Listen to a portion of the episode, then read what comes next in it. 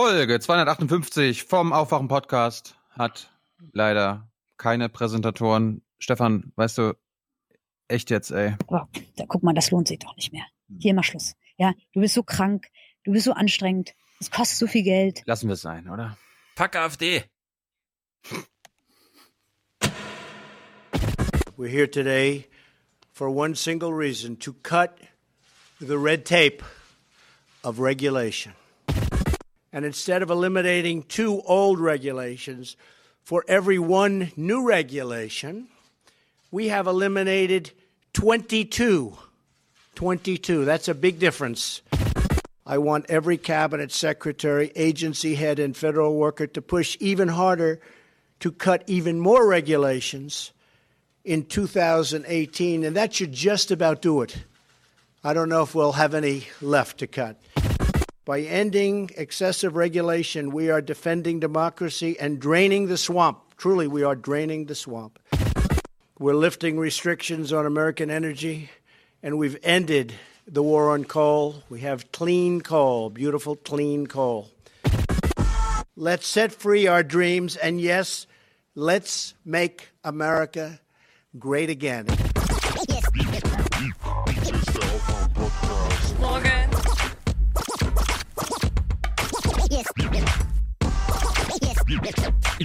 Hier ist der Aufwachen-Podcast. Wake up.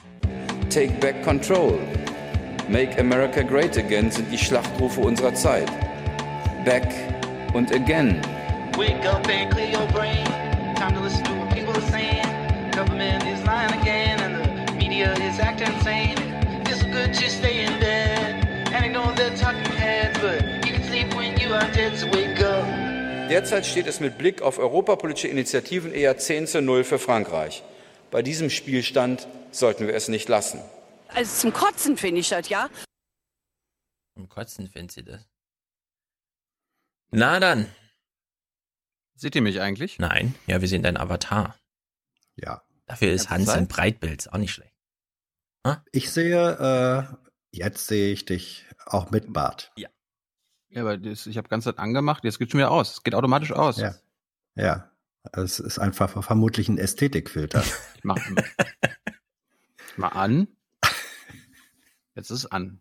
Ja, jetzt sehen wir. Jetzt ist an. Komisch. Gut.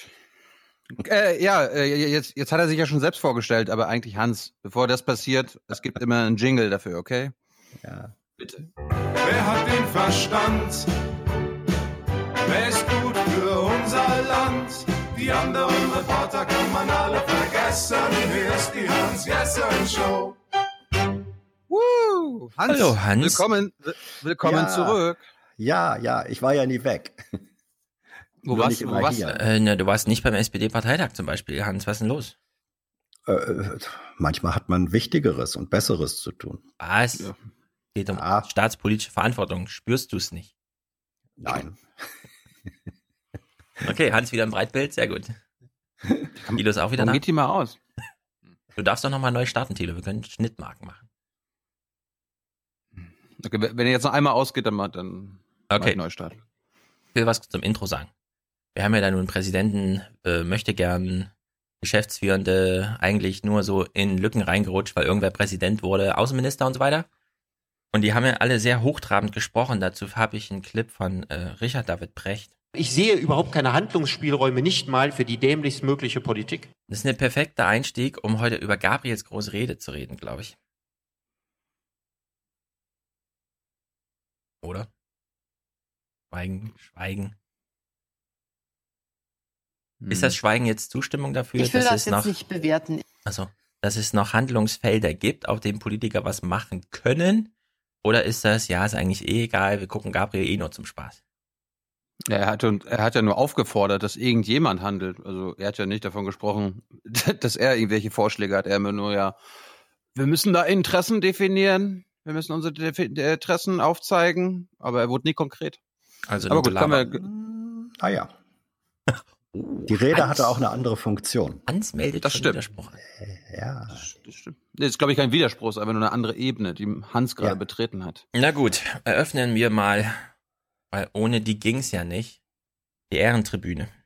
Ye are many, they are few.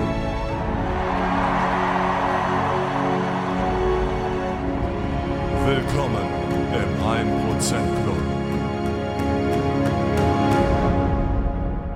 For peace, for justice and cooperation. Sagt Corbin. Und wir meinen Michael. Herzlichen Dank. Lou schickt vierzig. Amir schickt hundert. Kommentarlos. David, siebenundfünfzig Euro vierundsiebzig. Für jede Sekunde, die Martin Schulz in zweihundertsechsundfünfzig nicht geredet hat, ein Cent zum Aufwachen. Mm. Sehr gut. Ralf, Markus. Markus schickt hundertsechzehn Euro siebenundsechzig. Was ist das für eine komische Summe? Das sind hundertachtunddreißig Schweizer Franken. Das macht's zwar nicht gerader, aber wir danken sehr. Felix, liebe Grüße oder Liebesgrüße, das ist eine Abkürzung, aus Freiwilligendienst in Uganda. Kann ich mir noch Hoffnung auf Thilos Uganda-Folge machen? Warte mal, du bist jetzt gerade in Uganda, Felix? Na, vielleicht. Ich schreib's mir mal das auf. Ist eh, das ist irgendwo in Afrika, Stefan. Mm. Ja. Irgendwo in Afrika. Hat, ja. Die Folge ist jetzt fast ein Jahr alt. Nur ja. So, zur Info. Mhm. Steffen, Bernhard, äh Bernhard, also unser treuer Bernhard. Nazar, hier könnte Ihre Werbung stehen, schreibt er. Wir sagen, nein! Könnte überhaupt keine Werbung stehen. Anna Benjamin, der schickt vierundzwanzig Euro vierundzwanzig.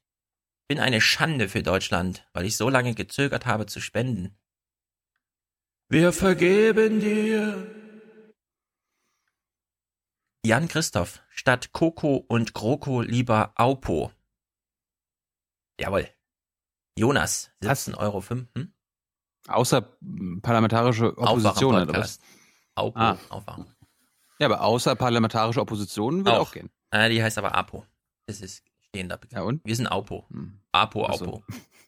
Jonas schickt einen Beitrag, siebzehn fünfzig. Liebesgrüße an euch. Betritt zum ersten Mal, äh, betritt zum ein Prozent, ach, das ist wieder, weil hier kein Prozentzeichen dabei steht. Also, Be- Beitritt zum ein Prozent Club war schon längst überfällig und demnächst erwarte ich hier auch Julius. Hat er das gehört, Julius? Julius, hast du es gehört? Falls ihr den Julius kennt, sagt ihm Bescheid. Yannick, wenn es für mich schon kein Weihnachtsgeld gibt, dann wenigstens für euch. Ab jetzt ein Euro für jede geschaute Folge. Das ist doch schön. Das ist gut für unser Land. Das auch. So ein Tim schickt hundert. Vielen Dank für eure Arbeit. Jetzt endlich auch der überfällige Unterstützerbeitrag. Weiter so, bin gespannt auf die nächsten Gäste. Christian, Dennis, Olaf, Daniela, die schickt auch hundert. Anstatt Geburtstagsgeschenk für meinen Bruder Olli, eine Spende an euch. Sorry, Olli. Bastian, Robert, Kai, Felix, Maria, die schickt fünfzig. Monatliche Grüße aus Köln. Annelore, ah, das ist auch schön. Nee, pass auf. Hanne oder Annelore? Annelore, ohne H, Annelore. Von meinem Sohn Florian eine Spende von seinem Weihnachtsgeld. Sehr gut. Wahrscheinlich noch nicht wirklich geschäftsfähig oder so, aber schon in der Lage und willens, auch einen Podcast zu unterstützen. Vorbildhaft. Das, das kann man nur unterstützen. Äh, Andrea Nahles auch. Und das ist gut für Deutschland, sage ich dazu nur. Ja, in die Fresse. Badgie, Badgie, Badgie, Badgie. Genau. Ja, da gab es übrigens eine Aufforderung. Genau deshalb gab es eine Aufforderung. Warte mal, hier. Und ab morgen kriegen sie in die Fresse. Badgie, sage ich dazu nur. Ja. Vielleicht... Ähm. Vielleicht schaffen wir es, die wieder auszuhalten. Sie heißt ja, sie heißt in der S P D jetzt, glaube ich, auch die Bachelorette. Ja, uh. sehr gut. Die Bachelorette, sehr gut. Sehr, das ist, ich habe nichts zu schreiben da, das ist schon ein Folgentitel für heute, bitte merken. Ja, ist mir eben das eingefallen. Ein bisschen spät. äh, wie, das ist dir gerade eingefallen, dass es in der S P D ja. so heißt? ja. ja, das ist wieder diese Fake-News-Produktion dieser Tagesthemen, Leute, also wirklich. Wenn man Mann, Fake News, Mann, Mann. Fake News, wenn man Fake News, wenn man selbst erfundene Fake News ja? als solche kennzeichnet, so. Sind sie dann eigentlich doch Fake News? Äh, ähm, also Thomas Walde macht das immer. Ich habe hier gar nichts zu schreiben, weder ein Stift noch ein Dings. Ne? Sagt er das denn? Äh, ja, hier zum Beispiel so. Fake News. Richtig Fake News. Das betont er dann auch. Mhm. Ja. ja. Na gut. Dominik schickt hundert. Für den Spruch zu Rainer Wenz Quatschgewerkschaft. Ja, das hat sich ja gelohnt, den Halbsatz zu sagen. Frank, Roland, Martin, der schickt fünfundfünfzig Euro fünfundfünfzig. Äh, nach schon an Frech, achso, nach schon an Frechheit grenzenden Monaten des Schwarzhörens hier die längst fällige Gegenleistung. Liebesgrüße aus dem Saarland. Roland, René, Ruwan. Das, also Ruwan ist wirklich ein super treuer Hörer, das möchte ich hier mal kurz anmerken. äh, herzlichen Dank. Äh, ist ja auch jetzt so ein bisschen Jahresendstimmung und so. Also herzlichen Dank auch an dich, Roman. Özgür, Michael, Markus, Valentin, Leo. Zeit für einen Dauerauftrag. Simon, Dirk, sechsundzwanzig. Monatliche Gebühr für Politik- und medienverachtendes Format. Herzlichen Dank. Tobias, Jan, Koray, Jens, Tobias, Annika, Thorin, für eure Arbeit und weil ich euch einfach gut finde. Daumen nach oben, so wird man euch loben. Irgendwann, ich habe genügend Dunkelgeld, um eine ganze Folge zu sponsern. Das wird noch besser für Deutschland.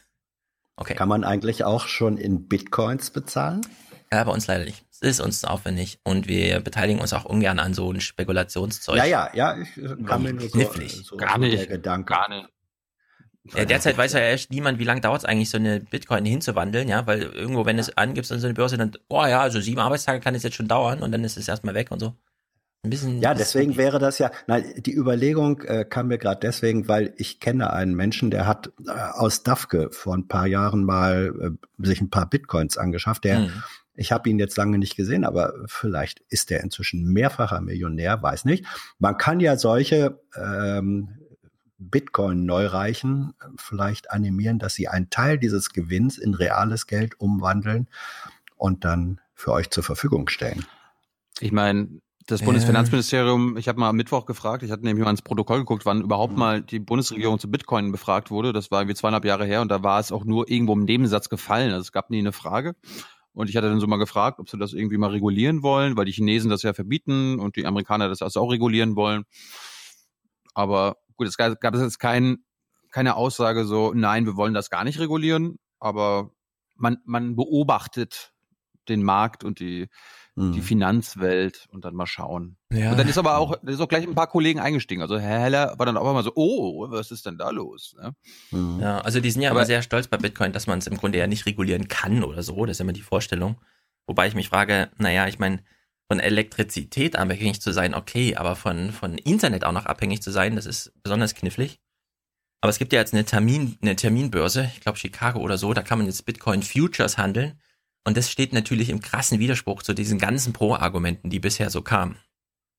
Weil jetzt ist das einfach komplett dieser Logik unterworfen, also nicht so sehr äh, einer politischen Regulierung, aber halt diesen freien Marktkräften. Sehr charmant fand ich die Geschichte aus England, äh, weiß nicht, ob ihr das gesehen habt. Ähm, da ist einer der, der äh, frühen Bitcoin-Einsteiger, äh, der hat jetzt beantragt, ähm, eine Müllkippe durchsuchen zu dürfen, mhm. weil, er, ja. weil er weil er nämlich irgendwann mal seine, seinen, seinen alten Computer, seine Festplatte in Müll geschmissen hatte, bevor das Ding so hochschoss. Und dann hat er mal nachgerechnet und festgestellt, vierzig Millionen Euro ja. ist das Zeug wert, wenn er es realisieren kann. Und es liegt aber jetzt eben dummerweise irgendwo auf einer Müllkippe. Und ja, sehr viele frühen Bitcoins sind verloren. Ja. Und die späteren jetzt, die sind halt sehr viel aufwendiger. Ja. Kostet auch wirklich zu viel Strom.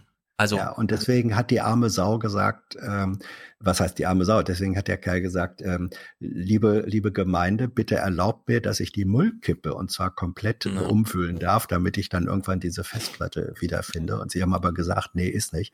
Oh, wie kommt jemand, wie, also wie, ich, wie würde ich mir vorkommen, wenn ich wüsste, ich da gibt's was, das ist vierzig Millionen äh, Euro wert. Oder? Ja, das muss man einfach vergessen, sonst führt man ein unglückliches Leben. Sowas ist nicht leicht zu vergessen, glaube ich. Ja.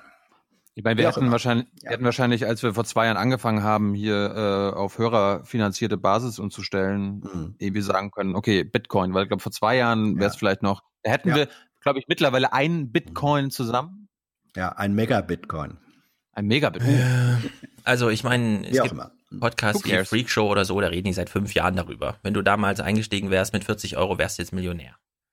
So, die Frage ist halt immer, also leben wir jetzt in der Gesellschaft, in der wirklich äh, Wohl und Wehe davon abhängt, ob man früh irgendeine Entscheidung getroffen hat und alles andere wirklich gar keine Rolle mehr spielt, ja? Ich meine, wenn du drei Millionen Euro hast, hast du ausgedient für alles und so weiter. Und es ist mittlerweile auf, auf so einfache Entscheidungen, ja, ist das zurückzuführen. Hast du damals mitgemacht bei dem Spaß, als es noch ein Spaß war oder nicht? So, hm. Klar, damit kann man zwar sich irgendwie aussorgen und so, aber man muss noch irgendwie, also ihr könnt euch ja mal diese, ähm, Colbert war doch bei diesem russischen Oligarchen. Da kann man sich mal angucken, wie man seine Zeit vertreibt wenn es wirklich keinen Sinn mehr hat, zu leben oder zu sterben oder sonst irgendwas, ja. Also so kam mir das so ein bisschen vor. Der hat sich da halt so ein Teletubby-Land gebaut und macht da irgendwelche Körperübungen mit Bällen auf einer Schaukel oder so. Und es ist schon... Du meinst, du meinst hm? jetzt den hier, oder was? Don't worry, be happy. Ja, Colbert war noch bei diesem einen russischen Oligarchen. Ach, nicht Putin. Okay. Nein, nicht bei Putin, bei dem einen, der neun Milliarden irgendwo hat und deswegen Putin, halt... Putin ist, Putin ist doch der reichste Mann der Welt. Ja, also Colbert war nicht...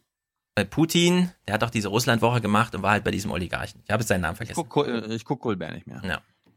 Ja. Gut, Michael, Katharina, vermisse euch richtig, wenn mal eine Folge ausfällt.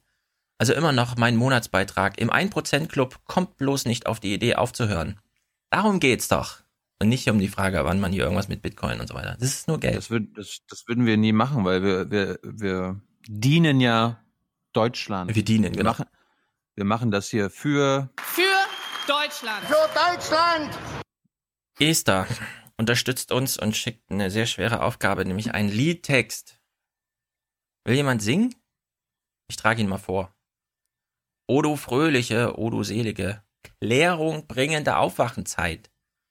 Infos gehen verloren, Tweets sind geboren. Ich freue mich, ich freue mich über jede neue Aufwachenzeit. Schneeflocke. Tannenbaum, Weihnachtsmann, Herz in Emojis. Niklas schickt fünfzig Euro. Endlich auch im ein Prozent Club. Danke für die tolle Arbeit. Ihr vertreibt mir viele Stunden auf dem Fahrrad als Fodora-Fahrer. Eine Frage hätte ich noch. Habt ihr eine Aufwachenfolge nur zum Thema Corbyn gemacht? Wenn ja, welche Nummer war das? Liebesgrüße, Niklas. Hm. Welche Nummer war denn das? Wir haben ja so ein paar. Also ich weiß, dass wir... Habe, ich habe ein paar Tage vor der britischen Wahl eine Spezialsache gemacht. Was war das, im Juni, Mai? Irgendwie, da, irgendwie in dem Dreh. Wahlbegleitung, weil da viele Interviews aufliefen. Es gibt ja eine Suche. Die, Corbynista, Corbynista hieß die Folge. Corbynista, genau. Ansonsten gibt es eine Suche. Also wir haben ja auf dieser, wir haben ja eine Unterseite auf der Aufwachen-Podcast-Seite, links da verlinkt, wer wir sind, was wir tun und so. Und da gibt es oben ein Suchfeld, das durchsucht die Texte, die ich dazu schreibe, und die Kapitelmarken. Also da kann man recht zügig zu Corbyn springen. Gut. For the many, For the many. Not, not the few. The few.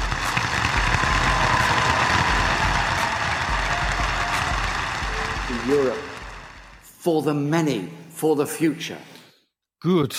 Zwei ganz kurze Sachen nur. Ähm, zum einen, es gibt jetzt eine Hörertreffen-Kategorie im Forum. Das, da geht es jetzt nicht um Hörertreffen mit uns, sondern Hörertreffen, also unter Hörern, so wie es eigentlich geplant ist, Hörertreffen sich. Und wenn ihr, wenn ihr Mails schickt mit hö- größeren Anhängen, bitte nicht irgendwie bei WeTransfer, dass das nach einer Woche schon wieder weg ist und dann geht der Link nicht und so, sondern einfach irgendwo, wo es, wo es einfach ein bisschen länger ist. Und Soundcloud-Links bitte so, dass man das auch runterladen kann und nicht nur anhören, weil... Wenn das dann zwar irgendwie Screen Capturen und so ein Kram, aber muss nicht so aufwendig sein. Gut. Ja, ich, äh, ich wollte mich jetzt mal entschuldigen, die Folge nehmen wir jetzt mal ein bisschen später auf. Also ist ja ungewöhnlich für uns, dass wir am Freitagnachmittag hier unsere Folge aufnehmen, aber das hat einen guten Grund gehabt. Ähm, ich war am Südkreuz, äh, weil der Innenminister dort aufgetaucht ist und er hat gute Nachrichten zu verkünden gehabt. Er bläst das ganze Überwachungsprojekt ab. Die Biometriesachen äh, ist keine gute Idee. Er hat, glaube ich, irgendwie nochmal mit irgendwem über Grundrechte geredet und hat das dann heute auch bekannt gegeben. Ich wollte euch da mal ein paar Ausschnitte zeigen, äh, falls ihr Lust habt. Hans war ja nicht dabei. Ja, das, das ist sensationell. Äh, Thomas, sag mal. Die Bundespolizei testet äh, an diesem Bahnhof, wie mit Hilfe moderner Technik, die öffentliche Fahndung nach Terroristen, nach terroristischen Gefährdern, nach Schwerverbrechern verbessert werden kann. Mhm. Ich habe mich heute über äh, Zwischenergebnisse unterrichten lassen. Äh, die Zwischenergebnisse zeigen Folgendes. Bei siebzig Prozent und mehr haben wir eine positive Erkennung der Gesuchten. Das ist ein sehr guter Wert und viel besser als bei einem Test, der vor etwa zehn Jahren stattgefunden hat.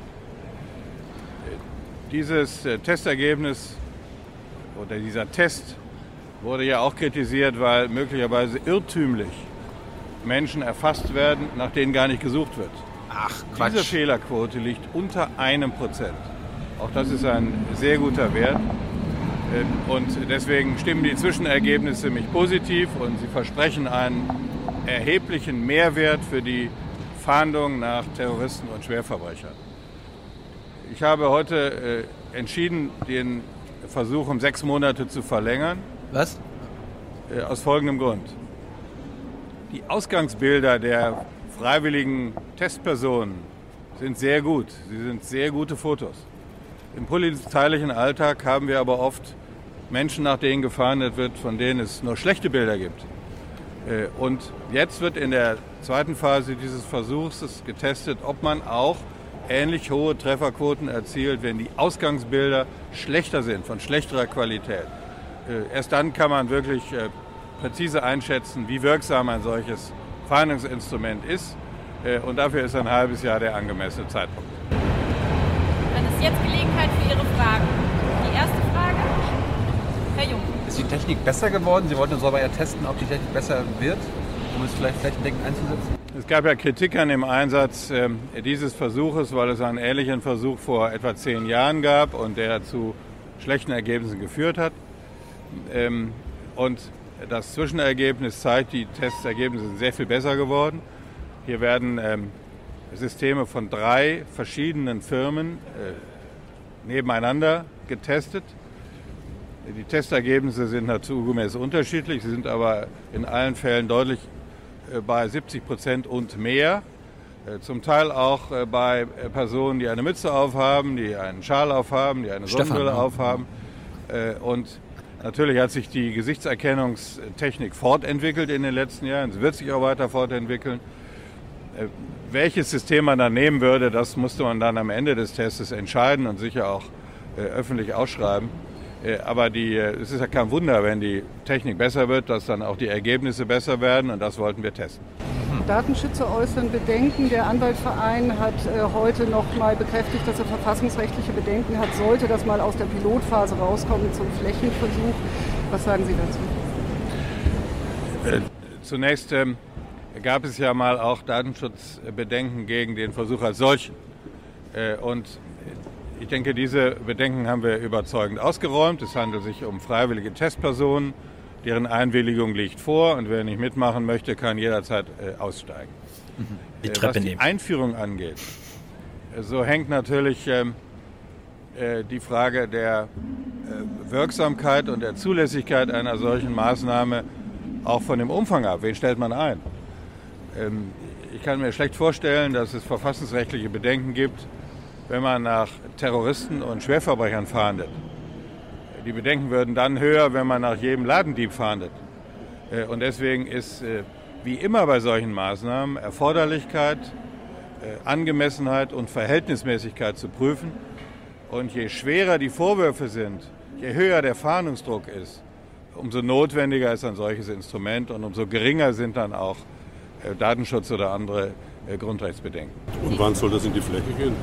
Oh, Fläche, Fläche. Wenn das Ergebnis äh, positiv ist, äh, dann ähm, äh, prüfen wir, ob wir dafür eine gesetzliche Grundlage brauchen. Das hängt sicher auch von der Art und Umfang der Einführung ab. Ich denke, wir werden eine gesetzliche Grundlage brauchen.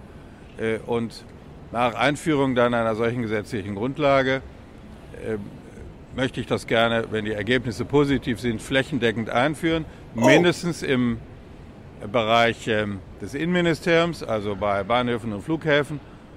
Äh, ich bin aber auch gerne bereit, dann mit den Ländern zu sprechen. Ich dachte, er meint jetzt seine Büros mit seinen Mitarbeitern. Ja, ja, ja. Um dann mal zu wissen, was da so los ist den ganzen Tag. Ob sie bereit sind, diese Geschäftsführen. Diese Systeme dann für ihre, äh, also öffentliche Personennahverkehr, Bussysteme und anderes äh, Wenn Sie das übernehmen wollen, dann gerne. Noch im kommenden Jahr? Ich warte jetzt mal die Zwischenergebnisse ab und das wird sich... Ich warte jetzt mal Ergebnisse ab, der Testlauf wird verlängert, dann gucken wir mal. Wie lange gucken wir noch? Mhm. Äh, zwei Minuten noch. Okay. Ja, natürlich auch dann von einer neuen Bundesregierung zu entscheiden sein. Wann soll es Phase zwei anfangen? Ähm, zunächst gehen wir jetzt in ähm, die zweite Phase dieses Testes, also mit schlechteren Ausgangsbildern. Darüber hinaus äh, testet die Bahn, ob man äh, moderne Videotechnik auch für andere Dinge einsetzen kann.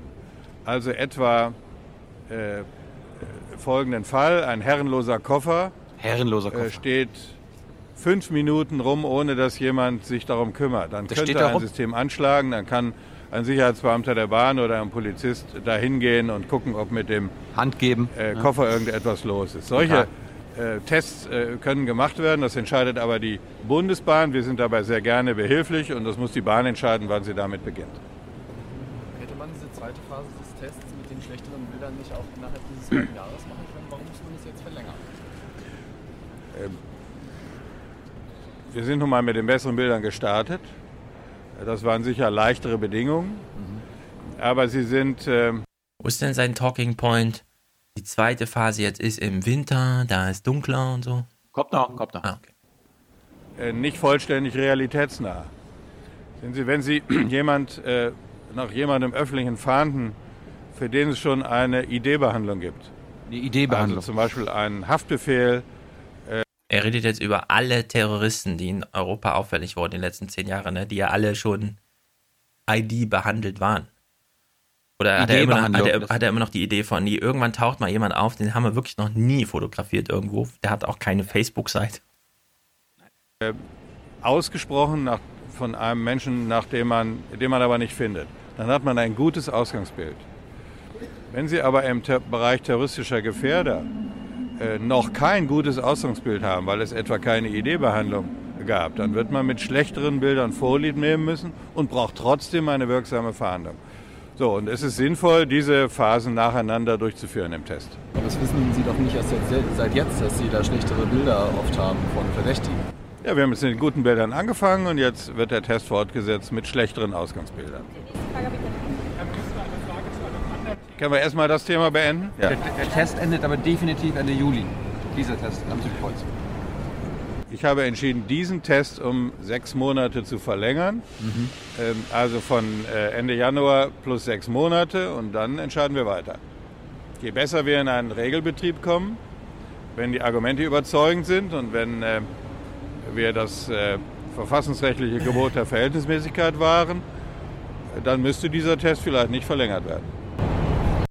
Gut. Test drei ist dann, ja, wir brauchen gar keine Bilder von den Leuten. Wir erkennen es an dem Gesichtsausdruck selbst. Ob das jetzt, was das für eine Herkunft ist. Zum Beispiel ein bisschen bräunlicher Farbton. Nicht ganz arisch, ist schon mal verdächtig. Ja, so in die Richtung wird es gehen. Warum findet es jetzt eigentlich statt? Um die, also, ich meine, wenn es jetzt angeht... Es, es, es geht um die Sicherheit, hallo. Ja, also wenn es jetzt wirklich nur um die Technik ginge, ne? Wenn es jetzt nur um die Technik ginge. Und dann haben wir ein iPhone, da ist ungefähr, das ist so ein Millimeter oder so, diese ganze Anlage, ja. Kleine Optik drin, Sprenkler hier, dreißigtausend Lichtpunkte. Kann man quasi unsichtbar direkt an der, an der Rolltreppe verbauen. Dann hätte man eine, eine, also da das ja alles Holographie ist und so, eins zu einer Million wäre die Fehlerquote. Das ist bestehende Technik. Warum macht er so einen komischen Test mit irgendwas mit Videos, Rolltreppe und so ein Kram? Worum geht's da eigentlich? Das ist, hier wird nur die Technik getestet, ob das irgendwie geht. Also du hast, du hast, du hast ihm doch zugehört. Glaubst du ihm jetzt nicht? Das ist echt, da geht's wirklich nur darum, machen die Leute ja, das ja. mit oder nicht? Macht Quatsch. Das Opa Enno mit oder nicht? Das finde ich schon beachtlich. Hätte man ja, in warum, dem Interview warum, auch mal ansprechen die, können. Der, der hat doch nicht, Opa, der Opa hat doch nichts verbergen. Ich habe nichts zu verbergen. Nee. Da können Sie machen, was Sie wollen. Ja. Da können Sie machen, was Sie wollen. Ich mache gar nichts. Nein, die, sieht, die Kamera sieht man auch gar nicht mehr. Also ich habe jetzt nichts zu verbergen. Also ich finde das jetzt nicht schlimm, wenn man mich filmt. Ich schaue eigentlich gar nicht drauf, ob überwacht wird oder nicht. Mir ist es ziemlich wurscht. Ich, ich schaue nicht zurück. Die Kamera schaut mich an, ich schaue nicht zurück. Wenn ich, wenn ich man nicht gucke... Das Problem, ja, man könnte das Problem ja relativ leicht lösen. Also wenn man, wenn man alle potenziellen äh, gefährlichen äh, Gefährder und Terroristen verpflichten Gefährder. würde, gute ja. Bilder abzugeben, ähm, dann müsste man doch gar nicht diesen Test mit den möglicherweise schlechten Bildern machen. Warum verpflichtet man die nicht einfach? Stimmt, Vielleicht gibt es das ja auch als Möglichkeit... der freiwilligen Selbstverpflichtung, also wenn man erwägt, in eine terroristische oder gewaltkriminelle Karriere einzusteigen, dass man, bevor man das machen darf, äh, eben unterschreibt, dass man zu Beginn dieser Karriere erstmal ein ordentliches Bild äh, abgibt, damit es hinterher eine möglichst geringe Fehlerquote. Dazu müsste man aber Kriminalität dekriminalisieren und ein Gewerbe draus ja. machen. Das Ja, ja, ja, das ist doch, äh, ich meine, wenn wir schon über gesellschaftliche Zukunft äh, reden, dann sollte man solche Schritte, das wäre auch wirklich äh, mal ein kreativer politischer Ansatz des äh, Innenministers. Was ich ja. nebenbei gesagt hier auch noch ähm, auf einer Subebene interessant finde, wenn er sagt, wir machen jetzt die nächste Phase ähm, ab Ende Januar, plus sechs Monate, Ende Juli, und dann entscheiden wir, wie es weitergeht. Dann dass dieser Satz macht ja nur Sinn, wenn Herr de Maizière davon ausgeht, im Moment, wo er das sagt, dass er dann noch oder wieder Innenminister ist. Er hat oder ja, welch, er hat, oder er, welches er, Wir meint er? Ja, das ist ja genau das Ding. Also er hat ja gerade gesagt, ich habe entschieden, dass wir das ja. verlängern und in sechs Monaten müssen wir nochmal. Ja. So das finde ich es. geil, wenn alle zwanzig Journalisten mit einmal, wie man das ansonsten so in so Batman-Filmen sieht. Herr Innenminister, bleiben Sie Minister? Steht die Kroko? Komplett ja, das hat er ja damit zum Ausdruck gebracht. Dass schon, er, ja. Ich meine, nachdem Herr Herrmann äh, aus Bayern, der sozusagen sein, seine größte Gefahr in diesem Amte wohl gewesen wäre, unter anderen Koalitionsbedingungen. Und Herr Oppermann wäre auch noch ein bisschen Gefahr und gewesen. Und Herr Oppermann, ja. Ja, ja gut. Äh, wer weiß, was Nur, aus dem Oppermann doch wird, wenn, na, wie auch immer. Aber offensichtlich hat doch Herr de Maizière im Moment eine stabile Vorstellung davon, ähm, wer auf dem Ministersessel im Innenministerium Ende Juli sitzen wird. Ja. Der hat, der hat ganz andere Vorstellungen. Ne? Eine Überwachung rund um die Uhr. Ja, mhm. ja was ja. ich noch sagen wollte, ähm, wo führt das alles hin? Also das kann man sich sehr gut angucken. Frank Rieger hat es die Tage getwittert. Ein Journalist der B B C, was sehr lustig ist, weil er kommt aus London, ist nach China gefahren und hat dort sein Lichtbild mal den Behörden gegeben. Und hat gesagt, komm, wir machen mal einen Test.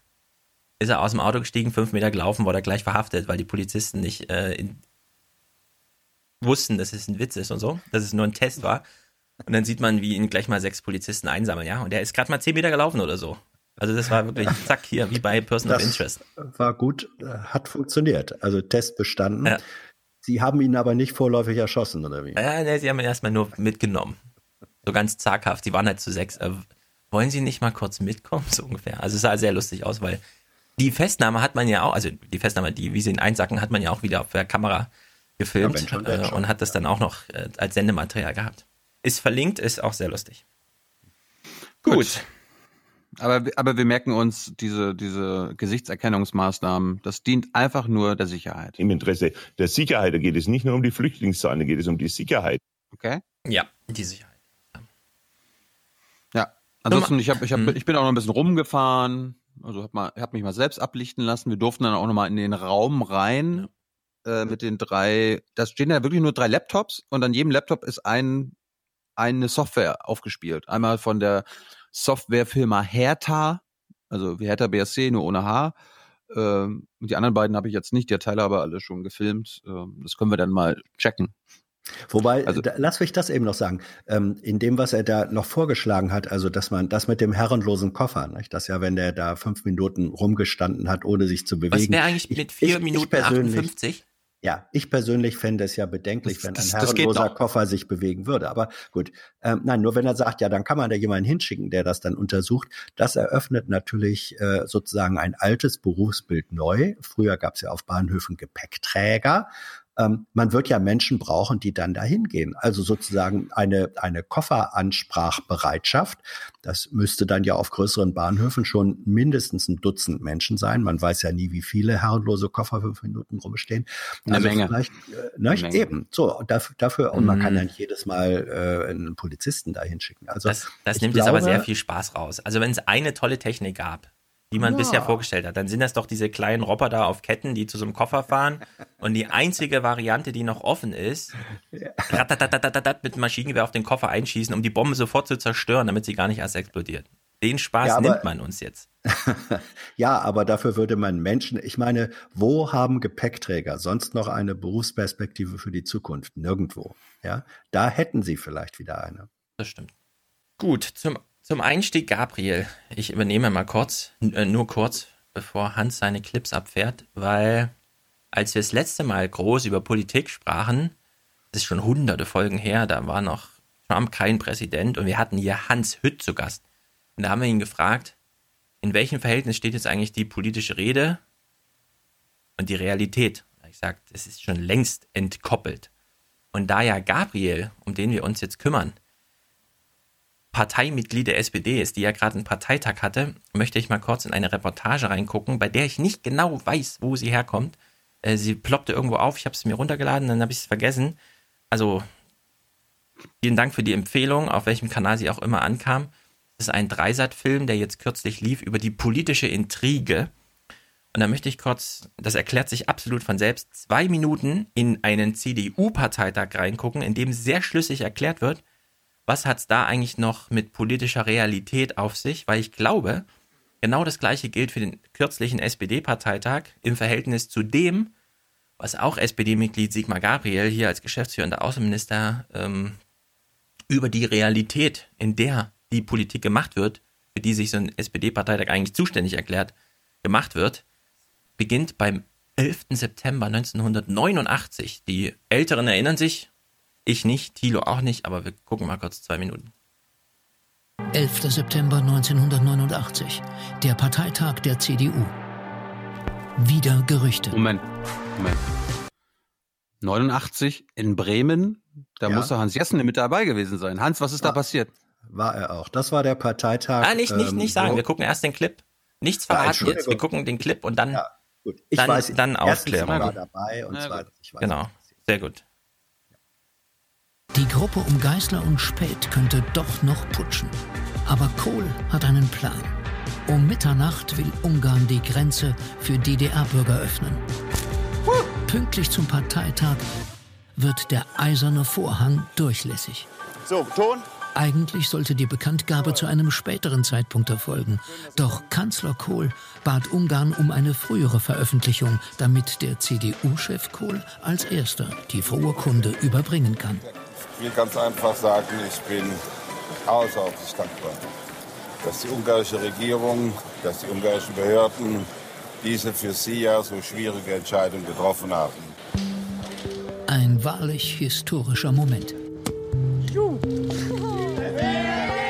Tausende Menschen aus der D D R machen sich jetzt auf den Weg über Ungarn nach Westdeutschland. So beginnt der Mauerfall.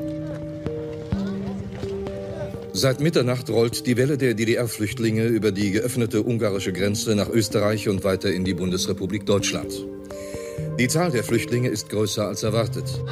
Für die Menschen bedeutet das ein anderes, neues Leben. Endlich raus, endlich raus, echt. Für den Parteitag in Bremen nicht viel. Hat doch keinen interessiert auf dem Parteitag. No way, nichts, ja? Typisch, viel wichtiger war, tritt jetzt spät an, tritt er nicht an. Was passiert mit Helmut Kohl? Das war viel wichtiger. Deutsche Einheit. Wieder dieses alte Thema, interessiert doch keinen. So, Hans, das ist, darum ging es nämlich eigentlich. elfter September neunzehnhundertneunundachtzig war sozusagen erster Grenzöffnungstag, bevor es dann zwei Monate ja. später richtig losgeht. Jetzt kannst du natürlich deine Heiner Geißler-Geschichte erzählen. Also was ist bei diesem Parteitag passiert? Ja, das war der Parteitag, wo eine Gruppe um Heiner Geißler, ähm, um Späth, um Rita Süssmuth versucht hat, äh, Kohl zu stürzen. Ähm, die haben sich vorher, also zu entmachten als äh, C D U-Vorsitzender und als Kanzler. Die haben sich äh, verschworen, das hat Kohl aber äh, mitgekriegt. Und Späth sollte ähm, antreten. Dann, ja, bitte? Späth sollte Lothar antreten. Späth, ja, ja, Lothar Späth sollte, sollte antreten als äh, Gegenkandidat, auf eine, äh, als Parteivorsitzender. Und ähm, dann hat äh, Kohl, obwohl er eine schwere Operation äh, hinter sich äh, hatte und nee, nee, gar nee. nicht da vor sich. Er hat Bitte? sie abgeblasen und verschoben, ja. um bei diesem Parteitag noch ja. dabei zu sein. Ja, ja, er war, er war äh, richtig. Er ist, also Ärzte haben ihm empfohlen, äh, du darfst da oder geraten, du darfst da nicht stundenlang äh, sitzen. So, das hat ihn gar nicht interessiert. Ähm, er wusste, wenn er da nicht die, die ganze Zeit permanent äh, präsent ist und das sozusagen aussitzt, dann setzen sich möglicherweise die Putschisten durch. Kohl war dann weitaus stärker, besser vernetzt, effizienter. Das war im Grunde das Karriereende für Süßmuth, für Späth, für Geißler. Also Lothar Späth hat danach in Jena noch eine große Karriere ja. gemacht. Ja, ja, ja, ja, aber das war zweite Liga. Ähm, das war, also für Osten, also für uns im Osten war das ja, ja. absolute Champions League. Also ja, er ist dann Chef für, von Jen Optik geworden, um es kurz zu sagen. Ja, aber für das, was er sich eigentlich äh, vorgenommen hatte und wo er seinen Platz eigentlich gesehen hatte, nämlich an der nationalen Spitze der Politik, war das ein Abstieg in die zweite Liga. Jedenfalls, er ist an Kohl gescheitert. Und ähm, das war das, das dominierende Thema äh, auf diesem Parteitag. Ich war da als äh, landespolitischer äh, Reporter des, des Bremer Regionalmagazins. Und das waren zum Teil gespenstische Szenen, als Kohl sozusagen in einer Art, wie er auch das nur physisch kann, sozusagen äh, da mächtig in der Halle präsidierte, waren in irgendwelchen äh, Untergeschossen äh, und, und Garagenräumen dieses betonen, äh, beton-eleganten Kongresszentrums, äh, stand dann da Heiner Geißler oder Rita Süssmuth und sie gaben Pressekonferenzen, warum das nun alles doch nichts wird. Also äh, das war auch optisch, ästhetisch, waren das eindringliche äh, Erlebnisse des Scheiterns an Kohl. Ja. Hat Horst Teltschek recht? Spielte die Realität in diesem Moment wirklich überhaupt gar keine Rolle bei diesem politischen Parteitag der C D U?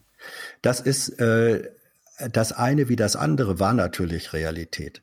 Ähm, also der Sturz oder der mögliche Sturz äh, eines Kanzlers, eines der mächtigsten äh, Politiker auf der nationalen Ebene, ist durch seine eigene Partei oder durch Putschisten in seiner eigenen Partei, ist natürlich auch ein Stück weit äh, politische Realität. Und vor diesem Hintergrund wurde, und da stimme ich Teltschek zu, die Bedeutung, die Bedeutung dieser Grenzöffnung zwischen äh, Ungarn und Österreich für äh, den weiteren Prozess der deutschen Einheit, das wurde beileibe nicht von allen äh, erkannt, auch nicht von allen Journalisten. Da, mhm. Da gehöre ich auch zu. Wir waren da eher drauf fixiert und sagten, oh, äh, na, setzen die sich durch, fällt Kohl oder, oder mm. werden die Putschisten enthauptet? Da waren wir. Hörst, hörst du, Stefan? Der Hans Jessen gibt zu, dass er gefangen war in diesem Lied. Hausland, Hausland! Yeah, yeah, yeah, yeah, yeah, yeah, yeah. Ne, Hans? Ja, natürlich. Das ist, wie gesagt, das natürlich. Ist ja, nee, Politik wird von Organisationen gemacht, in dem Falle Parteien, die dann seiner, ihrerseits auch Politik machen. In dem Fall würde ich auch sagen, es war ein wichtiger Tag und so weiter. Ja. Also, aber, aber wie gesagt, es war die andere Ebene, die Bedeutung der andere. Wir waren da, ich sag's mal so, ähm, auf einem Auge blind. Wir haben mit dem anderen schon gesehen, aber auf dem einen und historisch. Mit dem zweiten sieht man noch besser. Ja. Ähm, Manchmal. Manche sehen auch mit den Dritten, also egal. Nein, also wir, wir waren da zu sehr, die meisten von uns jedenfalls, waren wir zu sehr fokussiert auf diese eine sehr nahe, sehr direkte, sehr personengebundene Ebene. Ja, und ich würde nämlich jetzt unterstellen, beim S P D-Parteitag war das ein bisschen ähnlich, außer ein paar blöde Journalisten, die andauernd nach Macron und Corbyn gefragt haben und wie geht's denn jetzt weiter mit Europa, war ja im Grunde, ging es ja nur um die Frage Schulz, GroKo, ja, nein, pipapo, wie auch immer. Und Gabriel hat sozusagen, im, ich würde also wieder sagen, so zeitgleich irgendwie, ja, zu diesem Thema bei der Körperstiftung geredet, worum es ja eigentlich ginge. Also eine sehr Macron-lastige Rede. Äh, ich würde euch da mal einsteigen lassen. Hans hat Clips länger und ich habe kürzere Clips, die ich dann und so. Wir bauen ja, das mal zusammen. Also, ja, du fährst dann jeweils ab, ne? Ja. Ähm, ja. Okay, also die, diese Rede war äh, vor der Körperstiftung. Das ist eben eine Stiftung, ähm, wo ein äh, Industrieller, ein Unternehmer irgendwann mal etwas Sinnvolles mit seinem Geld gemacht hat, mit seinem Unternehmen, nämlich eine Stiftung, die wirklich ähm, auf der Diskursebene ganz gute Sachen macht, ähm, das dafür gegeben hat. Und äh, diesmal war das ein außenpolitisches Forum und da hat Gabriel eine Rede gehalten zu Europa in einer unbequemer äh, werdenden Welt. Und da erwartet man nun äh, sozusagen jetzt einen europapolitischen äh, Aufschlag, möglicherweise eine Positionsbestimmung und möglicherweise ein Andeuten dessen, was er selber will. Das hat er auf der einen Seite in Spurenelementen geliefert.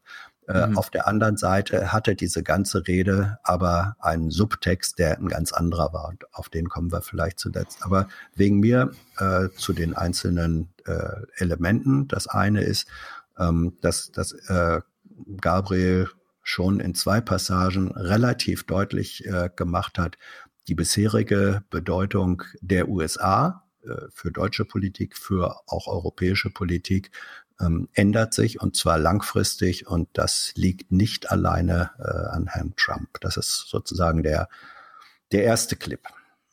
Das ist ja, das ist ja was Positives. Also da, ich, ich habe ja nicht, ich habe ja nicht nur zum Meckern. Äh, kannst du nochmal für unsere Hörer ja. einordnen, wie kann man die Körber-Stiftung politisch einordnen? Kann man das? Ja, das ist eine, das ist eine, äh, es ist eine, also die sind sehr bemüht, äh, politisch äh, flügelübergreifend zu sein. Also die, die stehen nicht einer, radikal links bis radikal rechts, oder was? Ähm, nee, nicht radikal, aber sagen wir mal äh, rund um die Mitte rum. Ähm, da ist dann wo, ist, wo, wo, wo ist das? Ist ja naja, aktuell schwer. Ja, also da, äh, wenn wenn in den Aufsichtsgremium, Kuratorium, ich glaube zum Beispiel Marianne Birtler, die ja ähm, eine Politikerin äh, der Grünen ist oder war, äh, mit auftaucht, dann weiß man schon, dass es nicht direkt, direkt eine rechtsradikale ja, Stiftung ist. Also rechts also, und links würde ich da komplett ablehnen ja. jetzt als, wo, wo ja, verortet man die Körperstiftung? Deswegen sage ich ja rund, rund, um die, rund um die Mitte rum.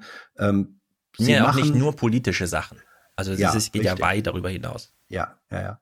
Ja, sie machen nicht nur politische, machen äh, nicht nur politische Sachen, sie kümmern sich um, um Journalismus, um Kommunikation. Also es ist eine Frage äh, oder eine Form, wo ich sage, gar nicht schlecht, auf der Ebene sozusagen den Diskurs um gesellschaftliche Zukunftsfragen ähm, im Rahmen des Mainstreams, aber immerhin zu führen. Also ich finde, die Körperstiftung ist beispielgebend, wirklich. Muss ich mal so ausdrücklich sagen. Wir suchen ja immer, gerade Thilo, so nach Anknüpfungspunkten, was macht welcher Thinktank so und bla bla und so.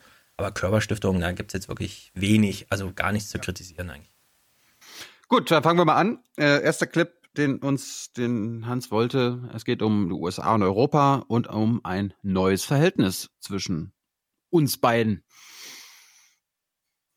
Bei Europa seit der berühmten Zwölf-Minuten-Rede von George Marshall vor fast genau siebzig Jahren auch ein amerikanisches Projekt im wohlverstandenen Eigeninteressen der Vereinigten Staaten, so gibt es im Umfeld der heutigen U S-Administration eine außerordentlich distanzierte Wahrnehmung Europas, als Wettbewerber und manchmal sogar als mindestens ökonomischer Gegner nimmt man uns dort inzwischen häufig wahr. Europa ist deshalb eine Region unter vielen anderen in dieser neuen Sichtweise der U S-Administration, die auf die Gesellschaft ausstrahlt. Zudem verändert sich die U S-Gesellschaft rapide. In absehbarer Zukunft wird die Mehrheit der U S-Amerikaner keine europäischen, sondern lateinamerikanische, asiatische, afrikanische Wurzeln haben. Deshalb wird das Verhältnis der U S A zu Europa auch nach Donald Trump im Weißen Haus nicht mehr das Gleiche werden, was es einmal war. Ja. Ja, jetzt kann man sagen, auf der einen Seite, ähm, so what, das wussten die meisten von uns doch schon äh, seit einiger Zeit und haben auch andere schon vorher gesagt. Das stimmt, haben andere vorher gesagt, aber von äh, Seiten der offiziellen, auch deutschen Politik wurde doch meistens immer noch äh, dieses erst gesagt, nachdem man dreimal vorher sagte, dass eigentlich nach wie vor die U S A die wichtigsten und bla und bla. So, und dass hier der immerhin amtierende, geschäftsführende Außenminister eine Position äh, benennt, die sagt, Leute, ähm, wir müssen mal davon ausgehen oder wir haben davon auszugehen, dass äh, Europa in Zukunft für die U S A eine historisch andere Rolle spielen wird, äh, als das in der Vergangenheit war. Das finde ich eine interessante Positionsbestimmung. Also er akzeptiert aus der Rolle des Außenministers her diese neue Realität. Das haben andere nicht immer so gemacht. Aber ich finde, also wir sind ja hier schon sehr weit in der Rede drin. Hm. Und er hat ja eine Herleitung. Also warum ist ihm Europa da so wichtig, äh, Amerika so wichtig? Spiel sie ab. Er nennt ja, er nennt ja viele andere Regionen auf der Welt und das müssen wir, glaube ich, mal im Detail durchgehen. Weil ich finde, hier macht er fast, also was heißt fast, wir können das nach hinten schieben, wie diese Rede einzubetten ist, aber man sieht ein bisschen, er saß nicht einfach nur da und hat sich Notizen gemacht, sondern das war jetzt wirklich durchgestylt, auch ein bisschen ja, ja. fast so Macron-artig. Ich fahre nicht nur irgendwo hin und halte eine Rede, sondern ich rede auch vorher nochmal mit den Leuten und halte dann eine Rede auf Basis von Gesprächen und so weiter. Weil er macht ja eine Einführung, in der er nochmal drei Szenarien für die kommende Welt vorstellt und er geht da sehr weit zurück und ich fand es sehr überraschend, wie er das eingebettet hat. Ich halte drei Möglichkeiten für ein neues globales System für denkbar. Aber die kamen nicht am Anfang, die kamen in der Mitte, die drei Szenarien. Nur zumindest G null, vor dem G X, Amerika, bevor er sich das auf Amerika eingeschossen Amerika hat. Ja, ja. ja. Naja. Nee, was? Thilo, was? Nee, also das, das äh, Hans-Ausschnitt, der kam in den ersten zehn Minuten oder so, aber egal, mach. Ja. Nee, also wir haben ja gerade gehört, das neue Verhältnis Amerika-Europa. Das kommt nicht am Anfang der Rede, weil das nicht Ausgangslage der Rede ist, sondern Ausgangslage der Rede ist das, was wir jetzt hören. Eine Welt, also wirklich eine historische Einbettung, er greift jetzt auf die letzten vierhundert Jahre zurück, um mal Strömungen aufzuzeigen und jetzt Szenarien aufzubauen, bei dem eins davon das Verhältnis Amerika-Europa betrifft, über das er dann bei dem, was wir eben gehört haben, im Detail spricht, nämlich es ist nicht mehr wie nach dem Zweiten Weltkrieg, dass man hier Schulter an Schulter und so weiter geht, sondern sich sogar als Konkurrent sieht und so weiter. Und jetzt sehen wir sozusagen in der Rede davor, also vor diesem Teil in der Rede, in dem er dieses konkrete Verhältnis beschreibt. Wieso schüttelst du denn den Kopf, Thilo? Ja, weil es falsch ist. Hans, ja, ja. Hans ja. den Ausschnitt, den wir gerade gesehen haben, der, lief, der kam nach fünf Minuten. Ja. Das, was du meinst, das kam nach, nach vierzehn, fünfzehn Minuten. Ja, ja, ist so. Wir hören uns das mal an. Ich halte drei Möglichkeiten für ein neues globales System für denkbar. Zuerst sozusagen die G null Welt. Das ist eine Welt, in der die Macht so breit neu verteilt wird, dass keine Führungsrolle mehr eindeutig vergeben ist. Der U S-amerikanische Politikwissenschaftler Ian Bremmer hat sie so beschrieben. Kein Staat oder keine Gruppe von Staaten besitzt einen ausreichend großen politischen und wirtschaftlichen Hebel oder Willen, eine wahrhaft globale Agenda zu erstellen. Man könnte das auch eine Art westfälische, westfälische Ordnung zwei Punkt null nennen, eine Neuauflage des Ringens souveräner Staaten um Hegemonie und Gleichgewicht, wie sie die Zeit vom Ende des Dreißigjährigen Krieges bis zum Ende des Zweiten Weltkriegs geprägt hat. Für eine Handels- und Mittelmacht wie Deutschland wäre ein solches freies Spiel der Kräfte brandgefährlich. Der Schritt in die Regellosigkeit mag manchen gewissermaßen als die Fortsetzung der Individualisierung auf die internationalen Beziehungen erscheinen. In Wahrheit würde das die Grundlagen unserer Sicherheit und unseres Wohlstands gefährden. Die zweite Alternative ist die G zwei Welt. Diese wäre eine Art neuer bipolarer Ordnung, die durch den Wettstreit zweier Supermächte geprägt würde. An die Stelle der Sowjetunion des Kalten Krieges trete das aufstrebende China. Das Land stützt sich dabei auf sein aus der Geschichte abgeleitetes Selbstverständnis als Reich der Mitte. Es sieht sich angesichts der Turbulenzen in den U S A und Europa bestätigt, das eigene Modell für überlegen zu halten. Und angesichts der großen Wohlstandsversprechen des chinesischen Modells bin ich nicht überrascht, dass sich viele Staaten auf China ausrichten. Die dritte Alternative ist sozusagen die G X Welt. Auch diese Welt hätte viele Pole.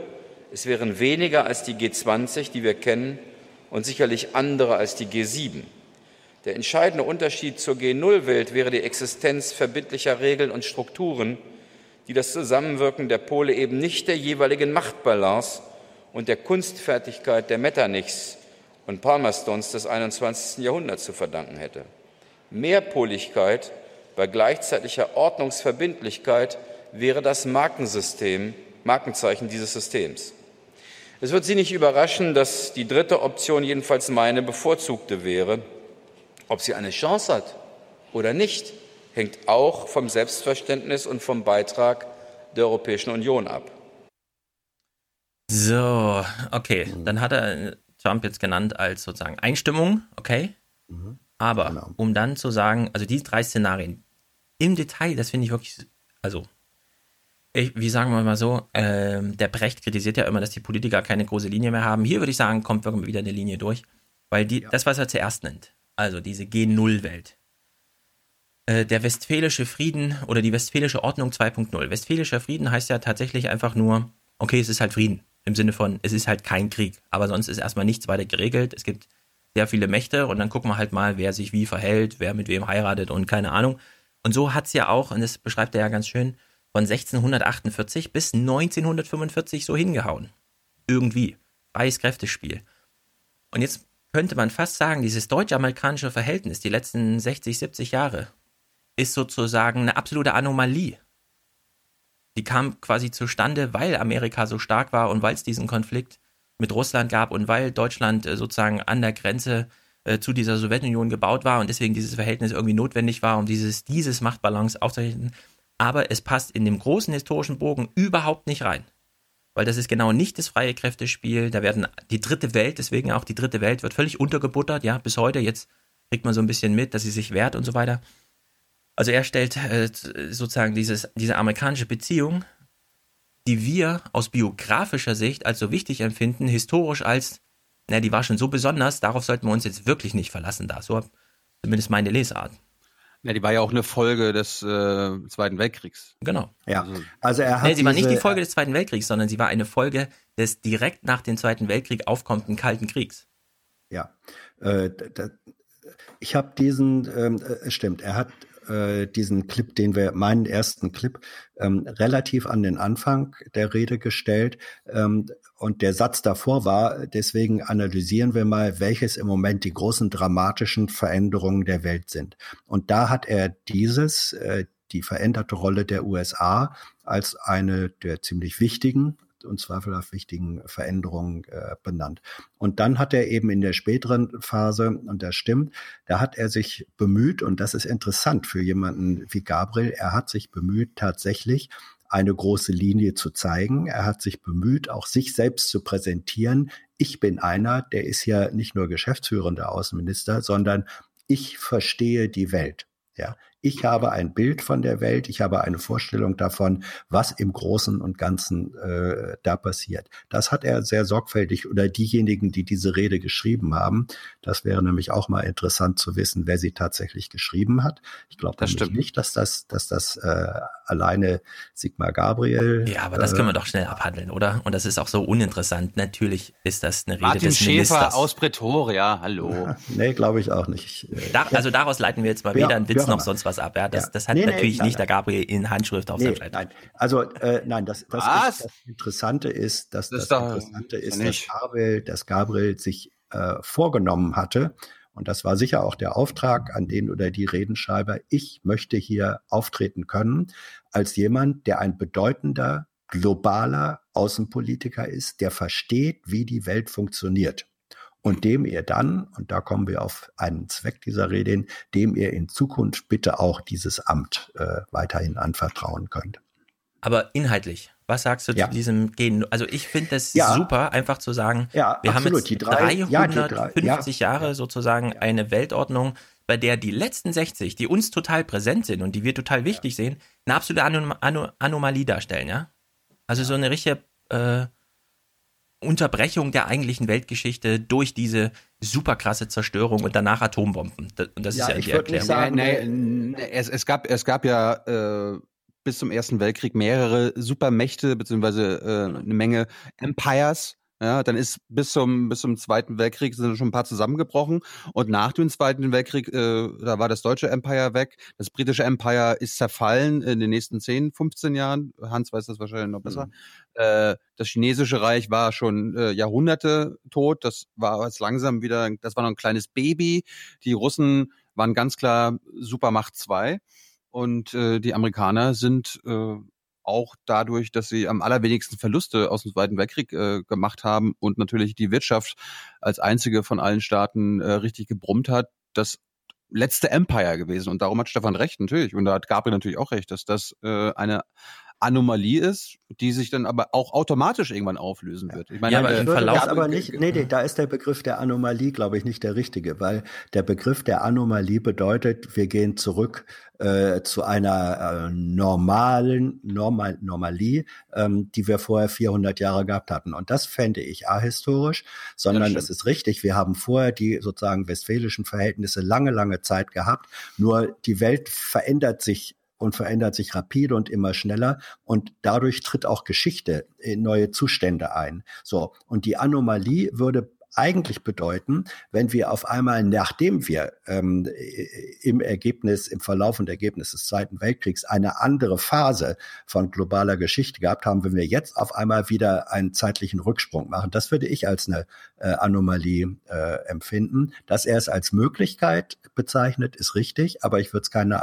Äh, Ähm, äh, Rückkehr zur Normalie befinden. Äh, ja, also Anomalie war ein bisschen ein falsches Wort. Das Richtige ist ja. Parenthese. ja. äh, sozusagen als eine Unterbrechung eines Verlaufs. Und in dem Fall würde ich eben sagen, die Atombomben spielen ja auch eine wichtige Rolle in seiner mhm. Rede. Es ist vor allem die Atombombe. Es ist nicht so sehr der Zweite Weltkrieg oder so, sondern es ist plötzlich der Einsatz der Atombombe und das Wissen, die zwei Supermächte haben sie. Die ganze mhm. Welt wurde dem untergeordnet. Es gab sozusagen nur noch eine Grenze. Also deswegen ja, ja auch nicht mehr, das ist jetzt nicht mehr G null und so viele Supermächte, sondern mhm. es gibt halt nur noch zwei, und zwar die beiden, die Atomwaffen haben. Das Verhältnis ja. hat sich jetzt auch wieder verändert, und da sieht er ja auch eine große Bedrohung, was er auch gut beschreibt. Ja. Das zweite Szenario, G zwei Welt, eine neue bipolare Ordnung. Thilo hat eben gemeint, naja, China hat sich, war da so Baby-Supermacht oder so. Wenn man die Chinesen fragt, welches Selbstverständnis habt ihr, dann ist das viertausend Jahre schlafend oder wache Supermacht, und es geht jetzt erst richtig los. Und ich meine, da hat die Rede Helmut Schmidt mitgeschrieben, das hat nie so jemand richtig da aufgegriffen, ich habe es auf Parteitagen nie gehört, mhm. aber China jetzt wirklich mal ernst zu nehmen, und zwar nicht nur als wirtschaftliche Macht, sondern auch eine, die ihren autokratischen Stil wirklich überall in der Welt, ja, wie so ein Krebsgeschwür wuchern lässt, bis hin zu, dass man in Deutschland nicht mehr Fußballspiele irgendwie machen kann, weil und so, oder wie Unis auch untergraben werden, ja, weil kein Professor mehr weiß, ist derjenige, der da ein bisschen chinesisch aussieht, vielleicht gerade ein Spion und schreibt hier nicht nur für sich und die Prüfung mit, sondern meldet auch nach Hause, was hier so gesagt wird. Ja, das, das spielt eben da alles eine große Rolle. Da geht es jetzt nicht nur um Wirtschaft oder so, ja, China überholt Amerika, sondern hier geht es dann um eine echte, China ist erstmal da, und da fragt man sich, hält Amerika da noch dagegen, und wir mit Amerika, oder wie sieht dieses Verhältnis eigentlich aus? Und das dritte Szenario, was, wovor er am meisten Angst hat, äh, nee, nee. Was, was er sich wünscht, was er sich wünscht, und da muss man nochmal alles, was Gabriel die letzten Jahre auch als Wirtschaftsminister macht, neu einordnen, G X. Also, es gibt keine bipolare Aufteilung, je nach Themen, Atomwaffen oder wie auch sonst äh, geordnet, sondern viele, wie nennt er es, Mehrpoligkeit mit Verbindlichkeiten. Eine multipolare Welt. Genau, und da muss man sich fragen, wie stellt er sich das vor? Und eine dieser Antworten ist Handelsverträge. Also seine großen Bemühungen, Handelsverträge, deswegen hat er auch über dieses Argument gemacht, entweder China dominiert oder wir setzen die Standards. Ja, da muss man sagen, na, da hast du es halt voll verkackt, Gabriel, die letzten Jahre, weil irgendwie musst du dann den Bürger da schon reinholen, weil was willst du sonst für einen äh, ja, Pol aufbauen, der in so einer mehrpoligen Welt eine Rolle spielt. Aber ich glaube, dass, da geht es hier um Regime, also Regime im wissenschaftlichen Sinne, politische Entitäten jenseits des Nationalstaats wie Handelsverträge neueren Typs, die also weit über Zölle und sowas hinausgehen, sondern wirklich in Detail regeln, wie Politik gesetzt wird, wie Recht gesetzt wird. Ja, und es geht um die ganz simple Frage, die, die eine einfache, aber eine sehr große ist. In welcher Welt wollen wir leben? Genau. Und dann ist das durften wir, das durften wir noch nie beantworten. Genau. Ja, ja, ja, vor allem ist es hier besonders triftig, weil es eben diese Handelsverträge, die sind exemplarisch ja. dafür, dass es da, dass da wirklich niemand beteiligt wurde. Sondern das war, das haben die Konzerne sozusagen rein ausgebeutet. Man könnte ja Gabriel sogar noch unterstellen, er hatte diese politische Idee und dann kamen die Konzerne und haben das einfach für sich ausgebeutet. Nee, ja. hat er ja nicht. Ja, ich meine, ich die, mein, hat das muss, das, die hat er jetzt. Ja, genau, ja, nachträglich ja. oder wie auch immer, ja. Aber er sieht zumindest. Das kann man, das kann man, ja, auch, kann, das kann man ja auch sagen. Also ich meine, die Konzerne, die weltglobalen Konzerne werden auch mit dieser multipolaren Welt am liebsten äh, äh, nach Hause gehen. Weil ich meine, Gabriel sagt ja auch, das muss ja alles auf Recht basieren, und das ist ja immer das Mantra der der Kapitalisten, okay, wir müssen hier nur wissen, wo wir unsere Geschäfte machen können und auf welcher Rechtsbasis. Also das mhm. ist, da ist er ja kohärent mit denen. Ja, das wäre also, aber auch mein, mein persönliches Mantra. Ich äh, finde, auch Bürger haben ein Interesse daran, äh, Rechte zu haben, sie in Anspruch nehmen zu können, zu wissen. Ja. Äh, ja, das ich, ist nicht ja. nur ein Kapitalisteninteresse. Genau. Also. Ich sehe jetzt gerade Hans Timecodes. Darf ich noch drei Clips spielen, die vor, ja, also jetzt wirklich vor absolut. Hans liegen, damit wir, sind wir auch chronologisch ja, ja. ein bisschen. Zum einen China. Nein. Gabriel äußert sich ja zu China hier wirklich explizit und auch so ein bisschen bewundernd.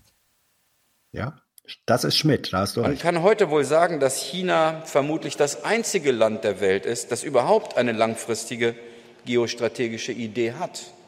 Das ist China übrigens nicht vorzuwerfen, im Gegenteil. Es löst bei mir jedenfalls Respekt und Bewunderung aus, wie schnell und durchsetzungsfähig sich dieses Land in den letzten dreißig bis vierzig Jahren entwickelt hat. Aber es ist uns im alten Westen durchaus vorzuwerfen, dass wir keine vergleichbare eigene Strategie haben. Denn erst wenn beides vorliegt, die Definition chinesischer und europäischer Interessen und besser noch die amerikanisch-europäischen Interessen, kann daraus eine tragfähige Balance auf beiden Seiten entstehen. Das finde ich fast witzig, ja. Wie er einfach, ich meine, wenn man jetzt, da kann man sich das afrikanische Land aussuchen. Irgendwen dort fragt, Politiker oder Bürger von der Straße, findest du, Europa und Deutschland hat keine Strategie? Die lachen doch, ja. Also da stellt er sich hier so in den Schatten. Nur weil jetzt mal ein Land auftaucht, das nicht nach westlicher Pfeife tanzt, nämlich China, kommt er hier gleich mit, oh, die haben plötzlich einen Plan. Und wir haben ja gar keinen. Nee, klar haben wir einen Plan, ja. Also wir haben einen Plan ja, bis hin ist, zu Afrika muss Afrika bleiben, bloß nicht nach Europa kommen. Ja, und auch zu behaupten, dass nur die, äh, dass nur die Chinesen äh, einen, einen Plan, einen geostrategischen Plan für die Zukunft haben, ist ja auch sehr gewagt. Also die Amerikaner ja. haben ihr Empire und die sind halt anders als die Chinesen nicht expansiv mehr unterwegs, sondern sie versuchen ihr Empire noch so lange aufrechtzuerhalten, wie es geht. Ja, also, aber, aber von daher hat er recht, äh, wenn man unter geostrategischem Plan äh, eine Zukunftsvision, die auch äh, offensiv äh, ist, sich vorstellt, ja, dann da, also da, da gibt's da gibt's auch amerikanische Pläne offensiv. Ja, da gibt es, da gibt es, ja, ja, das sind aber äh, nicht vergleichbar mit den siebzigern oder was willst du sagen? Nee, West nein, Clock sind, sieben. Ja, das ist eine, das ist eine andere. Also das, was wenn wenn Trump sagt und wenn wenn Nordkorea äh, nicht spurt, dann äh, ne, hauen wir da irgendwann mal rein. Das ist ja kein geostrategischer Plan. Da hat das, was China offenbar vorhat und auch in der Handelspolitik macht und auch in seiner internationalen ähm, Entwicklungspolitik macht, hat weitaus mehr zukunftsorientierte Planungsdimensionen. Ja, ja, ja, es gibt auch die, er, die, die, die Amerikaner recht, machen. Da hat er recht. Ja, aber die Amerikaner machen T T I P mit den Europäern und T P P mit allen asiatischen Staaten außer naja, eben nicht, Chinesen. eben nicht mehr, eben nicht mehr. P P P das war ja, der Plan, das war der Plan. Ja, also, aber das ja. ist ja genau das, weshalb er die Rede hält, jetzt eben nicht mehr. Ja. Der S U R zwanzig sechzehn. Und ja. zwar. Einer seiner, einer seiner wesentlichen. Das ist ja, das ist aber nicht zu bedauern, dass die Amerikaner jetzt nicht bei T P P machen und T T I P. Das ist doch. Ja, aber wenn Gabriel jetzt sagt, die haben keinen Plan, hat er damit recht, weil T P P ist gerade kein Plan. Und das Deswegen Entscheidende, das darf man. Äh, ein besser kein Plan als ein schlechter Plan vielleicht. Ein wesentlicher Begriff, den Gabriel mehrfach verwendet, ist, dass er sagt, das, was die Amerikaner machen, dass sie als ehemalige Weltmacht und führende Macht ein Stück weit die Bühne verlassen, das schafft ein Vakuum. Und dann sagt er aber sofort, in der Politik, vor allem in der Weltpolitik, gibt es kein Vakuum auf längere Dauer, weil sofort andere da sind, die das füllen. So. Und genau. das hat er richtig festgestellt. Und dann sagt er, die Chinesen sind im Moment eigentlich die einzigen, die in der Lage sind, erkennbar dieses Vakuum zu füllen. Und jetzt haben wir, Europäer vor allem, äh, die Amerikaner können und wollen nicht mehr so richtig. Äh, jetzt Angeblich. Haben wir, ja, jetzt haben wir als Europäer stehen vor der Wahlmöglichkeit, entweder lassen wir zu, dass die äh, Chinesen, wegen mir noch die Inder, äh, das Vakuum füllen, oder wir kommen verdammt nochmal in die Puschen, definieren unsere eigenen Interessen als europäische und führen sozusagen ein Stück weit gegen China äh, den Kampf um, wer füllt das äh, Vakuum. Das, das ist sein Ansatz. Ja, das kann man jetzt an Material überprüfen, weil ich finde auch, man muss es gar nicht auflösen. Also hat Amerika jetzt einen Plan oder nicht und wird der umgesetzt oder nicht, ist er erfolgreich oder nicht, weil er nennt ja jetzt äh, vier Länder, Russland, Syrien, Türkei, Iran. Und ich würde auch immer sagen, na, Amerika hat auf jeden Fall einen Plan, Iran, also ich meine Trump und Iran, ja, das sieht nach einem Plan aus, Umsetzung fraglich. Nordkorea ist auf jeden Fall ein Plan. Mit der Türkei braucht man, hat man auch alle Pläne, ja, bis hin zu Merkel macht Wahlkampfunterstützung viel und holt da irgendwie die Gefangenen nicht raus und so weiter. Und Russland sowieso, ja, also das, da würde man nicht sagen, es gibt jetzt keinen Plan im Umgang mit Russland und sei es erstmal nee, nur Sanktionen und so weiter. Das ist kein geostrategischer Plan. Das ist kein geostrategischer Plan. Genau. Thilo meldet noch vor dem Clip eine Wortmeldung an.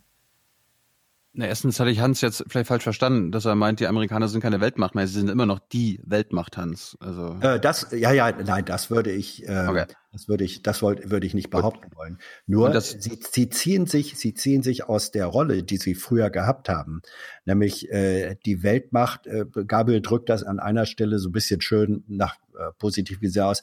Man hatte den Eindruck, dass die U S A ein Stück weit über den Dingen äh, stehen äh, als Weltmacht.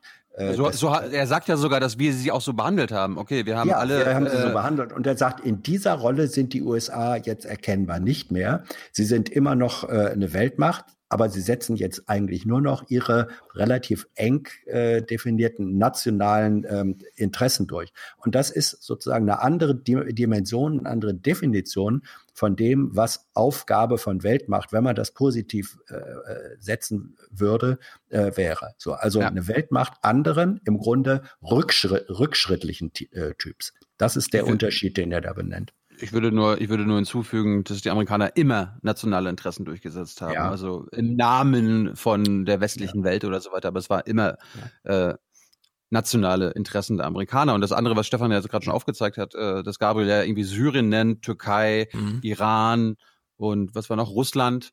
Erstens hat er ja zwischendurch irgendwie äh, Russland als Konkurrenten bezeichnet. Das finde ich immer auch sehr, sehr heikel. Also mhm. als ob wir hier äh, ein Spiel spielen oder irgendwie... Also wir sind am Ende immer nur eine Welt und wir sind keine, wir sind keine Konkurrenz. Und zweitens, das war der verlogenste Teil für mich der Rede, wo er einfach nur die vier Länder nennt, aber dann zum Beispiel andere Akteure in der gleichen Region, wie zum Beispiel Saudi-Arabien.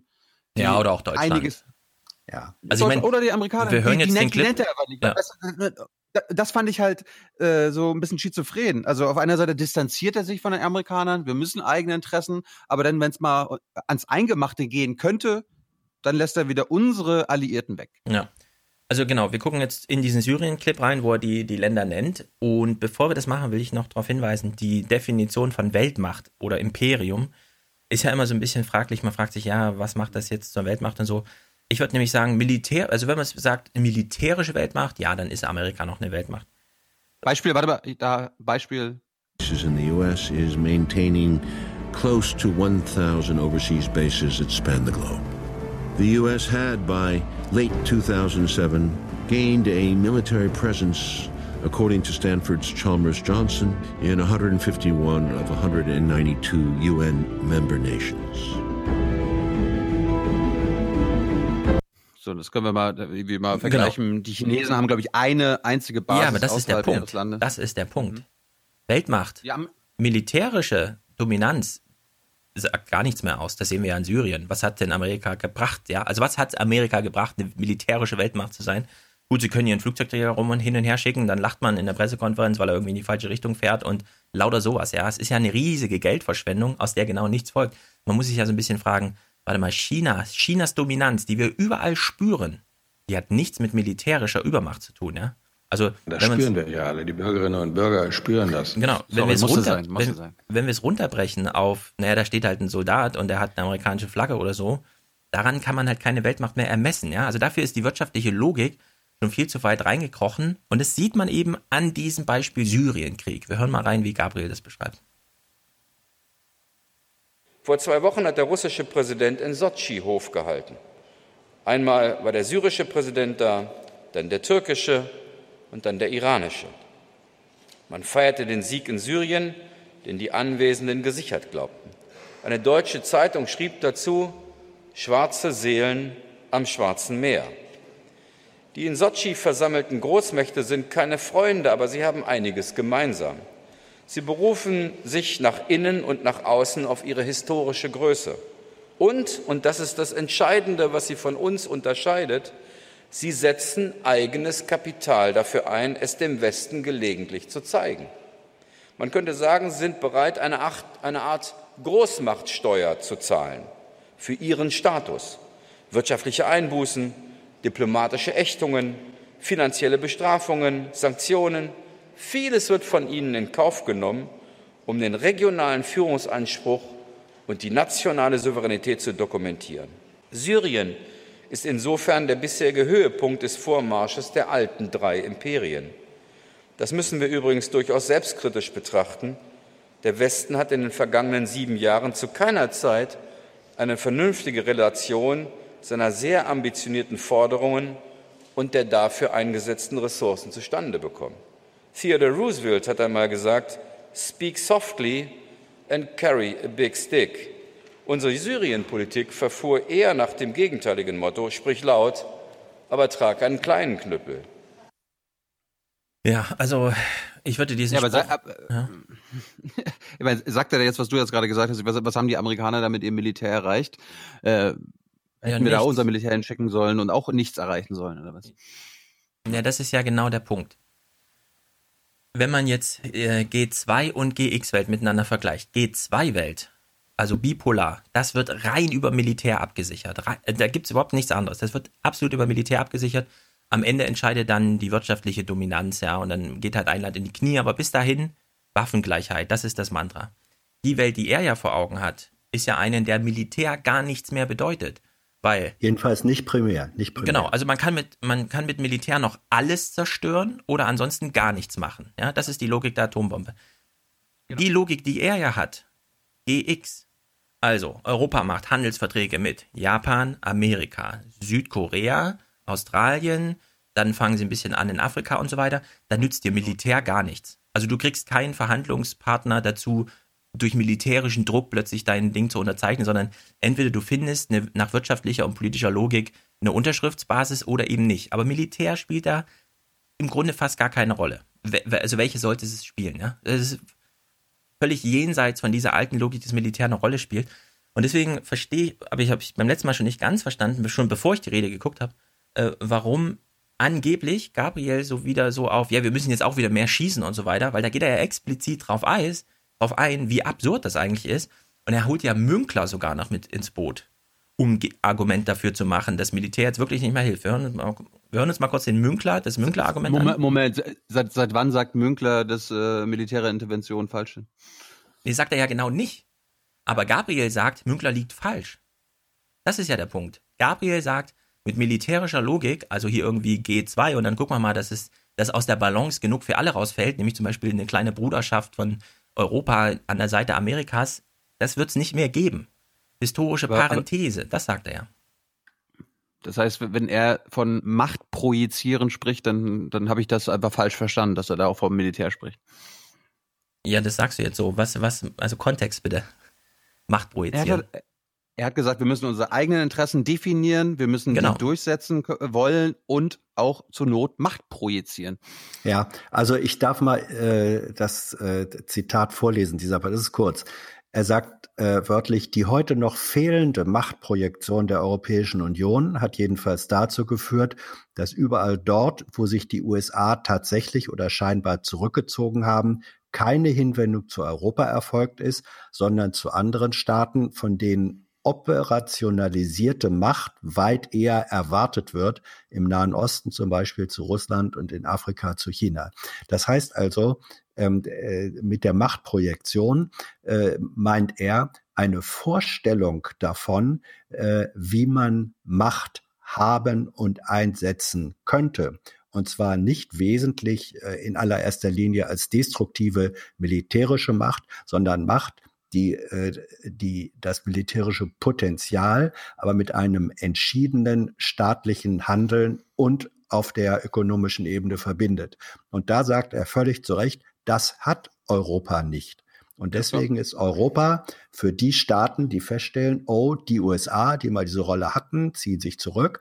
Und wer sind denn jetzt die neuen äh, führenden Figuren oder Akteure in diesem Vakuum? Und dann sagen Staaten, na, es ist eben nicht Europa, also gucken wir mal, was China da zu bieten hat. Das ist eine, wie ich finde, zutreffende Beschreibung. Ja, ja, ich meine zu diesem ganzen, also da ist er ja eins zu eins mit Macron. Der stand ja auch da und hat ja. gesagt, Europa hat sich ausgeruht an Amerikas Seite und hat militärisch genau gar nichts gemacht, außer, und da ist Deutschland besonders krass, bis achtundneunzig im Grunde immer nur Schecks geschrieben. Ja, also da wurde ja gar keine militärische Kompetenz aufgebaut.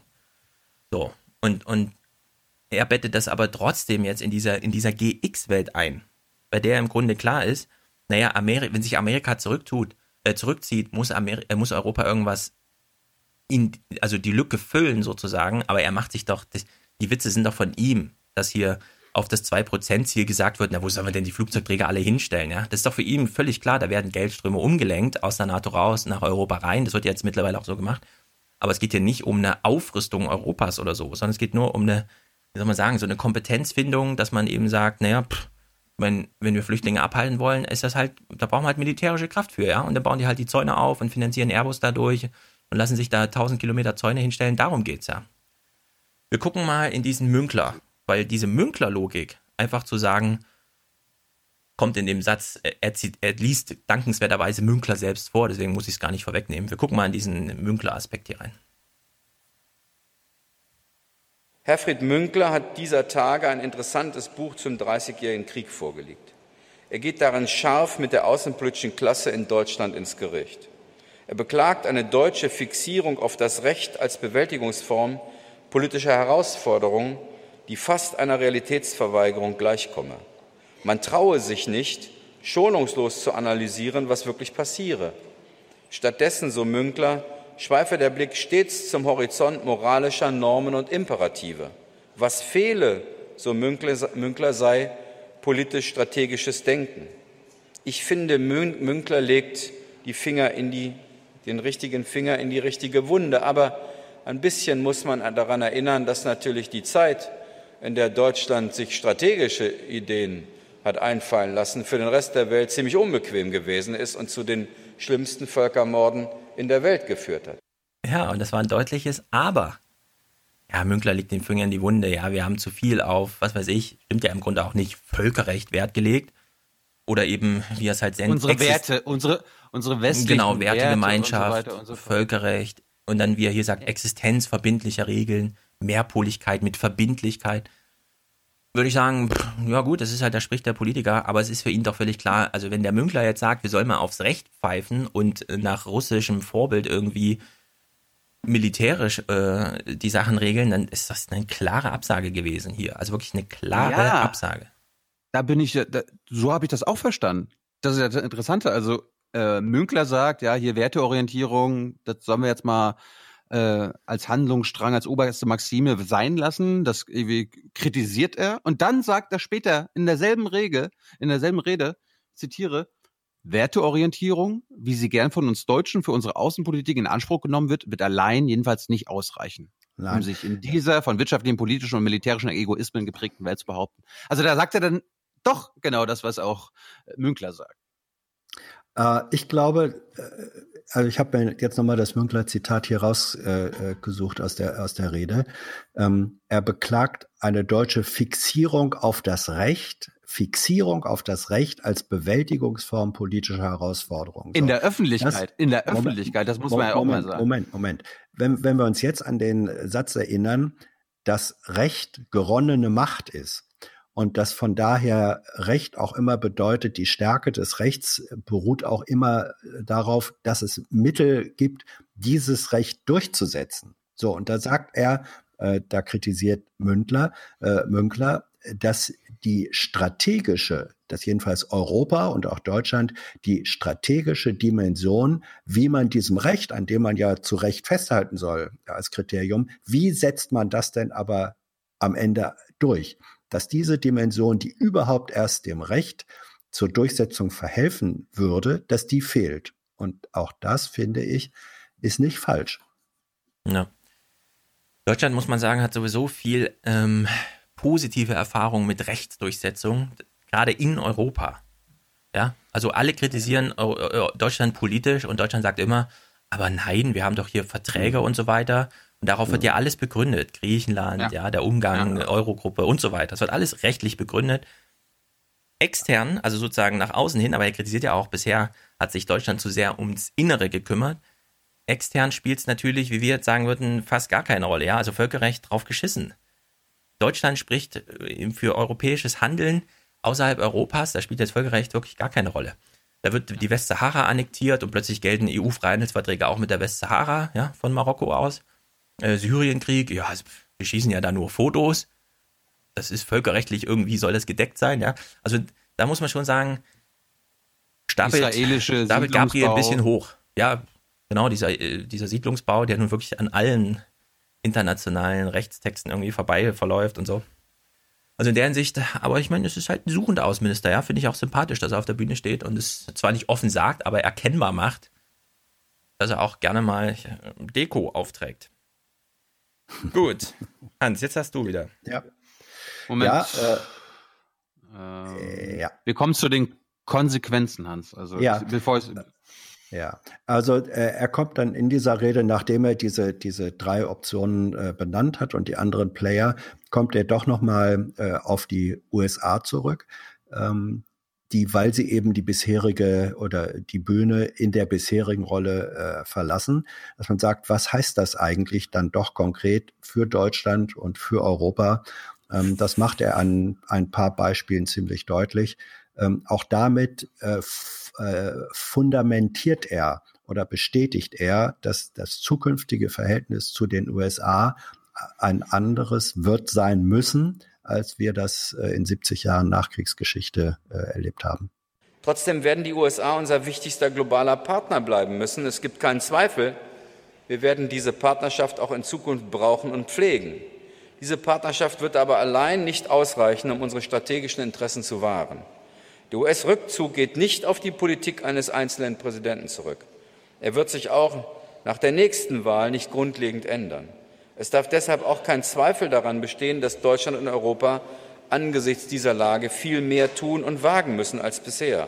Wagen. Hm. Und um es ganz offen zu sagen, es geht um ein Risiko, das uns zum Handeln zwingt. Hm. Wir dürfen nicht zusehen, wie sich neue Räume entwickeln, auf die wir keinen Einfluss ausüben. Oh. Wir müssen handeln, auch wenn jedes aktive Vorgehen ein Risiko in sich birgt, das Risiko des Scheiterns. Dieses Risiko werden wir uns nicht länger ersparen können. In der Vergangenheit haben wir es den U S A überlassen.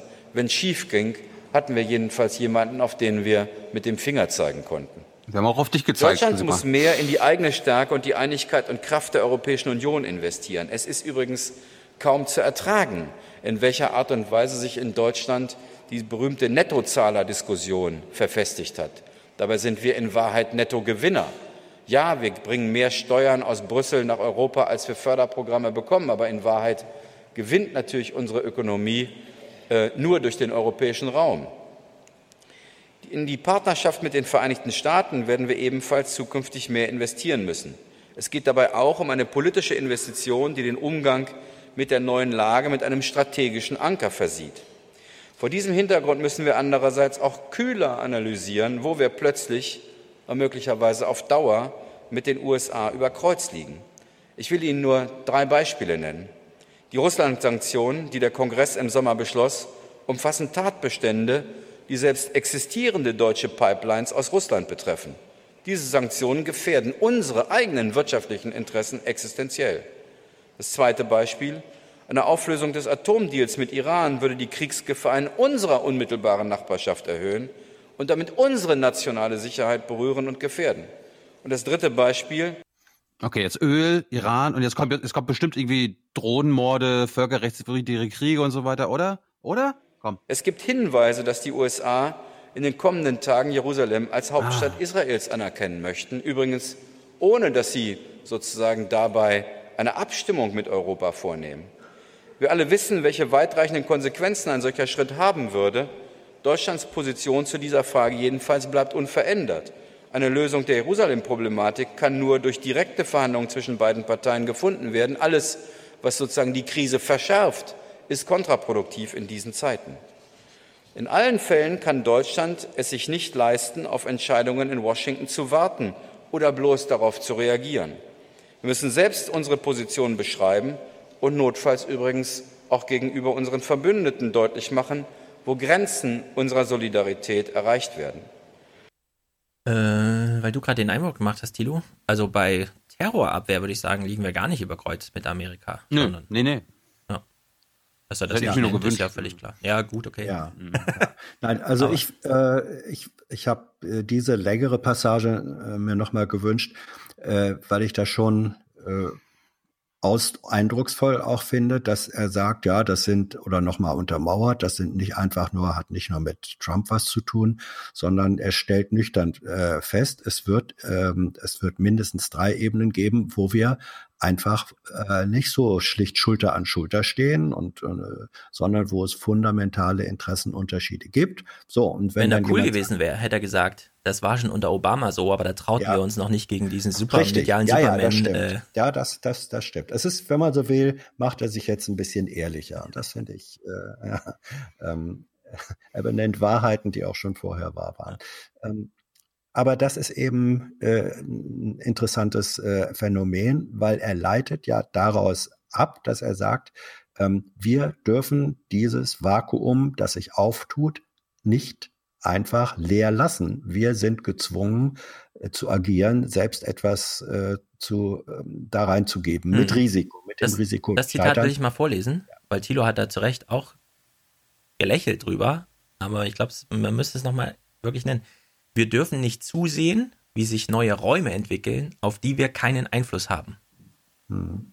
Ja. Und das ist eben nicht ja. nur ein militärisches Ding, sondern hier geht es auch wirklich ja, konkret na, drum. Ja, ja, es, es geht nie um den militärischen Raum, es geht um den äh, Wirtschaftsraum genau. oder so weiter. Möglichkeitsräume. Ja. Deswegen auch Freihandelsverträge plötzlich mit Vietnam. Aber, aber und das, Militär, das Militär ist dafür da, die Handelswege zum Beispiel freizuhalten für diesen äh, Wirtschaftsraum. Genau, dafür ist zum Beispiel ein Bundespräsident mal zurückgetreten. Und das ist eine Aufgabe, die hat Europa, äh, Amerika immer für uns gemacht. Die Weltmeere frei halten, sodass die Dinge aus China äh, kommen können. Das machen wir, jetzt, so. das machen wir jetzt seit ein paar Jahren auch schon. Ne? Das ist echt ein Feld, auf dem wir uns überlegen müssen, weil wenn, wenn Trump da die Präsenz einfach runterfährt, ja. Indien, Indien, Pakistan und so, ja, das, das betrifft uns ja dann, sagt er in der Rede auch, ja, es gibt ja sehr viele Regionen auf der Welt, wenn sich Amerika da zurückzieht. Also entweder, wenn Amerika da übertreibt oder wenn sie sich zurückzieht, betrifft das Europa sehr viel mehr als Amerika. Und das ist zum Beispiel die Ukraine. Die liegt ja. nun mal sehr viel näher an Europa als an Amerika. Ja, das ist äh, sozusagen dann die nächste Passage, nach, nachdem wir hier ähm, äh, die auch andauernde und zwar inhaltliche Distanz zu den U S A nochmal ähm, betont hat, äh, ist dann natürlich das Thema so, und wie ist das Verhältnis äh, zu Russland? Und äh, da macht er, das macht er fest, natürlich am Beispiel äh, Ukraine. Und da nimmt er, wie ich finde, eine ganz interessante Positionsbestimmung vor. Die in der S P D gar nicht so ungewöhnlich ist, ne? Ja. Es wäre zum Beispiel ein großer Fortschritt, wenn wir uns mit Russland auf eine tragfähige Blauhelm-Mission der Vereinten Nationen verständigen könnten, um endlich in der Ostukraine einen dauerhaften Waffenstillstand und den Rückzug schwerer Waffen durchzusetzen. Alle Seiten haben das seit Jahren versprochen und dieses Versprechen immer wieder täglich gebrochen. Noch sind die Vorstellungen, wie eine solche Mission aussehen konnte, zwischen uns und unseren Alliierten und Russland außerordentlich unterschiedlich. Aber dass Russland dazu überhaupt bereit ist, bedeutet einen großen Fortschritt, denn bislang ist eine solche Internationalisierung des Konflikts und des, sozusagen der Befriedung dort immer abgelehnt worden. Und das Angebot an Russland ist auch klar. Nach der Durchsetzung eines dauerhaften Waffenstillstandes können wir Europäer helfen, den Donbass wieder aufzubauen und übrigens auch erste Schritte für den Abbau von Sanktionen auf den Weg bringen. Dazu, das wäre zwar noch keine endgültige Lösung des Konflikts in der Ukraine und bei weitem noch keine Erfüllung der Minsker Vereinbarung, aber ein Durchbruch wäre es in jedem Fall und ein großer Schritt hin zu einer erneuten Entspannungspolitik mit Russland. Dabei ist klar, es kann keine deutsche Ostpolitik mehr geben. Es muss zwingend eine europäische Ostpolitik sein. Wir können erfolgreiche Ostpolitik nur gestalten, wenn unsere neuen NATO- und E U-Partner in Mittel- und Osteuropa mit an Bord sind. Mit ihren ganz spezifischen historischen Erfahrungen, die andere sind als unsere. Aber gerade wir Deutschen haben an dieser Entspannung nach wie vor ein existenzielles Interesse. Angesichts dieser Aufgaben ist unser Verständnis für die notwendigen Aufgabenstellungen der Europäischen Union an, sozusagen in der aktuellen Debatte beinahe furchterregend zu nennen. Wir gehen mit der Europäischen Union um, als hätten wir noch eine zweite auf Lager. Da wird auf andere gezeigt, da wird offen gedroht, da gibt es Blockaden, Kampfabstimmungen und nicht zuletzt giftige Klischees. Ja, also das ist, ähm, finde ich insofern interessant. Du hast recht, Stefan, das ist äh, aus der S P D, äh, hat man diese Vorstellung äh, auch schon häufiger gehört, aber äh, dass sie sozusagen nochmal von äh, Gabriel in einem geostrategischen Gesamtwerk äh, da vorgestellt wird und im Ergebnis, wenn man die U S A-Passage jetzt mitdenkt, ähm, dann landet man doch bei fast so einer Art äh, Äquidistanz bei einer bei der ha- Herausforderung, eine eigene, aktive Rolle zu spielen, den beiden bisherigen äh, Global Playern gegenüber selber aktiv zu werden, äh, was aber eben nicht als nationale, sondern nur als europäische äh, Aktivität denkbar ist. So, das ist die Positionierung, äh, die er da vornimmt. hat er ja dieses Zitat, Deutschland muss mehr invest in Europa investieren, und dann nimmt er ja, ja diese Nettozahler-Diskussion. Ja. Das ist so richtig, finde ich, eins zu eins Vorwurf an die deutsche Bevölkerung und auch an die deutschen Medien, weil da hätte man sehr viel früher ja, ja. auf Junkers Linie einschwenken müssen, sich nämlich die Frage zu stellen, warte mal, Osteuropa, gehört das eigentlich auch zu Europa? Und warum ist, kriegen die eigentlich schlechtere Lebensmittel? Das ist das eine, was man ermittelt hat. Da wird einfach schlechteres Zeug hingeliefert. Und warum sterben die da zehn Jahre früher? Weil die, das sind die Länder, die für uns, und es können nur die, das Verhältnis nach jenseits Osteuropa dann regeln müssen. Ja, das, kann, das können nicht die Spanier oder so machen. Und Deutschland wird das auch nicht machen. Sondern da kommt es dann auf Polen an und so. Und Tschechien auch und solche Länder, von denen wir nichts wissen. Ja, in Tschechien ist der Durchschnittslohn tausend Euro. Und das ist einfach, ja, da, also so kann man keine Osteuropa-Politik machen. Also Europa, Ost, Außen-Europa-Politik, also Richtung Osten. Ich wollte nur anmerken, äh, Jan Techau hat äh, beim Z D F, was wir in der letzten, Wo- in der letzten Folge gehört haben, gelogen. Er hat ja gesagt, dass die NATO nicht einmal vorkam in der Rede. Jan, du hast nicht zugehört. In der Gabriel-Rede? Ja, wir haben doch gerade NATO. Ach so, gehört. Ja gut. Aber so richtig... Ich, ich wollte es nur, okay. nur anmerken. Macron wurde dagegen wirklich nicht genannt bei äh, Schulz' Rede.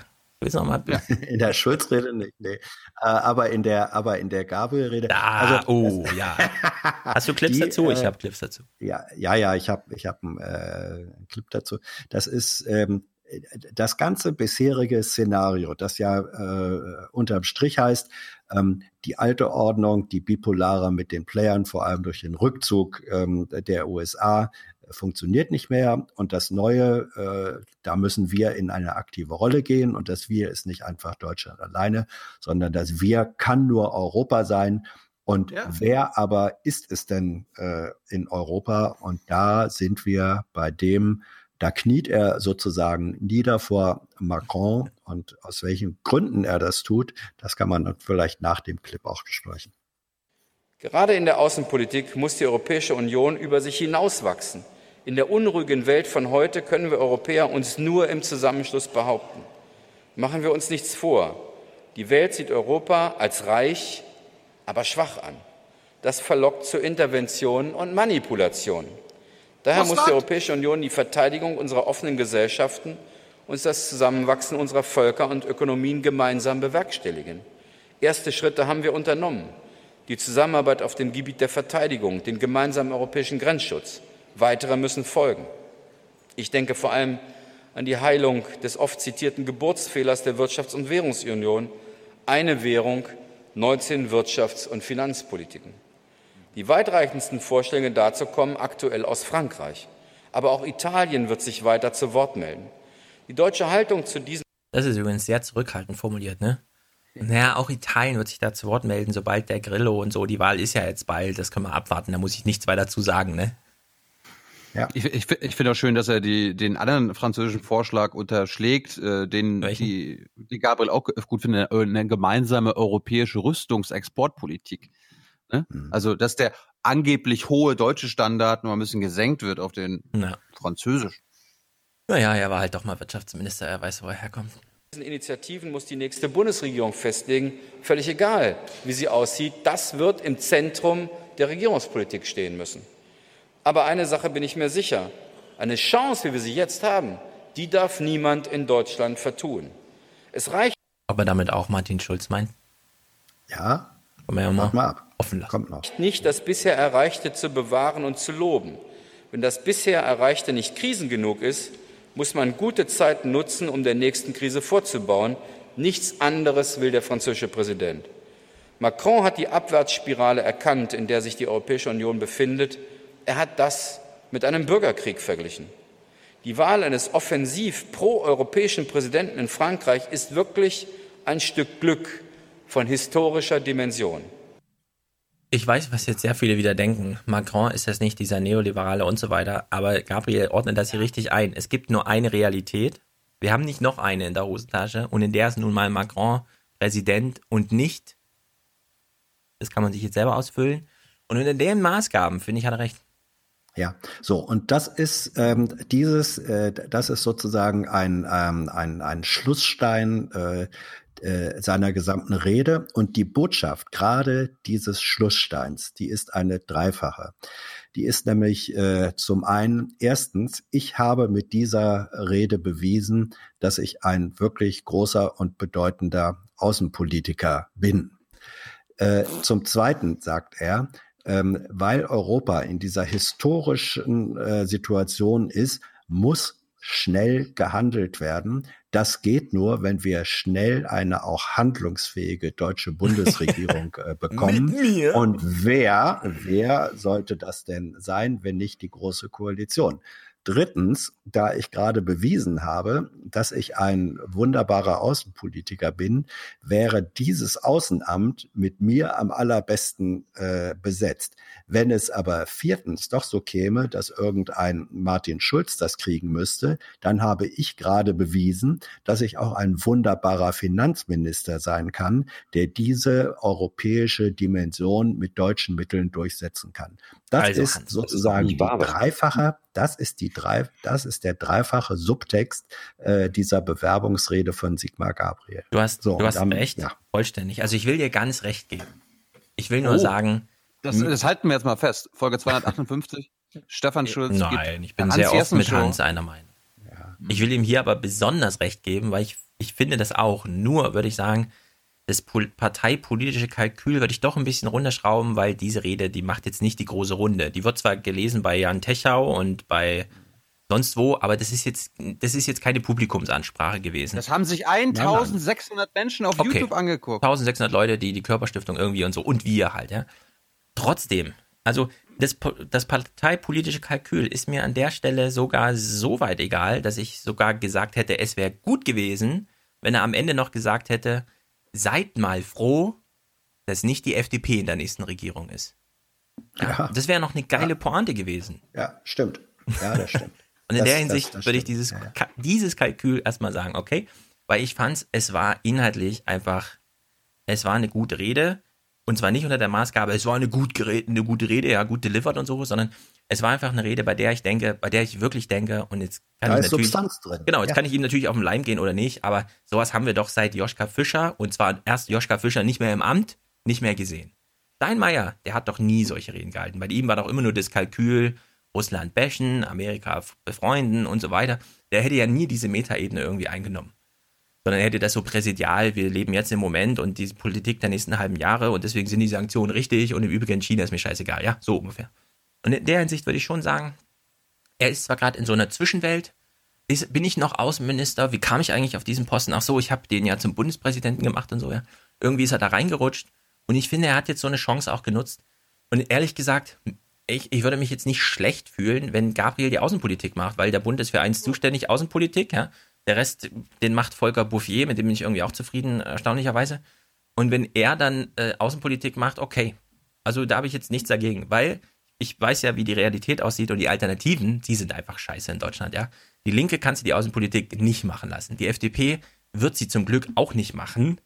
Den Grünen, also was hätte das, das wäre das wär Schauspiel gewesen, ja. Cem Özdemir als Außenminister, also das wäre das, die totale, das totale Theater gewesen.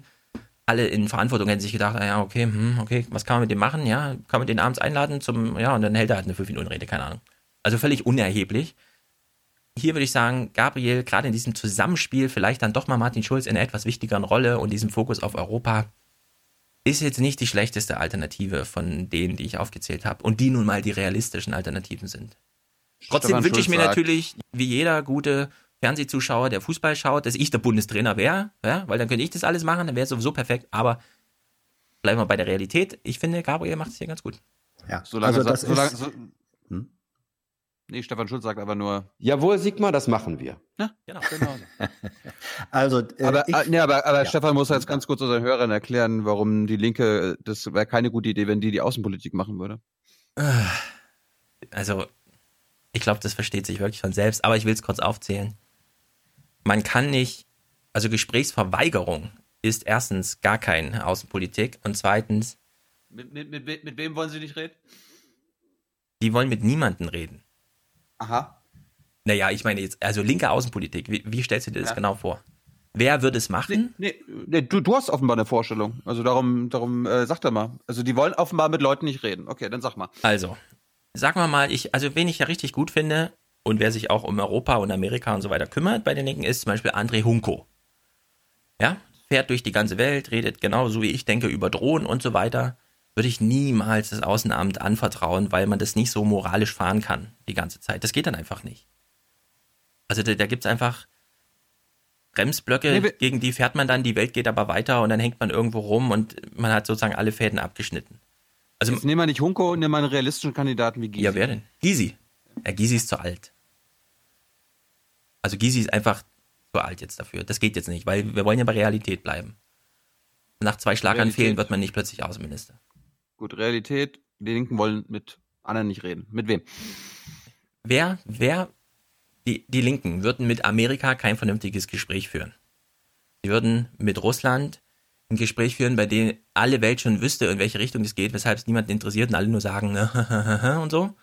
So, sie wären nicht so richtig in der Lage, mit Frankreich zu reden, glaube ich. So, in, in die Frage, die ich dir aber gegenfragenmäßig stelle, welche Person sollte es machen?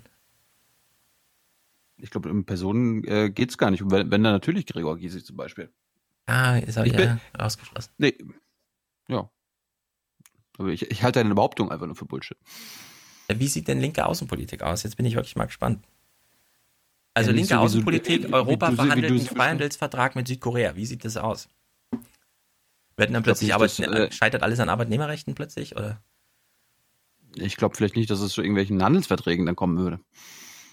Ja, also wer die, ja. wer Gabriels Lieblingsszenario, das ist auch mein Lieblingsszenario, ist G X erstmal schon abgeschrieben. Okay. Beispiel, Beispiel Europa. Die Linken, die Linken äh, wollen, was wir auch wollen, nämlich einen Neustart für die E U, äh, ja. eine andere E U. Bin das ich ist ja das dafür. Tolle. Europa ist ja keine Außenpolitik mehr. Da bin ich ja absolut dafür, dass die Linken das machen. Aber Europa ist keine Außenpolitik mehr. Das heißt, ja. Also wenn eine rote Linie in Gabriel wirklich drinsteckte, unmissverständlich, ja. Außenpolitik ist Europas Handeln nach außen. Das hat überhaupt ja. nichts mehr mit Deutschland zu tun.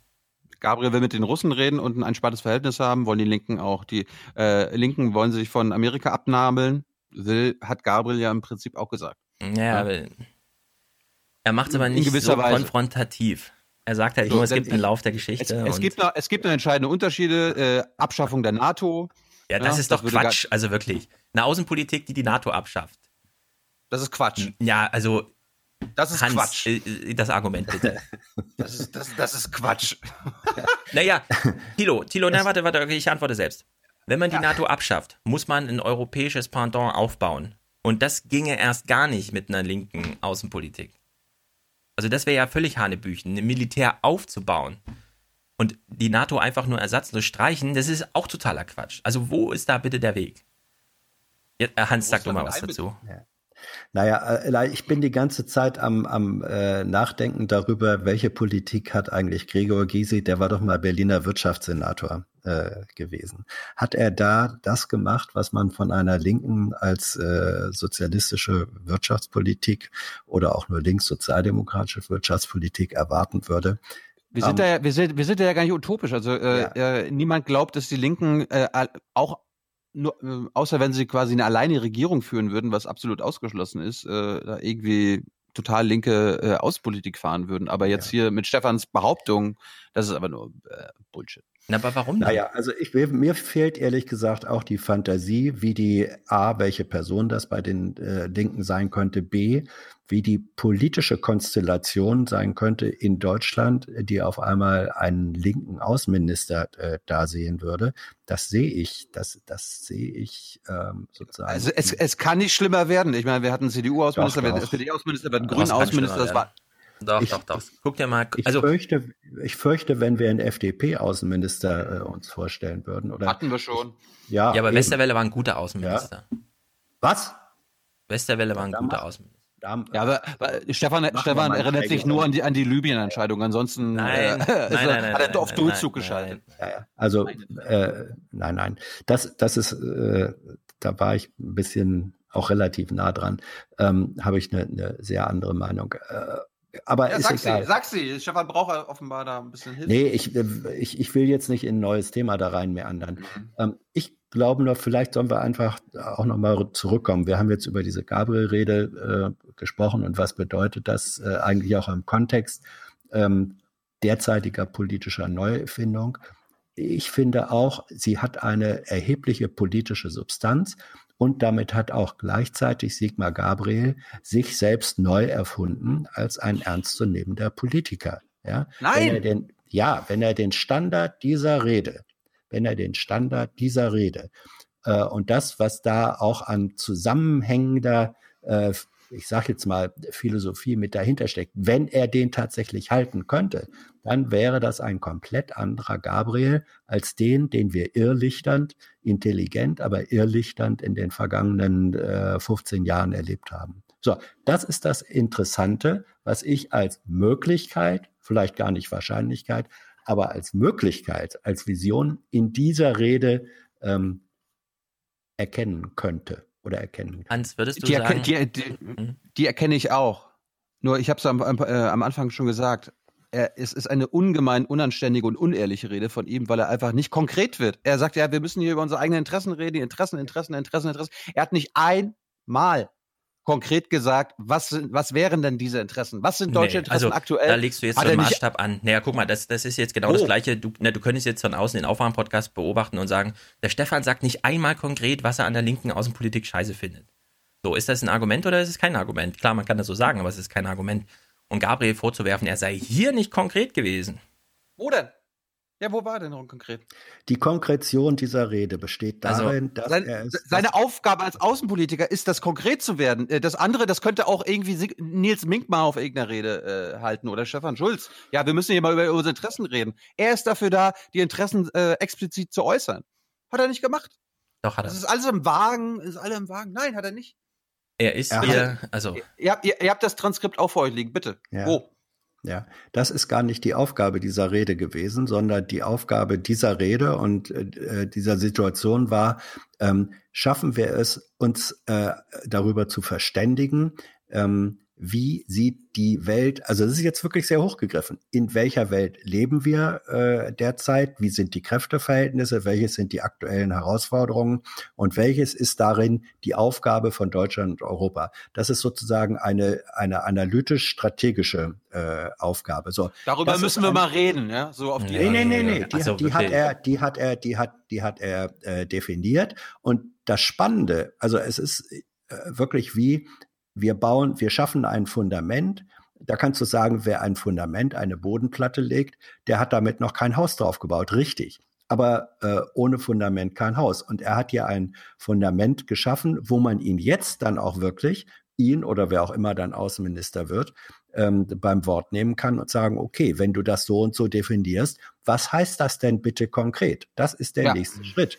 Das stimmt. Und für diesen, für diesen nächsten Schritt, Der, den du völlig berechtigt einforderst, für diesen nächsten Schritt hat er eine Ebene geschaffen, von der er gar nicht mehr weg kann. Das wird man, diese Rede und was er da sagt, wird man ihm immer vorhalten können und sagen, werter Herr Gabriel, was folgt jetzt daraus?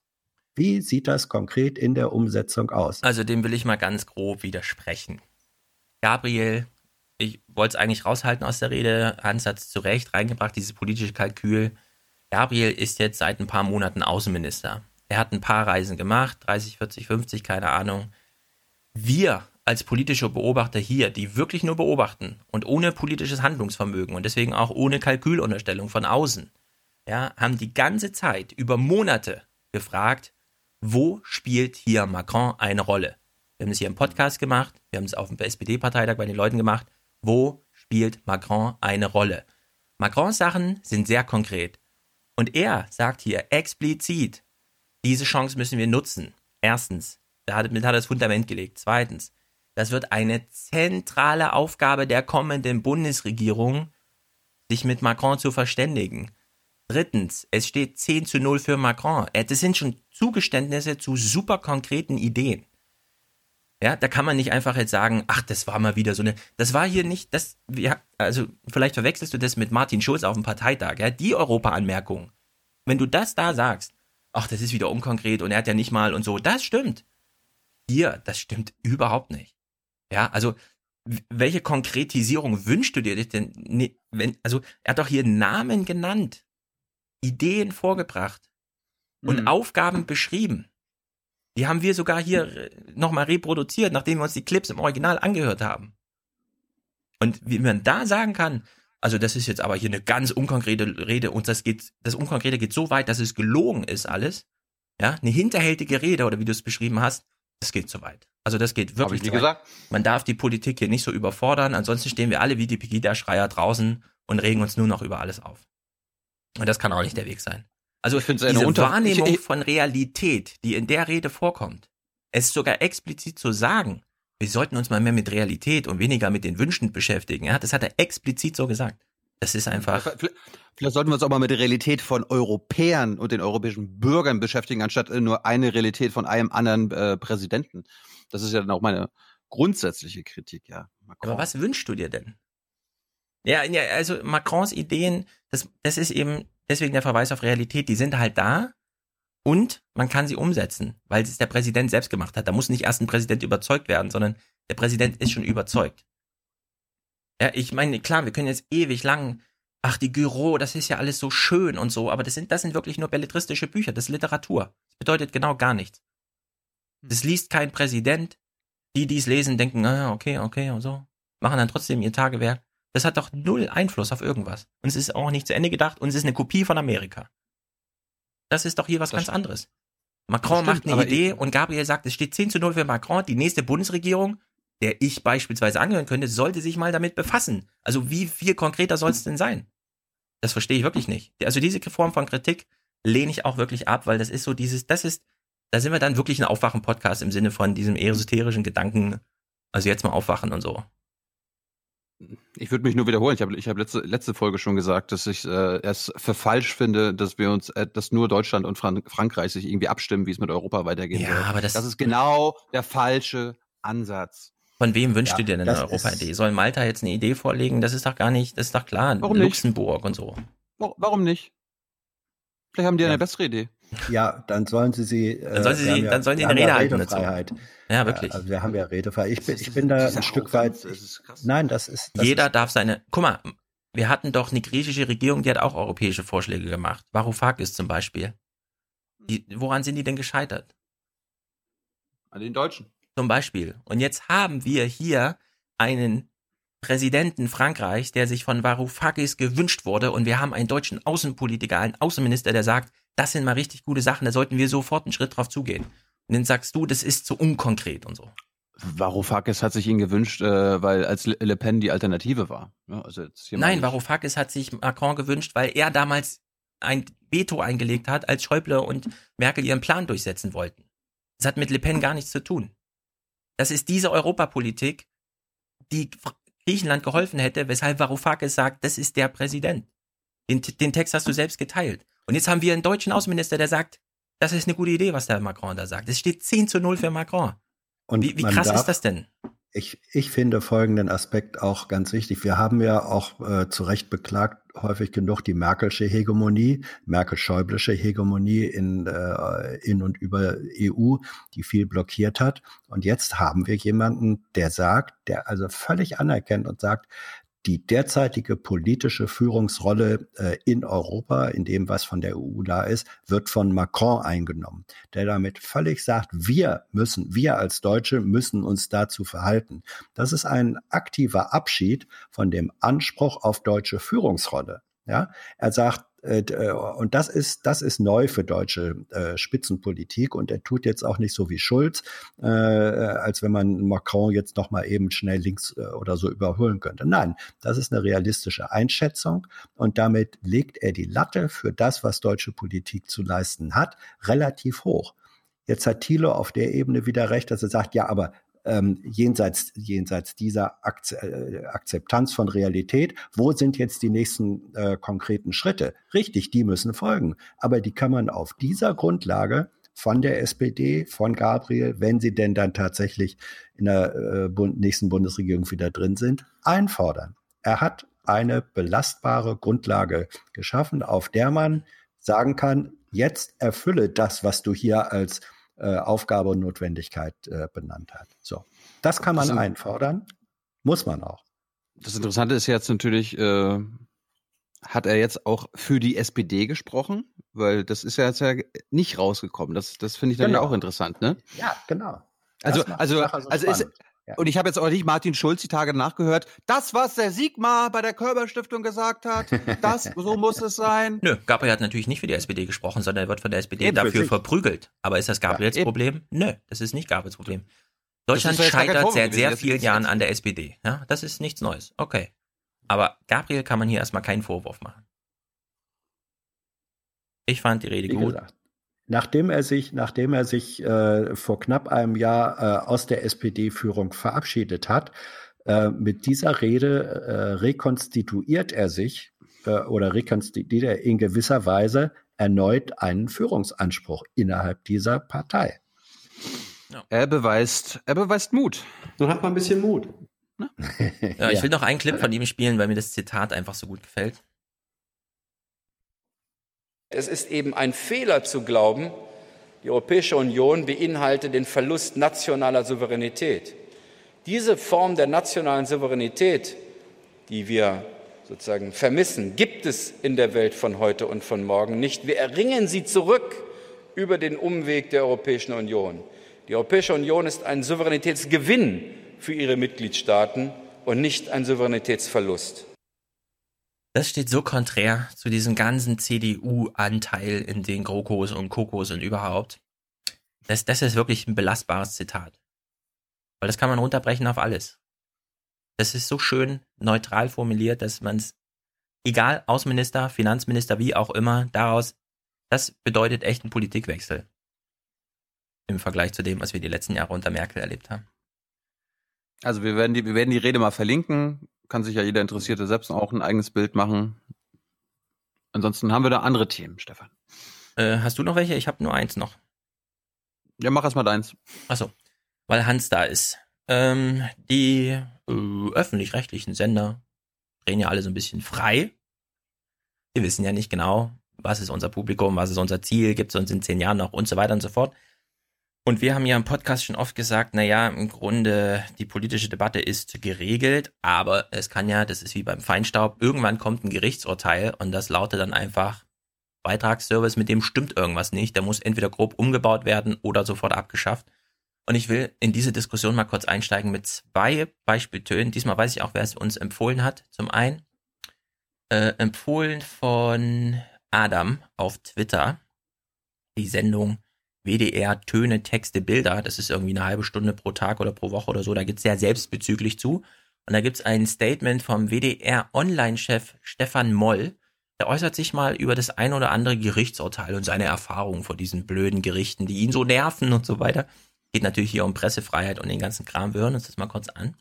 Das nervt ihn. Oh. Ich finde das ein bisschen schade, muss ich sagen, weil gerade auch... Ja, er wird natürlich interviewt von einer öffentlich-rechtlichen, also das ist wie immer, ja. Zum Beispiel die Tagesschau-App ist eine großartige App und also ich frage mich manchmal, ob man nicht super. viel mehr Widerstand leisten könnte oder müsste, damit wir unser Angebot so aufstellen, wie wir das wollen und nicht die Verleger. Also ich sehe das genauso. Also ich kann diese Einschätzung völlig teilen. Und ja, unglaublich, ja. Also die öffentlich-rechtliche Journalistin stellt dem öffentlich-rechtlichen Chef eine Frage und er kann es absolut teilen, was sie als Prämisse da reinlegt. Und jetzt kommt seine Empirie. Und, ähm, ärgere mich privat auch über manches, aber ich muss mich ja auch fragen, ich bekomme mein Gehalt und mein Budget über Rundfunkbeitragsmittel. Und in welchem Umfang möchte wohl der Beitragszahler, dass ich das für Prozesse ausgebe und in welchem Umfang, dass ich vernünftige Angebote liefere? Oh. Ich habe jetzt für mich entschieden, vor Gericht ist man irgendwie angesichts der Urteile, die ich da aus den letzten Monaten gesehen habe, offenbar mit der heutigen Richtergeneration nicht wirklich gut aufgehoben. Also versuche ich lieber weiter ein gutes Online-Angebot zu machen. Ich möchte nochmal sagen, wir haben dieses Jahr zum Beispiel zwei Grimme Online-Preise gewonnen mit unserem Angebot. Unter anderem mit so einem Angebot wie dem W D R-Kandidatencheck. Das finde ich wichtig, dass wir für sowas Energie haben, Geld haben, Zeit haben, um das umzusetzen. Und da habe ich tatsächlich keine Lust, meine Zeit in irgendwie so ein Verfahren äh, zu investieren, wo am Ende wieder irgendein Gericht äh, unsere Apps oder unsere Webseite ausdruckt und auf der Basis zu einem Spruch kommt. Ich glaube, das lohnt nicht. Also lieber Grimme Online Awards gewinnen, dafür auf lange Texte im Netz verzichten. W D R-Online-Chef Stefan Moll über die Veränderungen bei w d r punkt d e. Ähm, Hans, gib mir mal kurz eine Einschätzung. Wie schätzt du diesen Clip ein? Ist es jetzt... Du kennst doch die Fabel äh, vom Fuchs und den sauren Trauben. Nein, erzähl mal. Warte mal, Fuchs und die sauren Trauben? Ja, das ist eine der, der klassischen äh, Fabeln. Das ist das irgendwie eine, ist das so eine, so eine norddeutsche äh, Fabel, die man in ja. Nordostdeutschland nicht kennt? Ich glaube, das ist griechische äh, Mythologie, also äh, mindestens äh, Gebrüder Grimm oder so. Also das, das äh, ist, ich weiß noch nicht mal, ob es der, ob's der Fuchs war. Jedenfalls, ähm, der, da sind die Trauben, die hängen da ein bisschen höher und ähm, der Fuchs, ich glaube, es war der Fuchs, kommt nicht dran, obwohl er sie gerne hätte. Und weil er nicht drankommt, erklärt er dann, die sind sowieso sauer. Mhm, genau. So ein bisschen ist das, ist das äh, doch hier auch, dass gesagt wird, oh ja, also ich, ich finde das auch schon schräg zu sagen, diese heutige Richtergeneration, die die begütet, zu sagen, ja, war mal bei dem urteilen und will der Gebührenzahler wirklich, dass ich sein Geld dafür ausgebe, ne?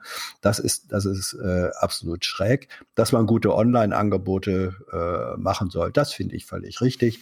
Dass zum Teil die Verleger äh, da Sachen durchgesetzt haben, die einfach nur grotesk sind, äh, um ihre äh, eigenen Interessen im Netz äh, zu schützen, ist auch wahr. Aber mit so einer Argumentation daherzukommen, das finde ich eines Online-Chefs intellektuell nicht würdig. Der Fuchs und die Trauben auf unsere Hörer ist tatsächlich eine griechische Fabel. Ja, ist okay.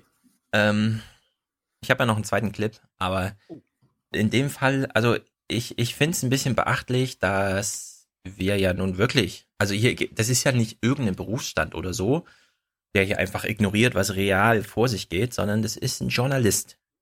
Und der ist ja auch in Verantwortung. Hat er ja gesagt, irgendwie hat er den Grimme-Preis irgendwie selber gewonnen mit diesem Kandidatencheck. Das fanden wir ja auch ganz toll, wie Christian Lindner da ins Pflegeheim geht und so weiter und so fort. Aber ja, ja, genau. Also das, das hat jetzt hier nicht, äh, die, die tatsächlichen Journalisten haben nicht die Preise gewonnen, sondern Er, Moll, weil er, für seine weil er das Form, genau. genau, weil er das Format nicht verhindert hat. So läuft das nämlich. Genau, er hat da eine Firewall aufgebaut und plötzlich spielten Gerichtsurteile keine Rolle mehr. So, jetzt gibt's aber Gerichtsfälle, bei denen man sagen muss, naja, aber da vielleicht kriegen sie es gar nicht mehr so richtig mit, was da gerade in der Welt läuft, weil man kann jetzt nicht jedem Richter einfach unterstellen, nur weil er sich mal eine App ausdruckt, keine Ahnung, wie äh, bei solchen Zivilrechtssachen, ob da Computer verboten sind im Gerichtssaal oder ob das alles nur schriftlich verhandelt wurde und deswegen Papier hin und her geschickt wurde, also wie auch immer. Jedenfalls gibt es einen anderen Clip, empfohlen von Spiro Spion, bei YouTube, glaube ich, könnte durchaus sein, von den K G K-Rechtsanwälten, Fachanwälten, die einen eigenen YouTube-Kanal haben, es ist verlinkt. Leider hat er zwar so ein Mikrofon an seiner Brust, aber es funktioniert nicht. Deswegen kommt der ganze Hall des Raumes mit rein. Das ist aber egal. Kann man das ausdrucken? Genau, jemand kann es transkribieren und ausdrucken. Es ist egal. Wir hören uns das trotzdem mal kurz an, weil es ist hochinteressant. Es gibt Gerichtsfälle, die so in die Richtung gehen, wie ich es schon immer gesagt habe. Irgendwann wird ein Urteil kommen, bei dem es dann nicht mehr darum geht, lieber ein Grimme-Preis oder ein Longread auf der Seite der Presse ähnlich ist, sondern bei dem dann wirklich alles zur Disposition steht. Es gibt ein ganz, ganz spannendes Urteil des Landgerichts Tübingen. Hintergrund war folgender. Der Südwestdeutsche Rundfunk, der S W R, hat eine Reihe von Beitragsbescheiden erlassen und wollte die nun vollstrecken. Ein paar Leute haben sich dagegen gewehrt und sind ähm, erstmal vors Amtsgericht gezogen, sind dort zwar erfolglos geblieben, aber jetzt in, in der nächsten Instanz beim Landgericht Tübingen äh, scheint sich da äh, etwas anzubahnen, was wirklich neu ist. Äh, denn das Landgericht Tübingen ist der Auffassung, dass der Beitragsservice möglicherweise gegen Europarecht verstößt, also europarechtlich nicht haltbar ist. Es hat deshalb die ganze Angelegenheit dem E u G H, dem Europäischen Gerichtshof, zur Entscheidung vorgelegt. Ja, das muss man kurz beschreiben. Die geben ja nicht einfach so nächste instanzmäßig das Verfahren weiter und lassen die dann entscheiden, sondern das Gericht stellt europarechtliche Fragen an den Europäischen Gerichtshof, der daraufhin diese Fragen beantwortet, woran sich dann das Landgericht in dem Fall wieder hält. Das war das, die gleiche Prozedur damals auch bei diesem Google-Urteil, als die in Spanien nicht genau wussten, wie ist denn das jetzt, wenn Sachen auf Webseiten, aber dann auch in Google-Suchergebnissen auftauchen, wie verhalten wir uns da? Und dann hat eben das Europäische Gerichtshof hat dann gesagt, naja, da wird halt eine Profilbildung vorgenommen und der hat jetzt das Recht zu löschen. Ja, dann muss das Landgericht, in dem Fall dann das spanische Gericht, plötzlich mit diesem, also man kann es dann nicht ignorieren, sondern man muss das dann irgendwie in die eigenen Urteile einbauen. Und in dem Falle geht es halt hier dann auch, das Gericht hat eigene Fragen formuliert an den Europäischen Gerichtshof und da kommt dann auch richtig Text zurück, der für sehr viele interessant ist, bevor dann das wirklich auch in Recht gegossen wird durch ein Urteil. Und hat dabei verschiedene Fragen aufgeworfen. Insbesondere ähm, meint das Landgericht Tübingen, könnte der Beitragsservice eine unzulässige Beihilfe darstellen. Denn der Beihilfe? Beitragsservice war... Eine Beihilfe zur Demokratie? Ja, lass mal laufen, genau. ...wandert nahezu eins zu eins und ungekürzt an die öffentlich-rechtlichen Sender. Dadurch werden die ausländischen Sender benachteiligt, die natürlich nichts von dem ganzen Kuchen äh, abkriegen.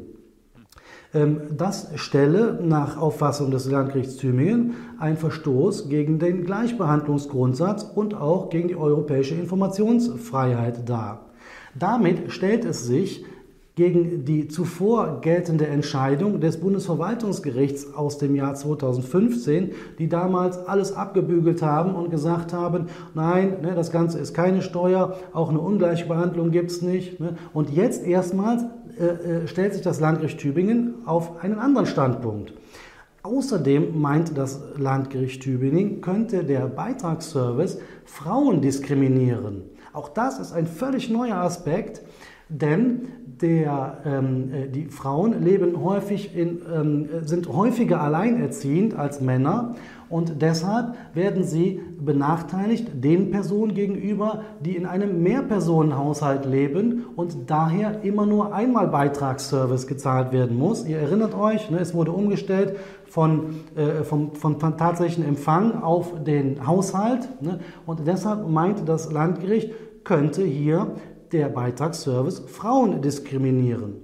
Außerdem verstoße der Beitragsservice möglicherweise auch ähm, oder benachteilige möglicherweise solche Personen, die mehrere Wohnsitze haben. Zum Beispiel der Student, der in einen, ähm, der zu Hause bei seinen Eltern wohnt, zahlt keinen Beitrag, während derjenige, der äh, in eine andere Stadt ziehen muss und dort einen Haushalt gründet, eben doch ähm, Beitrag zahlt. Auch Berufstätige, die zum Zwecke der Arbeit in eine andere Stadt ziehen oder dort einen zweiten Wohnsitz begründen, müssen sogar doppelt zahlen. Auch das kann nicht sein. Ähm, ferner sind Leute oder Deutsche, die im Ausland leben, von der Beitragspflicht befreit. Auch das kann nicht sein, weil die empfangen ja genauso die deutschen Sender wie die Leute, die hier in Deutschland leben. Also das Ganze bleibt hochspannend. Der EuGH wird sich nun mit diesen Fragen befassen müssen. Wir halten euch da auf dem Laufenden. Ja, ehrlich gesagt, ich weiß davon nichts. Ich kenne die Terminlage nicht. Ich weiß nur, die E U G H-Sachen, die kommen immer aus heiterem Himmel plötzlich, ja? Wenn da so diese Quasi-Urteile zurückgegeben werden an die Ge- Gerichte und so. In der Hinsicht, Hans, was meinst du? Ja, dazu kann ich auch nichts sagen. Also äh, ich, ich bin kein Jurist. Manchmal bin ich auch froh, dass ich kein Jurist bin und nicht so tun müsste, als würde ich davon was verstehen. Man nimmt manchmal staunend zur Kenntnis, was und wie argumentiert wird, muss es aber als Realität ähm, trotzdem äh, erkennen. Aber ich kann das, ich kann das nicht seriös äh, inhaltlich kommentieren, wirklich nicht. Ich setze mich gern damit auseinander, wenn es eine EuGH-Entscheidung und Begründung äh, gibt. Aber so kann ich das erstmal nur ähm, mit dem schönen norddeutschen Satz, was nicht all Gift, zur Kenntnis nehmen. Ja, also wer ich da halt, mehr weiß, ich bin da wirklich ja. sehr neugierig, was, was ja. das für ein Verlauf da war. Schon allein, dass das Landgericht meint, oh, hier sind ja irgendwie europarechtliche Sachen und so, müssten wir jetzt mal da weiterreichen. Das, schon das finde ich einen super interessanten Vorgang. Ja. Weil eigentlich gibt es in Deutschland schon so eine, oh, ist wieder so ein Beitragsservice-Ding, dann schlagen die Richter und Anwälte ihre großen Geschichtsbücher auf und gucken, welche Linien es so gibt und schlagen die wieder zu mit, naja gut, so war halt bisher immer alles in Beton gegossen in Europa, also beim E U G H gibt es da gar keine Entscheidungshistorie oder so, ja, also das ist da wirklich Luft, also freier Raum irgendwie, in dem die da jetzt ihre Fragen beantworten und es dann eben auch zurückgeben. Vielleicht kann uns die Kanzlerin das irgendwie bewerten. Ich will das jetzt nicht bewerten. Ach, schade. Habe ich mir gedacht. Äh, ich habe auch noch mal was zum Geld. Nämlich unsere Bundestagsabgeordneten bekommen jetzt bald wieder mehr Geld. Ja, das habe ich gelesen. Und ab, sofo- und, ab sofort, und ab sofort wird das automatisiert erhöht. Das ist auch toll. Ne? Also alle Jahre wird ja dann immer einmal, alle zwei Jahre, jedes Jahr, also früher war es angeblich, das weiß Hans wahrscheinlich besser, jedes Jahr wurde darüber debattiert, über eine Di- Diätenerhöhung, jetzt ist es ja so alle zwei oder alle vier Jahre. Mhm. Ab sofort wollen sie da gar nicht mehr drüber diskutieren, sondern einfach nur das alles automatisiert machen. Äh, mhm. Ich habe jetzt den, einen Beitrag im R B B gefunden, weil ich mal wieder irgendwie den Fernseher laufen hatte und auf einmal war, lief da ZIP vom R B B. Und ich bin eigentlich nur darauf gestolpert, weil die Anmoderation hat mich schon mal ein bisschen so, dachte ich, oh, na, da bleibe ich mal dran, weil das ist eine Anmoderation, die finden wir bei Berlin direkt oder im Regierungsbericht aus Berlin nicht. Egal ob Koko, Groka, GroKo oder Jamaika, seit Monaten kriegen die Parteien im Bundestag nichts Gemeinsames auf die Reihe. Tja, wenn... Ja, außer außer wenn es um Bundeswehreinsatz geht. Ja, wirklich. Wenn es aber ums eigene Portemonnaie geht, dann herrscht plötzlich ganz schnell Einigkeit. Zumindest bei Schwarz-Rot und Gelb. Union, S P D und F D P haben jetzt einen gemeinsamen Antrag zur automatischen Erhöhung der Diäten vorgelegt. Geile Grafik. Das heißt, wenn im Land die Löhne steigen, dann steigen... Müssen wir noch mal kurz beschreiben. Also da regnet ja, nee, seit... Nee, nee, äh, äh, ja. Warte, also, okay, okay. warte bis zum Schluss. Und, äh, Parallel auch sofort die Einkommen der Abgeordneten im Bundestag. Ist das nun gerecht oder mal wieder ein Fall von Selbstbedienung? Gut, also, ist das ein Fall von Selbstbedienung? Na, in dem Fall bedient sich da gar niemand, sondern das Geld regnete einfach in den Bundestag rein. Lag quasi zwei Meter Geld im Bundestag. Ja. Während wir in Frankfurt schon wieder... Na gut, dieses Jahr hatten wir schon zwei Schneetage. Ja, ja, aber also die, auch die Wortwahl, also das kann ich mir bei Tina Hassel nicht vorstellen, dass Tina Hassel da am Ende sagt, ja, war das jetzt äh, so oder ist das jetzt wieder Selbstbedienung? Ja, also diese Unterstellung, oh, diese korrupten Politiker. Ja? Gibt halt Oma Ernas und dann gibt's Super Oma Super Ernas. Und Oma Erna kommt jetzt zur, zur Sprache. Ich war nämlich total geflasht. Jetzt gibt's nämlich einen Beitrag zu der Di- Diätenerhöhung, den gucken wir uns in Gänze an, weil es eine Menge Äh, Straßenbilder gibt, ja, also von Omas und Opas und Klein Erna und äh, Studentin Erna, der hat mir super gut gefallen. Okay. Hinter diesen Mauern wird das Thema besprochen, das die Musik. Parlamentarier am meisten interessiert. Ihre automatische Diätenerhöhung. fünfundzwanzig Minuten Blitzdiskussion, danach ist die Mehrheit für mehr Geld. Also zum Kotzen finde ich das, ja, wirklich. Und die Leute von Hartz vier, die können kaum leben, ja, ich finde es unmöglich. Nicht unbedingt notwendig. Ist nicht schön, dass das jetzt einfach so in der Zwischenzeit passiert, ohne dass es eine Regierung gibt und vor allem ohne, dass dazu wirklich eine Debatte stattfindet. Ich finde die Bezahlung der aktiven Abgeordneten nicht sonderlich hoch im Vergleich zur Wirtschaft. Ich finde die Diäten, die Versorgungsansprüche zu hoch, da würde ich dran drehen. Die können ja machen, was sie wollen, ne? Oswald, Oswald Metzger wird da einfach so eingestreut, ohne Namen und alles. Mhm. Okay. Und keiner hat letztendlich äh, die Möglichkeit, den Riegel vorzuschieben.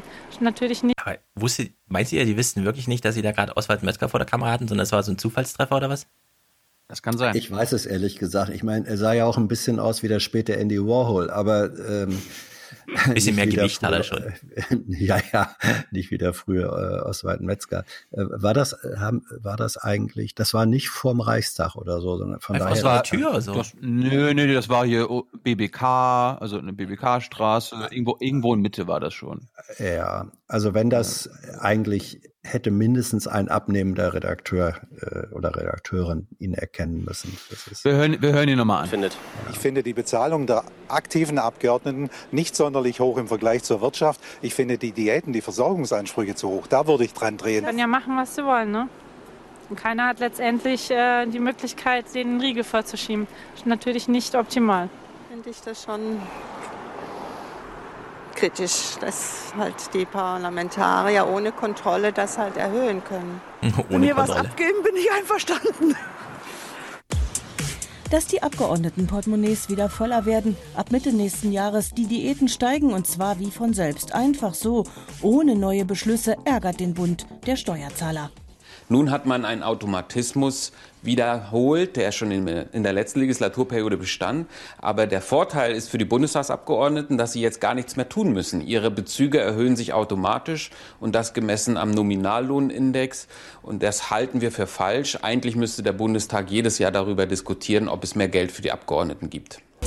Jeder Abgeordnete kann zu seinen rund neuntausendfünfhundert Euro noch etwa zweihundertvierzig Euro monatlich dazurechnen. Aber auch die Beschäftigten bekommen doch mehr. Das allgemeine Lohneinkommen wird doch auch wieder um zwei bis drei Prozent steigen. Aber es darf nicht vergessen werden, die abhängig Beschäftigten zahlen daraus natürlich auch Sozialversicherungsbeiträge, wie beispielsweise die gesetzliche Rentenversicherung. Das müssen Abgeordnete nicht tun. Dementsprechend haben sie sich hier schon besser gestellt. Selbstbedienung oder notwendige Maßnahme, weil auch die eigenen Kosten steigen.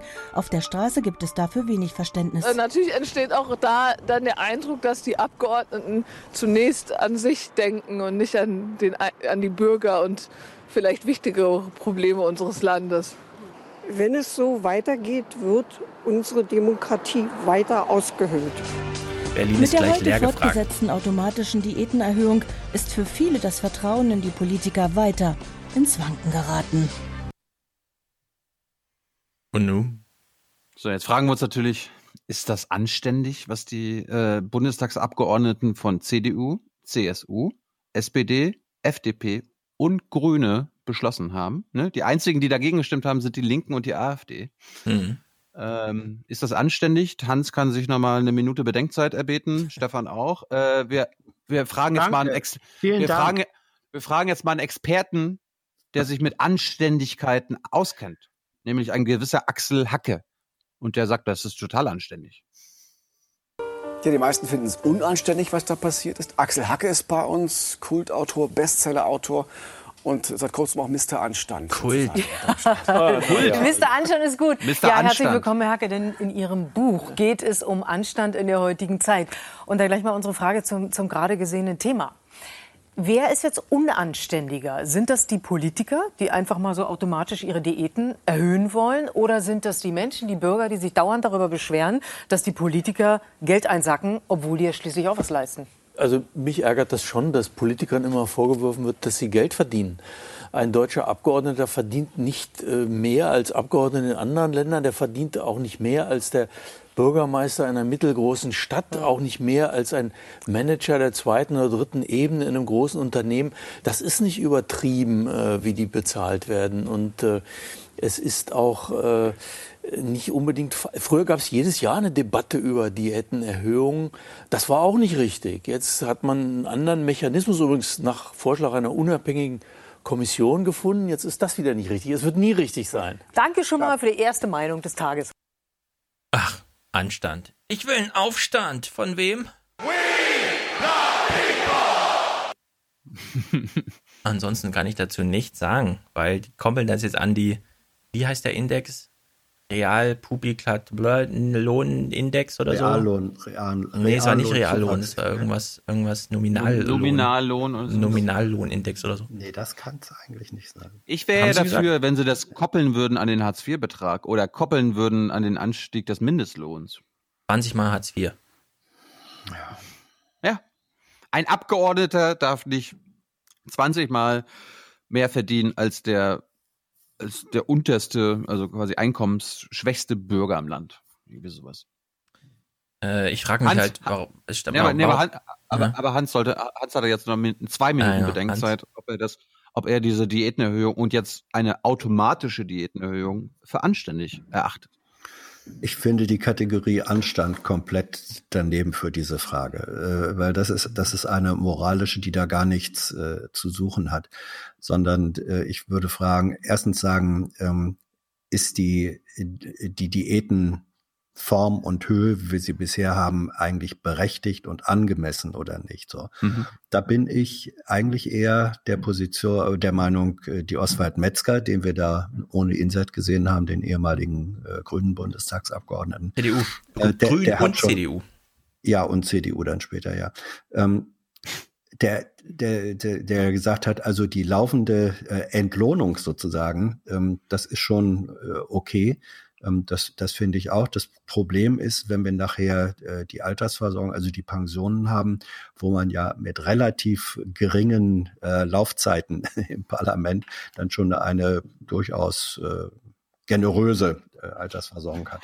Ja. So, äh, das, äh, da bin ich der Meinung von Metzger. Ähm, ansonsten ist das äh, eine Diskussion, die du nicht gewinnen kannst als Abgeordneter. Vor allem weil nicht auf der Straße, aber, wie wir gesehen haben. Ja, auf der Straße sowieso nicht, ähm, weil äh, zu sagen... Ähm, Und erst recht nicht in Berlin, wäre, würde ich noch sagen. Ja, das kommt noch. Aber das wäre, im Regierungsviertel. Das ist, das ist in jeder, das ist in jeder äh, anderen Stadt ganz genauso. Weil wenn, wenn der normale lohnabhängige Bürger eines nicht kann, es aber gerne können würde, das wäre das Schlaraffenland, wenn du sagen kannst, ich beschließe die Höhe meines Lohnes und Gehaltes selber. Ja, das kann keiner, das kann keiner von uns.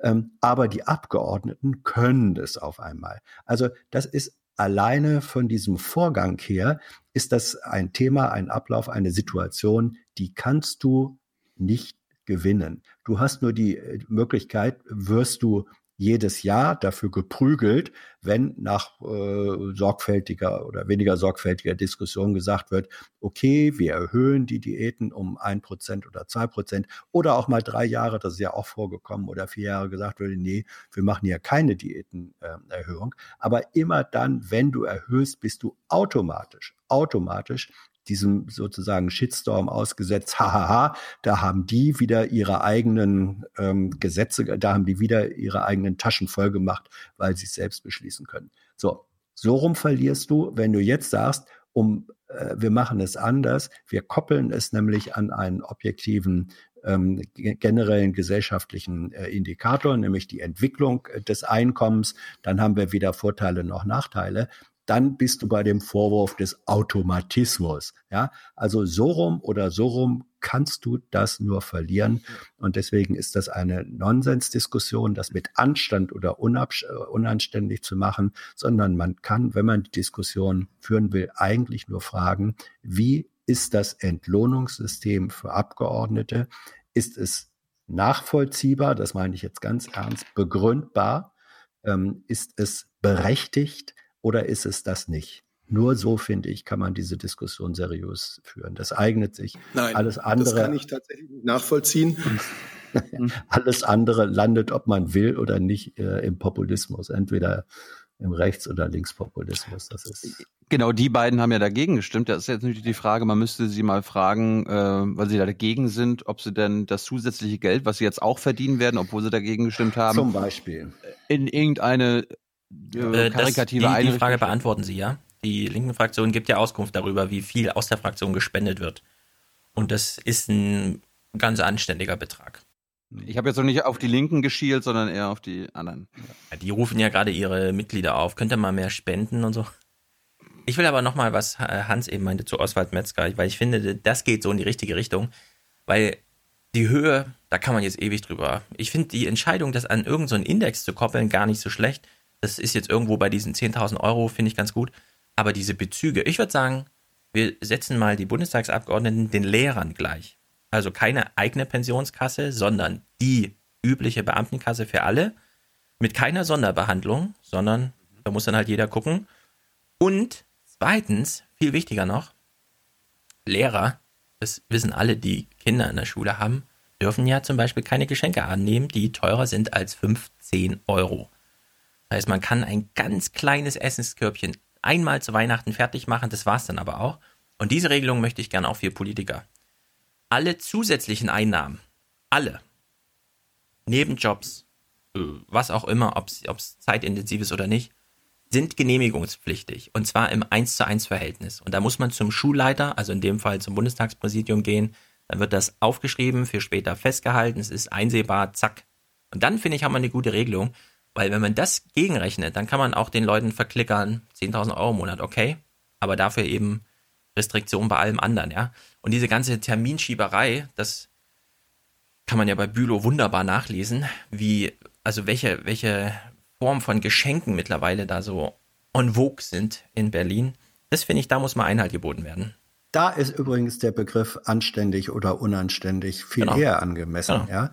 Also eine, eine Form von Geschenkausstattung ist ja. zum Teil unab, wirklich unanständig von denen, die das äh, machen und inszenieren, und ist dann im Zweifelsfall auch unanständig von denen, die es gerne annehmen, einsacken ähm, und äh, dann sich verpflichtet fühlen oder auch nicht. Genau, und das gilt für das alle da, Beamten. Das gilt für ja, alle ja, Beamten in Deutschland, so ja, streng. Sind, ja, ja, und sind Abgeordnete keine Beamten. Aber ich verstehe schon, also deine, dein Argument hat im Kern äh, etwas Richtiges. Äh, etwas nämlich zu Anständiges. Sagen, ja, auch. Also Anstand ist ja auch was Richtiges. Richtig und anständig. Okay. Ja. Anständig, wie Helmut Schmidt gesagt hat. Richtig und anständig, oder wie wir hier im Podcast sagen. Und deshalb äh, ist es richtig und es ist wichtig. Alles klar. Äh, sind wir am Ende? Ich habe noch einen ganz Nein. mini, minimalen Clip. Okay, dann spiel mal. Erstens, äh, nur zur Vervollständigung, Marco Bülow hat auch dem zugestimmt. Es gab auch in der S P D Leute, die sich enthalten haben. Ah, der Bülow ist genauso ein Verräter. Ah! Sorry. Wir gucken mal, wir gucken mal ganz kurz nach England, weil ich habe bei der B B C einen interessanten Clip gefunden, wo ich mir dachte, na, wenn Hans und, also wenn wir da zwei Soziologen jetzt haben, die auch noch ihre Meinung äußern könnten, äh, sagt euch der Name äh, James Will, oh. James Williams, sagt euch das irgendwas? James Williams? Ja. Der da läuten bei mir zehntausend Glocken, weil so viel gibt's ja. ungefähr. Der, der war früher Executive-Typ bei Google. Und äh, die haben einen langen Beitrag gemacht im B B C Newsnight über wie Technologie. Warte mal, die warte mal, warte mal. Newsnight, ist das dieses Heute-Journal-Pendant? Wie können die da lange Beiträge machen? Da hat man doch immer nur drei Minuten-Slots. Ja, so, sogar Meinungsbeiträge. Das ist doch ellenlang. Ja, ja. ja, genau. Ich habe jetzt, ich, ich hab jetzt so ein paar Ausschnitte mitgebracht, weil äh, kann man sich gerne dann auch äh, im YouTube-Kanal angucken. Da findet man den. Wir konzentrieren uns mal auf die Aussagen von James Williams und den Tenor des Beitrags an sich. Es geht darum, hackt. hackt die Technologie, also hackt zum Beispiel Facebook, hackt Twitter unser Gehirn. Und die Antwort wird mit Ja beantwortet. Und äh, wir, wir beginnen mal mit dem Beitrag. Warte mal, Hans hängt auch irgendwas aus den Ohren raus. Ich glaube, der wird gehackt.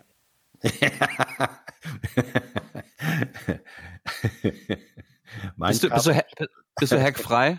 Herr Jessen, bist du hackfrei? hackfrei? Hex, Hex. Wir wollen nicht, dass, dabei, dass bei dir da irgendwas wackelt, Hans. Bei Merkel wackelt was ganz anderes. Ne? Ja, genau. Ja, ja, ja. Gut, geht los.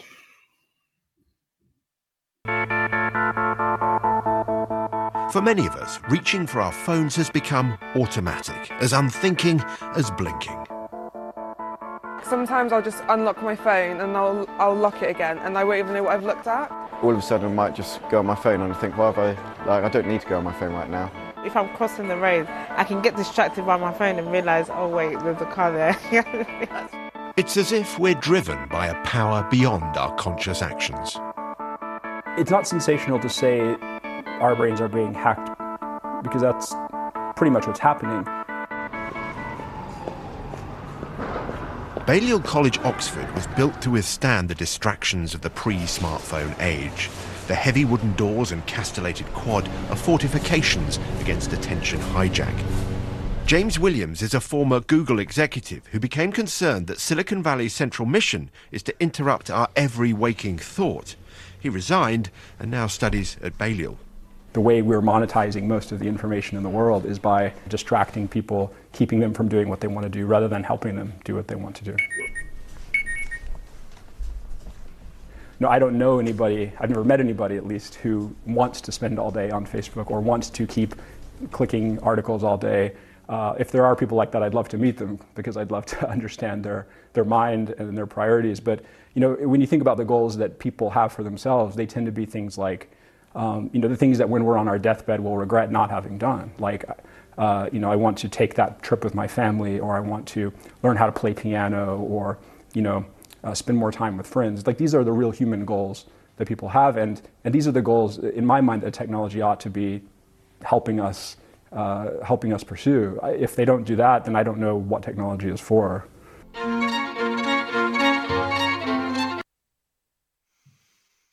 Ja, das war der erste Teil.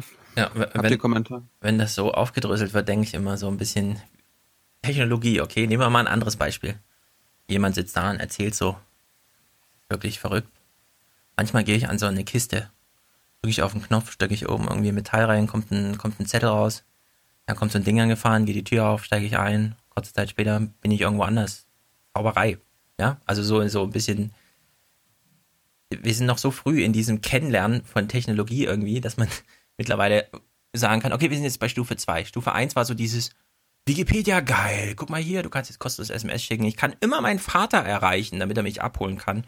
Früher, wenn ich keinen Zettel auf den Schreibtisch oder an den Kühlschrank gelegt habe, ja, musste ich halt nach Hause laufen. Zehn Kilometer hat halt zwei Stunden gedauert.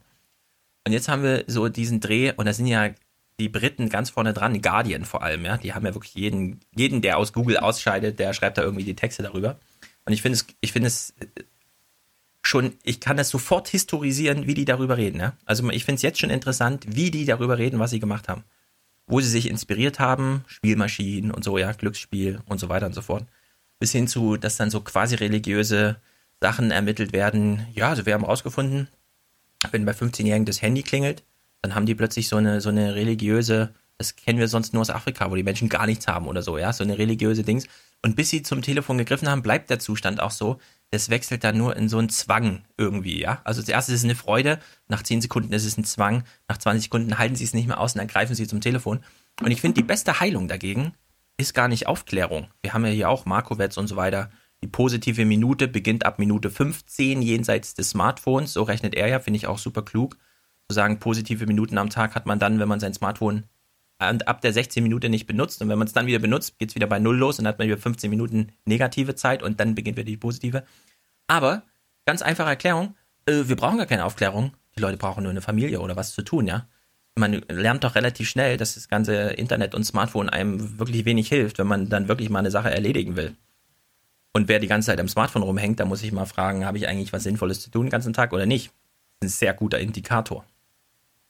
Stefan hat jetzt gerade Glücksspiel schon reingebracht. Dazu kommen wir nämlich jetzt, weil die Technologie, ich, ver- ich, äh, ich vereinfach äh, mal. Kurz, kurz, noch, kurz noch davor sagen, ähm, weil dieser Titel äh, oder die Frage hackt äh, die Technologie ähm, unser Gehirn. Ich finde da den Begriff des Hackens, ähm, der ist zwar plakativ, aber eigentlich der falsche, weil Hacken bedeutet, äh, das ist ja Russland, die gleiche... Russland. Ah. Nee, nee, Hacken ah. ist, ich, ich hacke Computertechnologie äh, mit Computertechnologie, Software mit Software und so weiter. Das, was hier aber passiert, ähm, äh, ist was anderes, dass nämlich die Art und Weise, wie unser Gehirn funktioniert, eher gestört wird, gestört wird und verändert wird ähm, durch das, äh, was, was äh, Smartphones und andere äh, Sachen, wenn wir uns von denen bestimmen lassen. Das ist für mich ein bisschen was anderes äh, als, äh, als Hacken. Deswegen finde ich den Begriff ein problemat- äh, bisschen problematisch, dass aber unsere Verhaltensmuster, ähm, unsere Standards, äh, zum Teil unsere Automatismen dadurch neu strukturiert, massiv beeinflusst, gespoilt werden können, das stimmt. Und äh, da stimmt auch absolut das, da bin ich sehr bei Stefan.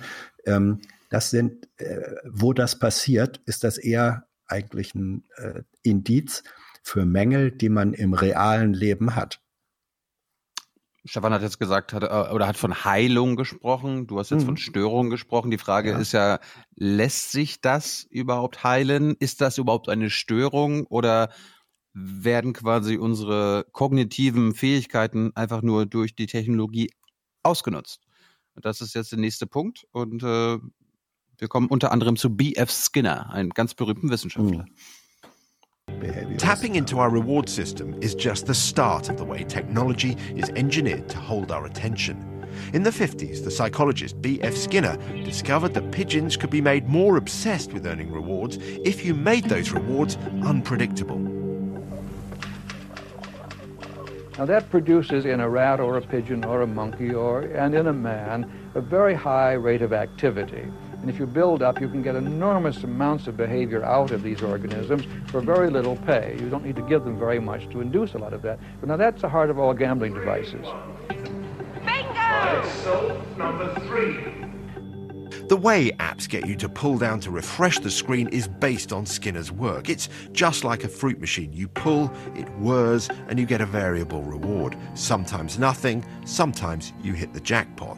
There's a whole industry of consultants, of, of writers who are basically helping people who are designers draw on this big catalog of cognitive vulnerabilities and exploit them for the purposes of keeping us hooked, keeping us uh, using these products.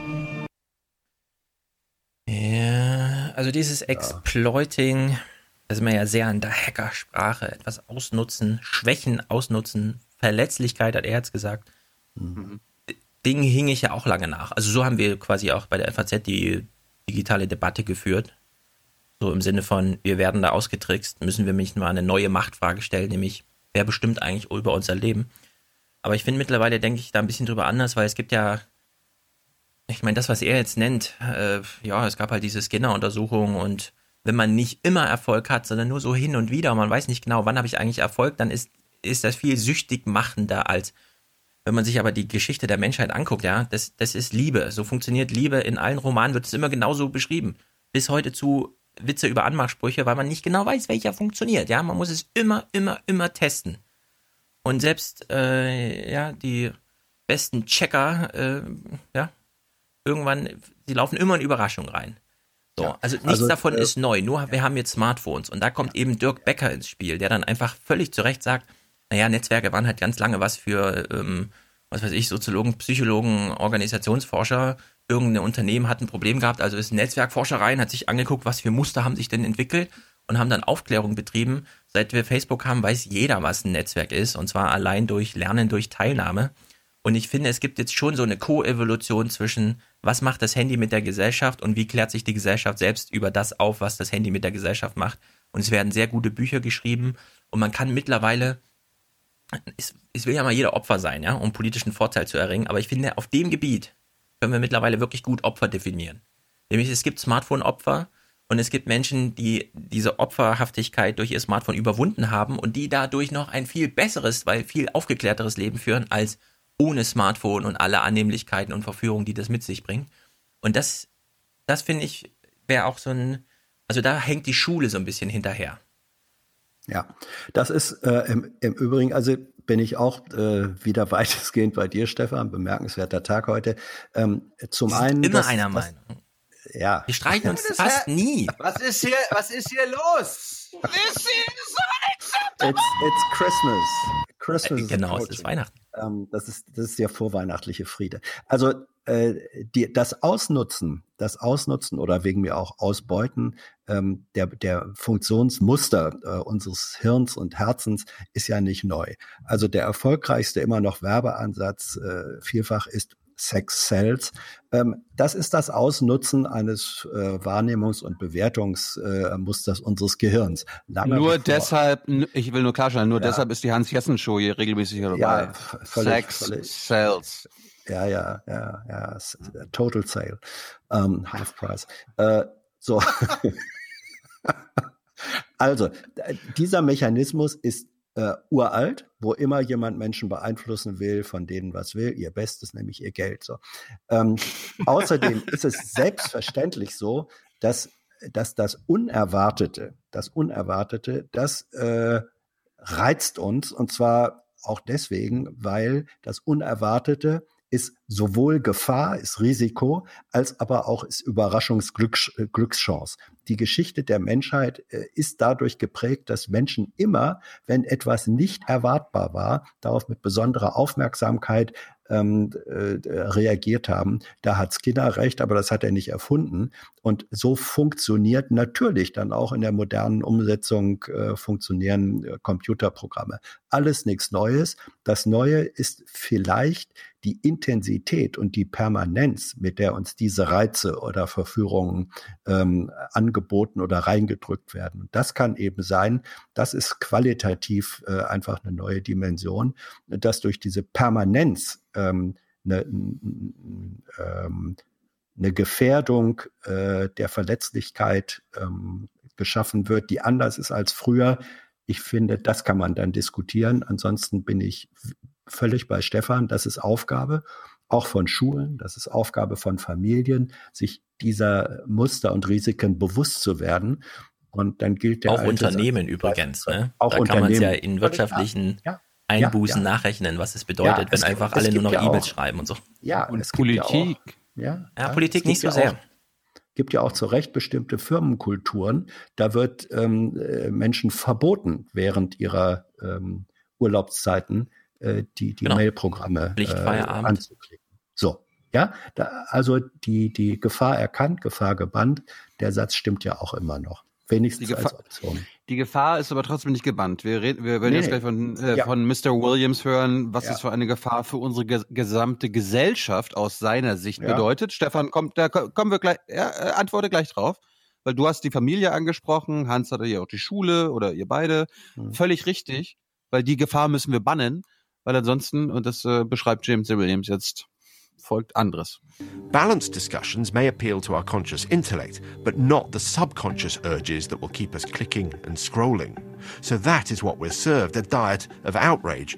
And it doesn't matter if the stories are fake or real, they all serve to grab our attention. Even reputable news organisations are having to adapt their coverage to compete. In the thirties, a former student at Balliol College, Aldous Huxley, predicted a world where manipulation and distraction combined to create a happy, docile populace incapable of self-government. One way of looking at this is that uh, you know, the attention economy is a kind of denial of service attack against the human will. Um, and that has big implications in our own lives because there are things we want to do today, this week, this year, but it has big political implications because, you know, The the will of the people is the the basis of the authority of democracy, and if that's being undermined, our political systems, uh, the possibility of democracy is is very straightforwardly being undermined. Ja, da würde ich mit meiner soziologischen Arroganz natürlich komplett widersprechen. Die Gesellschaft, ihre politischen Ausprägungen, ihre unternehmerischen Organisationsformen haben wirklich fast eigentlich, ich würde es ohne Übertreibung sagen, nichts mit dem menschlichen Willen zu tun. Diese Aufklärung steht leider noch aus. Es gibt immer noch ja, so eine Idee von Volkswille und Volonté Générale und so ein Kram in der Politik oder was weiß ich, dass die Satzung irgendwie entscheidend ist dafür, wie sich beispielsweise Fußballvereine oder DAX-Konzerne auf.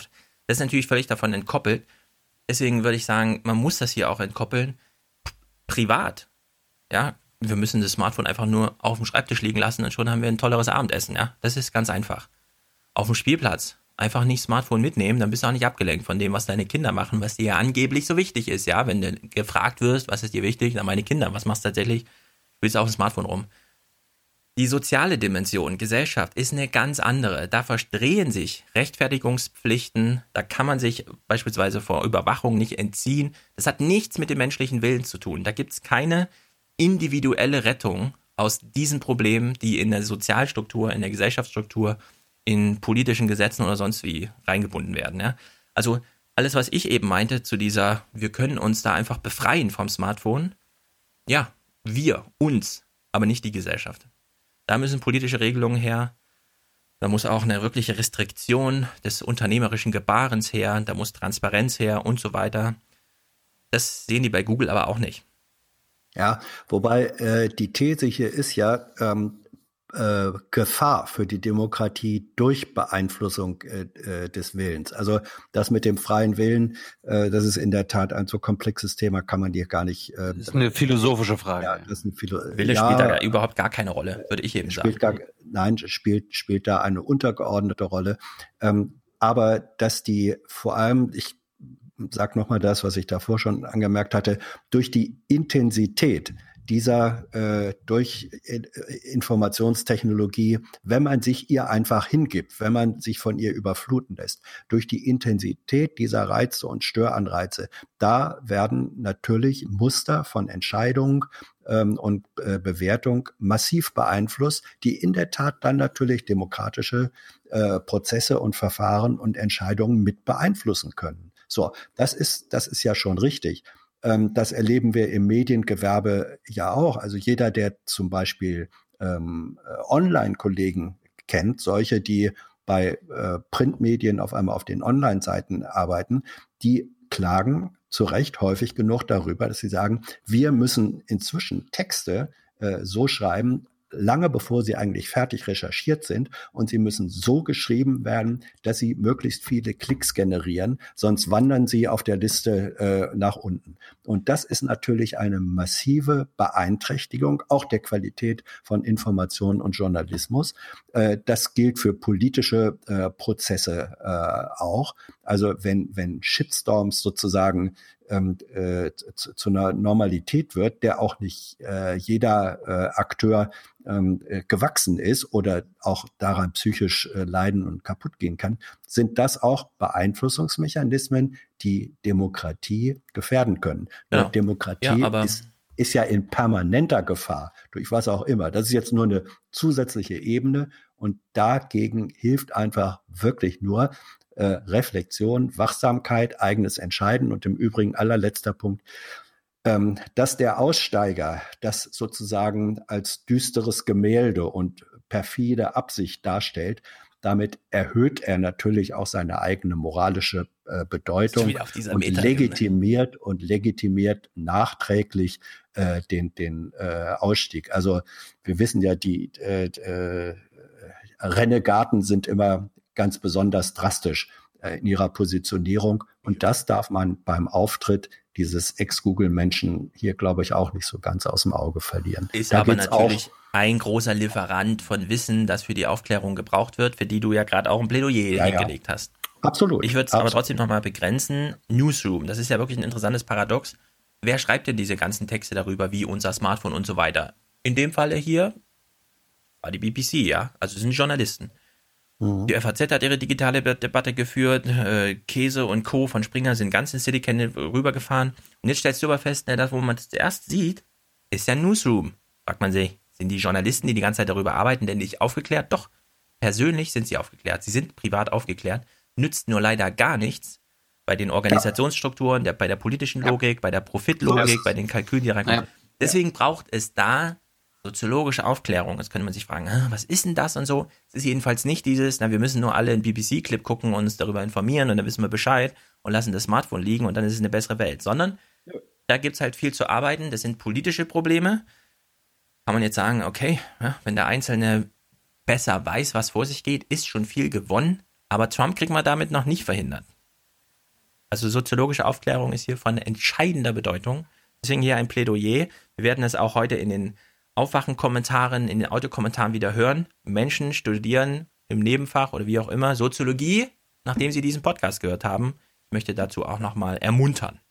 Ja, und zwar die verschiedenen soziologischen Schulen auch im Vergleich sich zu erarbeiten. Nicht nur Luhmann, okay. nicht nur Luhmann. Ja, nicht nur Luhmann. Nein, das, das war, das war, nein, nein, nein, nein, nein, nein. Also äh, das, das war auch gar nicht äh, jetzt gar nicht abschätzig oder so gemeint, sondern ganz. Von mir auch nicht.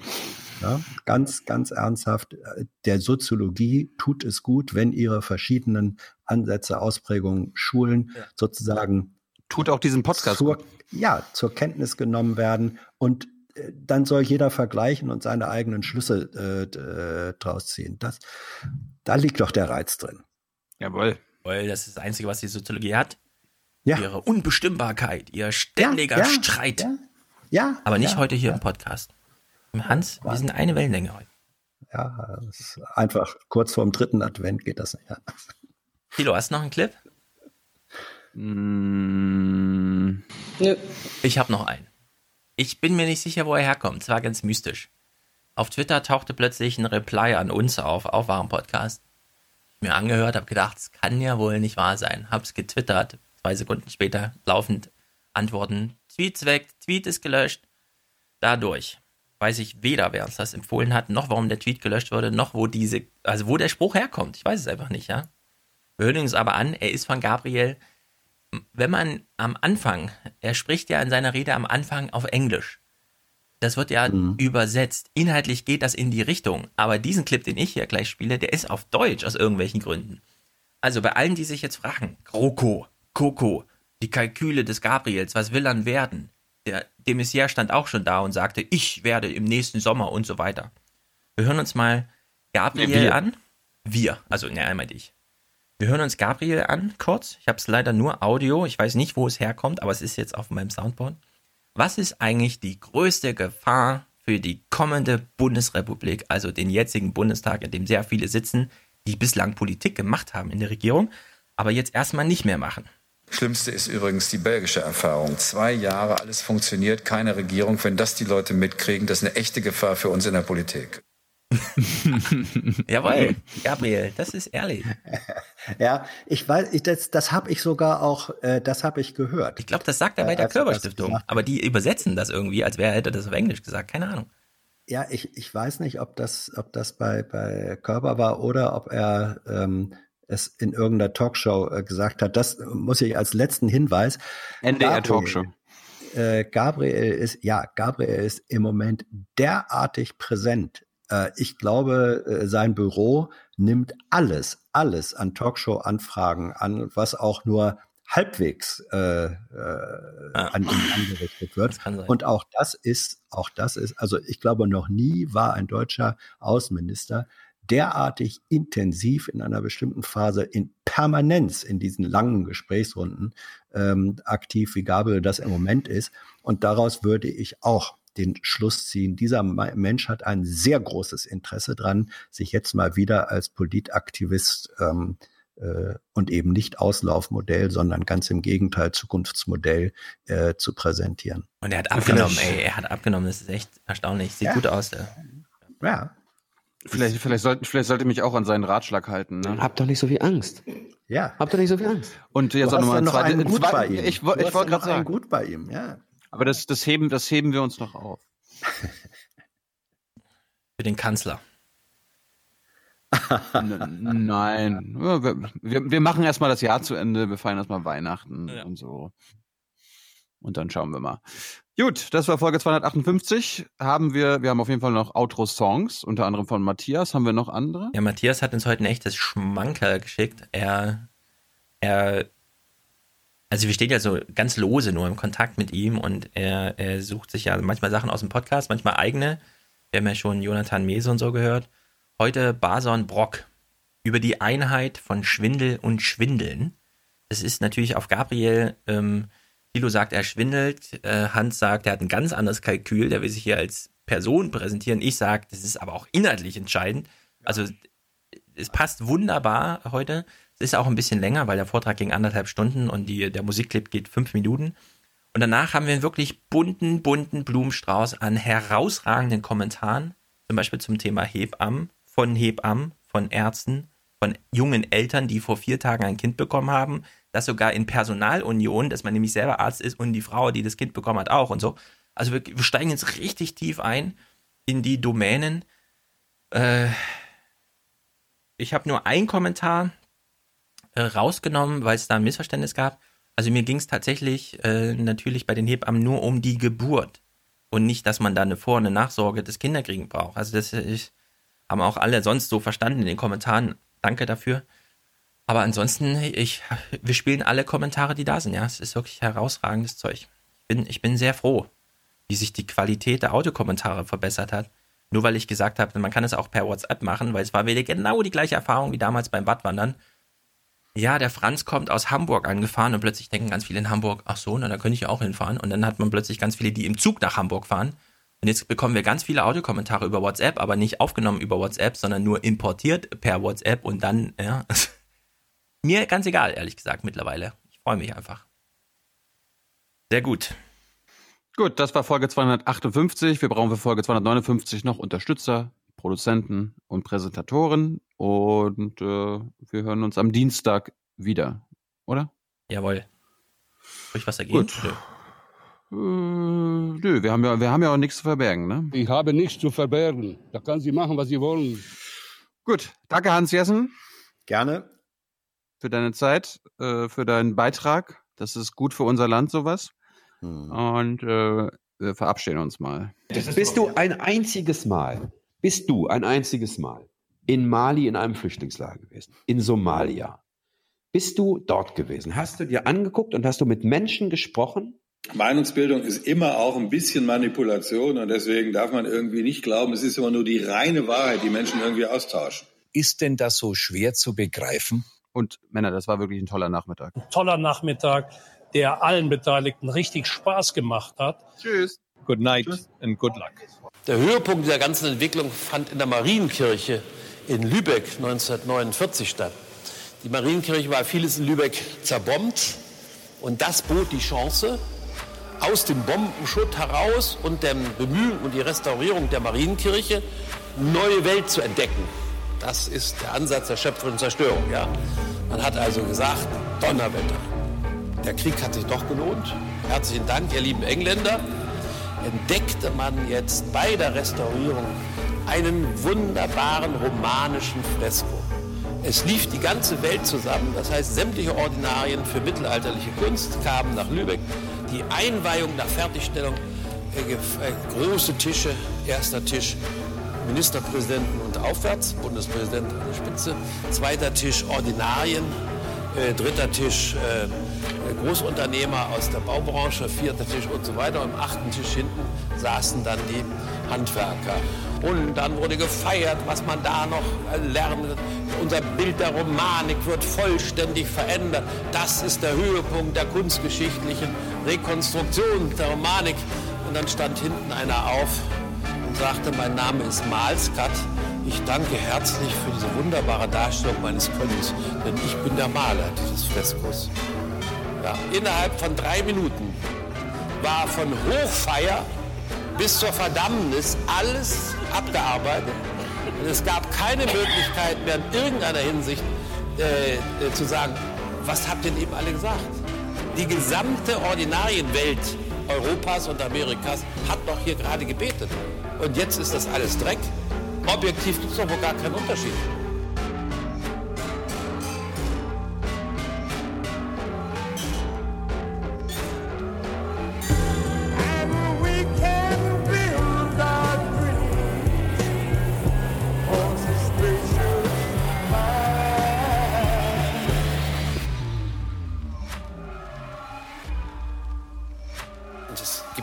Solcher Genies, allein im zwanzigsten. Jahrhundert, von denen wir alle nur deswegen wissen, weil sie uns selber in ihren Biografien das erfüllt haben, aus einem einzigen Grunde.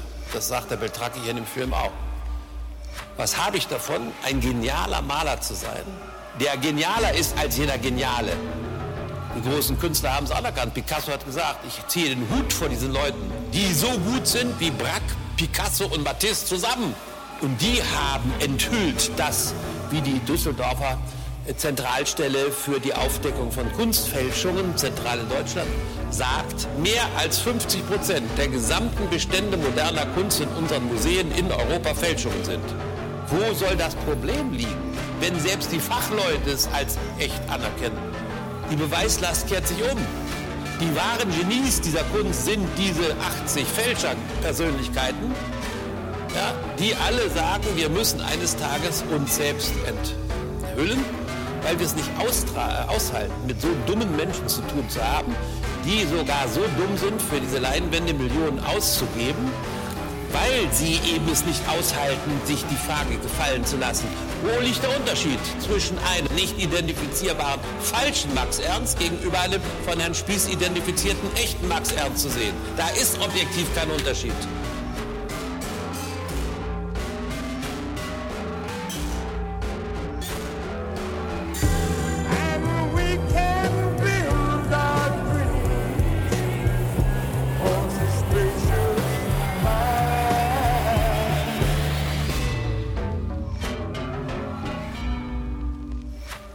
Der Entfaltung des Wahrheitsanspruches, der heute alleine noch aufrechterhaltbar ist, der Konfrontation mit der Wirklichkeit standhält, nämlich, wir können nicht mehr sagen, was ist das Wahre, aber wir können jederzeit im Alter sagen, was falsch ist. Das heißt aber, nur das als solches erkannte Falsche ist noch wahr. Oder kurz gefasst, die Lügner retten die Wahrheit. Nicht mehr die Propheten, nicht mehr die absolutistischen Herrscher, nicht mehr die Akademiepräsidenten, nicht mehr die, die Herren über die Wahrheitsverfahren, Philosophen schon gar nicht, sondern die Lügner retten die Wahrheit.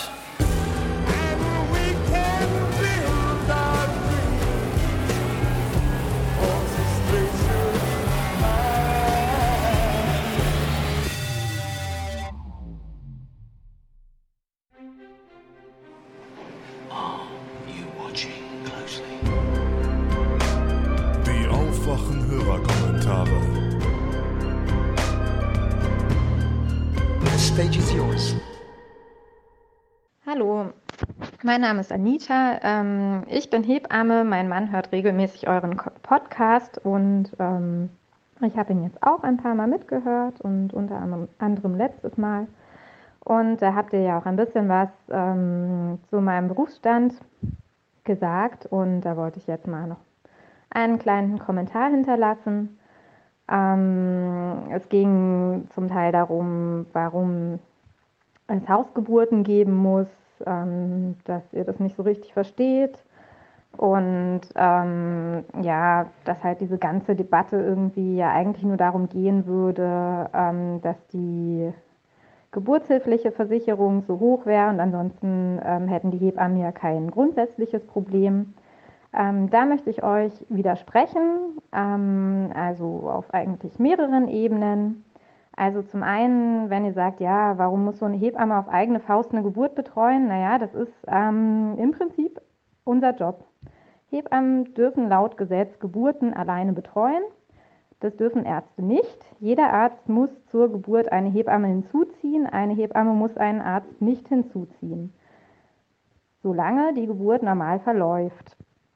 Ähm, dazu sind Hebammen auch ausgebildet, das zu erkennen, wann ist die normale Geburt tatsächlich vorbei. Ähm, wir sind auch dazu ausgebildet, das schon sehr vorausschauend ähm, zu erkennen, also auch wenn es noch normal ist, aber so vielleicht nicht so ganz so gut läuft, ja, dann ähm, können wir das schon kommen sehen und insofern haben wir da tatsächlich ganz gute Möglichkeiten, eine sichere Betreuung ähm, zu gewährleisten. Dabei ist allerdings ähm, der wichtigste Faktor, dass wir tatsächlich die Frau betreuen können. Ähm, das ist wiederum ein großer Unterschied bei außerklinischen Geburten und Geburten in der Klinik. Bei einer außerklinischen Geburt kann ich eine eins zu eins, teilweise sogar eine zwei zu eins Betreuung gewährleisten. Also zwei Hebammen betreuen eine Geburt. Ähm, zum Beispiel Geburtshäuser machen das oft, aber auch viele Hausgeburtshebammen ähm, rufen sich eine Kollegin zur Geburt hinzu. Ähm, und diese eins zu eins Betreuung ist nachgewiesenermaßen, da kann man auch bei der W H O nachschauen, was die halt so, also was die so empfehlen ähm, zur Sicherheit der Geburt, ist nachgewiesenermaßen einer der wichtigsten Faktoren für die Sicherheit einer Geburt. Also nicht unbedingt die Anwesenheit eines Arztes, sondern tatsächlich, dass über den ganzen Verlauf jemand da ist, der die Frau beobachtet, der ähm, überwacht, der untersucht und der einfach die ganzen Puzzleteile, die es da zusammenzustellen gibt, ähm, überblicken kann. Genau, und ähm, diese eins zu eins Betreuung ist in der außerklinischen Geburtshilfe gewährleistet, in der klinischen ist sie das in aller aller Regel nicht. Es ist zwar so, dass die Hebammen im Kreissaal, zu denen ich auch gehöre, also ich ähm, arbeite in einem Level eins Haus, das heißt Maximalversorgung, wir haben alle möglichen komplizierten bis unkomplizierten Fälle, ähm, das ganze Spektrum. Was wir allerdings nicht haben, ist eine eins zu eins Betreuung, das heißt, ich betreue so gut wie immer mehrere Frauen gleichzeitig. Die sind nicht unbedingt alle unter der Geburt, aber ich habe in der Regel nicht die Zeit, eine Frau so richtig gut während ihrer Geburt zu betreuen. Das führt natürlich dazu, dass ich auf Hilfsmittel zurückgreifen muss, wie maschinelle Überwachung. Eine Frau, die nicht so gut betreut ist, hat auch größeren Schmerzmittelbedarf, die ähm, kriegt am Ende mehr Eingriffe.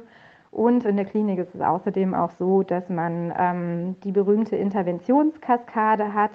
Es werden einfach viel, viel mehr Interventionen gemacht, als tatsächlich rein statistisch gesehen notwendig wären. Ähm, das hat verschiedene Gründe. Das ist ähm, zum einen tatsächlich einfach auch, ähm, weil man das halt in der Klinik immer so gemacht hat und da einfach gerne auch viel machen möchte. Ähm, Zum anderen sind es wirtschaftliche Aspekte. Ähm, wenn eine Geburt besonders lange dauert, dann ist natürlich nicht so viel Platz für die nächste Schwangere da, die ihr Kind bekommen möchte. Das heißt, ähm, man hat dann einen gewissen Druck, die Geburt zu beschleunigen, was jetzt nicht unbedingt im Interesse von Mutter und Kind ist. Des Weiteren gibt es ähm, einen forensischen Hintergrund, dass man eben ähm, tatsächlich Eingriffe macht, nicht weil sie für die Mutter und das Kind ähm, sinnvoll sind oder hilfreich sind, sondern weil man sich ähm, rechtlich absichern möchte, Und ähm, das zum Teil einfach zum Nachteil von Mutter und Kind. Da gibt es ähm, auch ein gutes Stichwort, Roses Revolution, war jetzt gerade im November ähm, der Tag, wo Frauen, die Gewalt unter der Geburt erlitten haben, eine Rose vor den Kreissaal, in dem es passiert ist, legen dürfen. Und das ist tatsächlich was, ähm, was einfach passiert, wenn man wenig Personal hat, und Geburtshilfe ist sehr zeitintensiv, sehr aufwendig und wird extrem schlecht vergütet, auch in den Krankenhäusern. Die bekommen ungefähr so viel wie für eine Blinddarm-O P, die natürlich aber viel schneller geht als eine Geburt. Eine Geburt dauert eben einfach acht bis zwölf Stunden im Schnitt. Ähm, Das ähm, wird nicht entsprechend vergütet. Das heißt, ähm, Geburtshilfe ist auch in den Kliniken ein Minusgeschäft. Da ist einfach nicht viel Geld zu holen.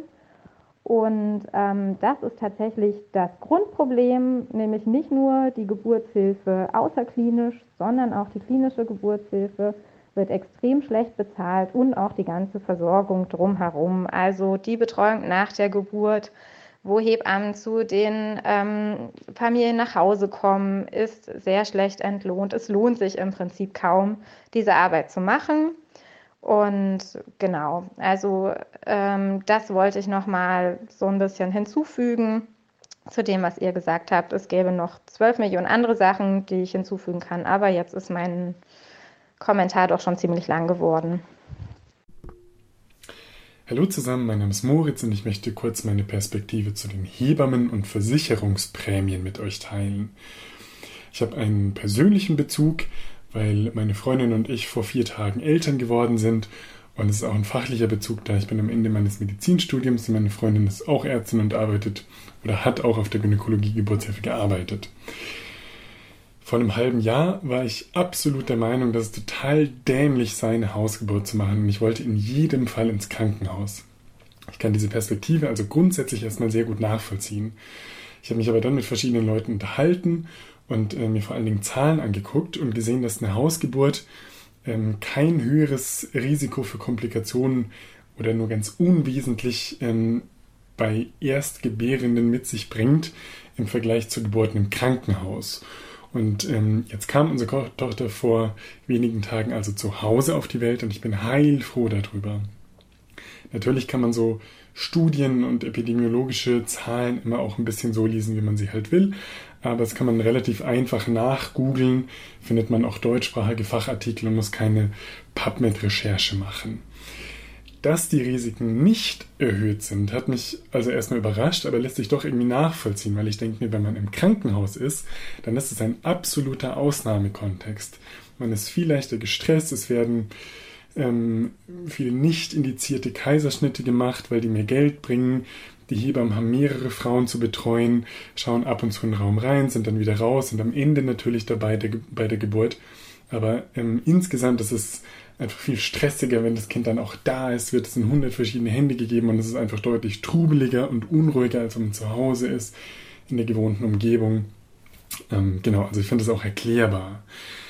Die Versicherungsprämien, die sind insgesamt gestiegen und nicht nur für Hebammen im niedergelassenen Bereich, also äh, Hebammen, die Hausgeburten betreuen. Also nicht, weil diese risikoträchtiger wären, sondern weil zum Beispiel insgesamt die medizinische Versorgung so weit fortgeschritten ist, dass eben auch Kinder durch die Schwangerschaft kommen, die früher gar nicht lebend geboren werden hätten können. Und ähm, wenn die dann eben auf die Welt kommen, dann haben sie natürlich auch einen deutlich höheren Versorgungsbedarf und verursachen in Anführungszeichen dadurch deutlich höhere Kosten. Und ähm, Die, die Prämien im niedergelassenen Bereich sind also gestiegen, aber genauso im stationären Bereich. Also eine Ärztin, die auf der Gynäkologie arbeitet, muss andere äh, Haftpflichtversicherungen abschließen als jemand, der irgendwie in der Psychosomatik arbeitet oder so. Und man muss sagen, dass die Geburtshilfe insgesamt ein Minusgeschäft ist. Also in vielen Häusern, Krankenhäusern werden diese geburtshilflichen Abteilungen querfinanziert von anderen Fachbereichen, die lukrativer sind. Also plump gesagt, finanziert die neue Hüfte von Oma Erna in der Orthopädie, sehr interventionell, O P, großes Tralala, finanziert die unspektakuläre, schlecht vergütete, ähm, spontane Entbindung vom kleinen Hans oder sowas. Und jetzt will ich nicht pauschal sagen, dass eine Geburt im Krankenhaus schlechter ist, überhaupt nicht, weil die moderne Medizin vor allen Dingen in der Geburtshilfe maßgeblich ihr Potenzial ausschöpft. Also wenn man sich anguckt, wie Kinder- und Müttersterblichkeit im letzten Jahrhundert sich reduziert haben, dann ist das eben eine zentrale Errungenschaft der modernen Medizin. Nur wenn Stefan fragt, was spricht denn jetzt gegen eine Geburt im Krankenhaus, dann sage ich erstmal nichts. Ich finde aber auch, dass man äh, sich schon fragen kann, inwiefern ein Krankenhaus bei einer gesunden Frau für einen physiologischen, also natürlichen Ablauf, nämlich die Geburt, der richtige Ort ist. Also wir waren zu Hause, unsere Hebamme war von Anfang bis Ende dabei, wir hatten wirklich eine gute Erfahrung und ich persönlich aus meiner subjektiven, individuellen Brille muss sagen, ich bin zutiefst dankbar, dass meine Freundin die Power hatte, auf die Hausgeburt zu bestehen, auch wenn man von vielen Leuten, sowohl von Laien als auch von Menschen, die in der Medizin arbeiten, erstmal ein bisschen komisch angeguckt wird und da wenig Verständnis erntet. Also in unserem individuellen Fall war die Hausgeburt für uns das Beste, was wir hätten machen können, für uns ähm, als, als Paar, als, als Eltern, vor allen Dingen aber auch für das Kind und auch für die Allgemeinheit, muss man im Endeffekt sagen, weil es nämlich für die Kostenträger billiger ist als eine Krankenhausgeburt. Das ist also kein Plädoyer für die Hausgeburt oder diese Art von äh, Versorgung und ich will jetzt auch nicht äh, die Hebammen irgendwie politisch da wieder irgendwo hinheben oder sonst was. Ich möchte einfach euch einladen, mit diesem Kommentar dieses Thema auch mal von dieser eher selten beleuchteten Seite zu betrachten. In jedem Fall danke ich euch sehr, sehr für euren Podcast. Ich freue mich jede Woche zweimal und äh, wünsche euch eine gute, schöne Vorweihnachtszeit. Vielen Dank. Hallo Thilo, hallo Stefan. Hier ist Stefan. Ich bin vor ein paar Wochen selber Vater geworden, äh, kann deshalb ein paar Dinge zu dem Thema der freien Hebammen sagen, ähm, das ihr in der letzten Sendung angesprochen habt. Äh, wir selbst haben im Krankenhaus entbunden, was für so, uns auch so die richtige Lösung war. Aber seit dieser Erfahrung kann ich es sehr gut nachvollziehen, äh, wenn äh, Leute den Wunsch haben, äh, ihr Kind anders auf die Welt zu bringen. Ähm, Eine Frau, die schwanger ist, die entbindet, die ist eben nicht krank. Die kriegt ein Kind. Äh, wieso sollte sie damit ins Krankenhaus gehen? Das ist schon mal ein seltsamer Kontext dafür, äh, für, für eine Geburt. Und ähm, Gebären ist ganz, ganz stark eine Kopfsache. Es geht darum, dass ähm, die werdende Mutter sich wohlfühlt, dass sie selbstbestimmt gebären kann, dass die Umstände so sind, wie sie es sich vorstellt, wie sie es sich wünscht. Ähm, früher wäre mir zum Beispiel eine Hausgeburt auch sehr seltsam vorgekommen. Den Wunsch konnte ich nicht so recht nachvollziehen. Inzwischen äh, verstehe ich das, warum Leute das machen. Und es gibt halt noch die Alternativen, in ein Geburtshaus zu gehen, äh, was naja, ein bisschen ist wie eine Hausgeburt, nur bei, äh, bei jemand anderem zu Hause. Äh, und dann als dritte Variante gibt es dann noch die Beleghebammen, das hatten wir.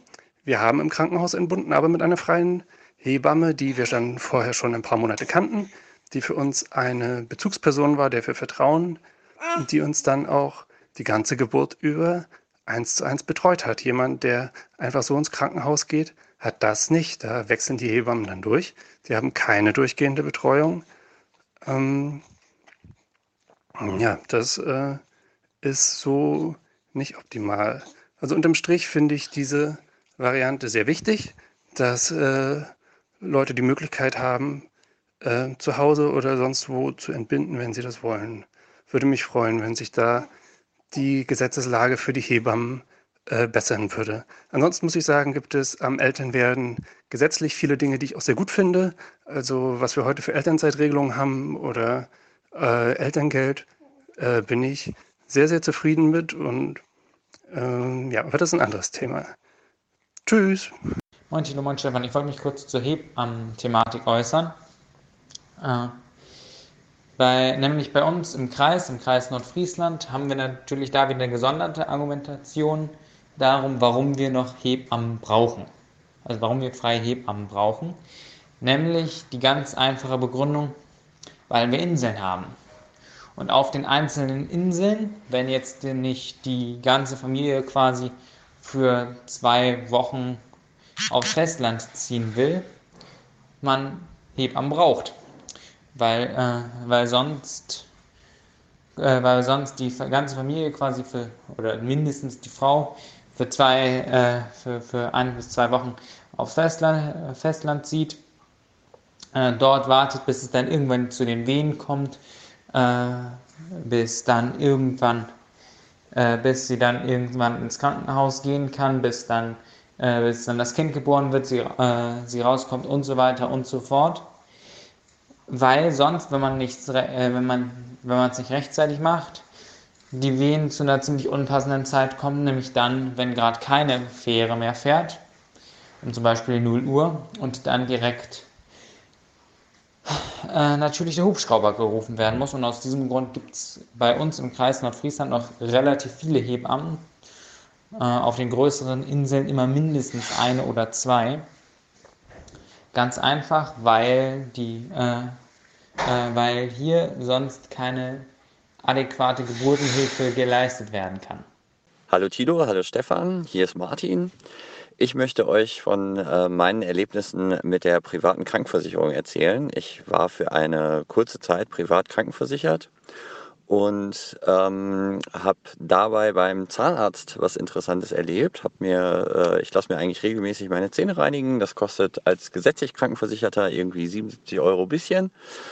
Und als ich dann eine kurze Zeit privat versichert war, kostete das Ganze auf einmal neunundneunzig Euro irgendwas. Obwohl exakt das Gleiche gemacht wurde, es hat sich nichts geändert.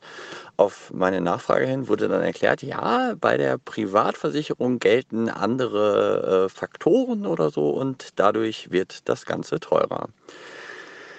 Fand ich schwer nachvollziehbar, intransparent und auch irgendwie seltsam. Ähm, der Unterschied ist halt, dass ich bei der gesetzlichen Krankenversicherung die siebenundsiebzig Euro selbst bezahlen muss. Keine Chance, das irgendwie bei der Krankenversicherung einzureichen. Bei der privaten Krankenversicherung kann ich das Ganze aber einreichen und bekomme dann das Geld wieder. Hallo, liebes Aufwachen-Podcast-Team und Zuhörer. Ich habe mich vor Jahren auch hinreißen lassen, eine private Krankenversicherung abzuschließen. Einmal aus Gier und jugendlichem Leichtsinn. Und äh, ja, ich kenne viele, die würden gerne wieder in die gesetzliche, ich eigentlich auch, aber es ist momentan nicht zu machen. Und das Problem, was ich sehe, ist, dass man oftmals falsch behandelt wird, beziehungsweise zu überhöhten Kosten behandelt wird, weil die Ärzte halt äh, die Privatkunden auch abzocken. Man hat da kaum Einblick, was da passiert. Äh, die, es geht immer um Höchstsätze, die da angefordert werden, und dann wundert man sich, dass man plötzlich, was weiß ich, eintausend, zweitausend Euro zu einer Physiotherapie zuzahl- zuzahlen muss oder auch bei Zahnbehandlungen und so weiter. Also ist nicht immer alles ideal in der privaten.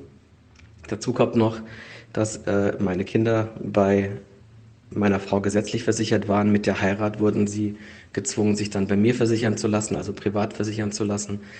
Äh, wir hatten auch den Fall, dass meine Frau eine Weile arbeitslos ist, hat sich, war, hat sich dann selbstständig gemacht und musste sich freiwillig versichern.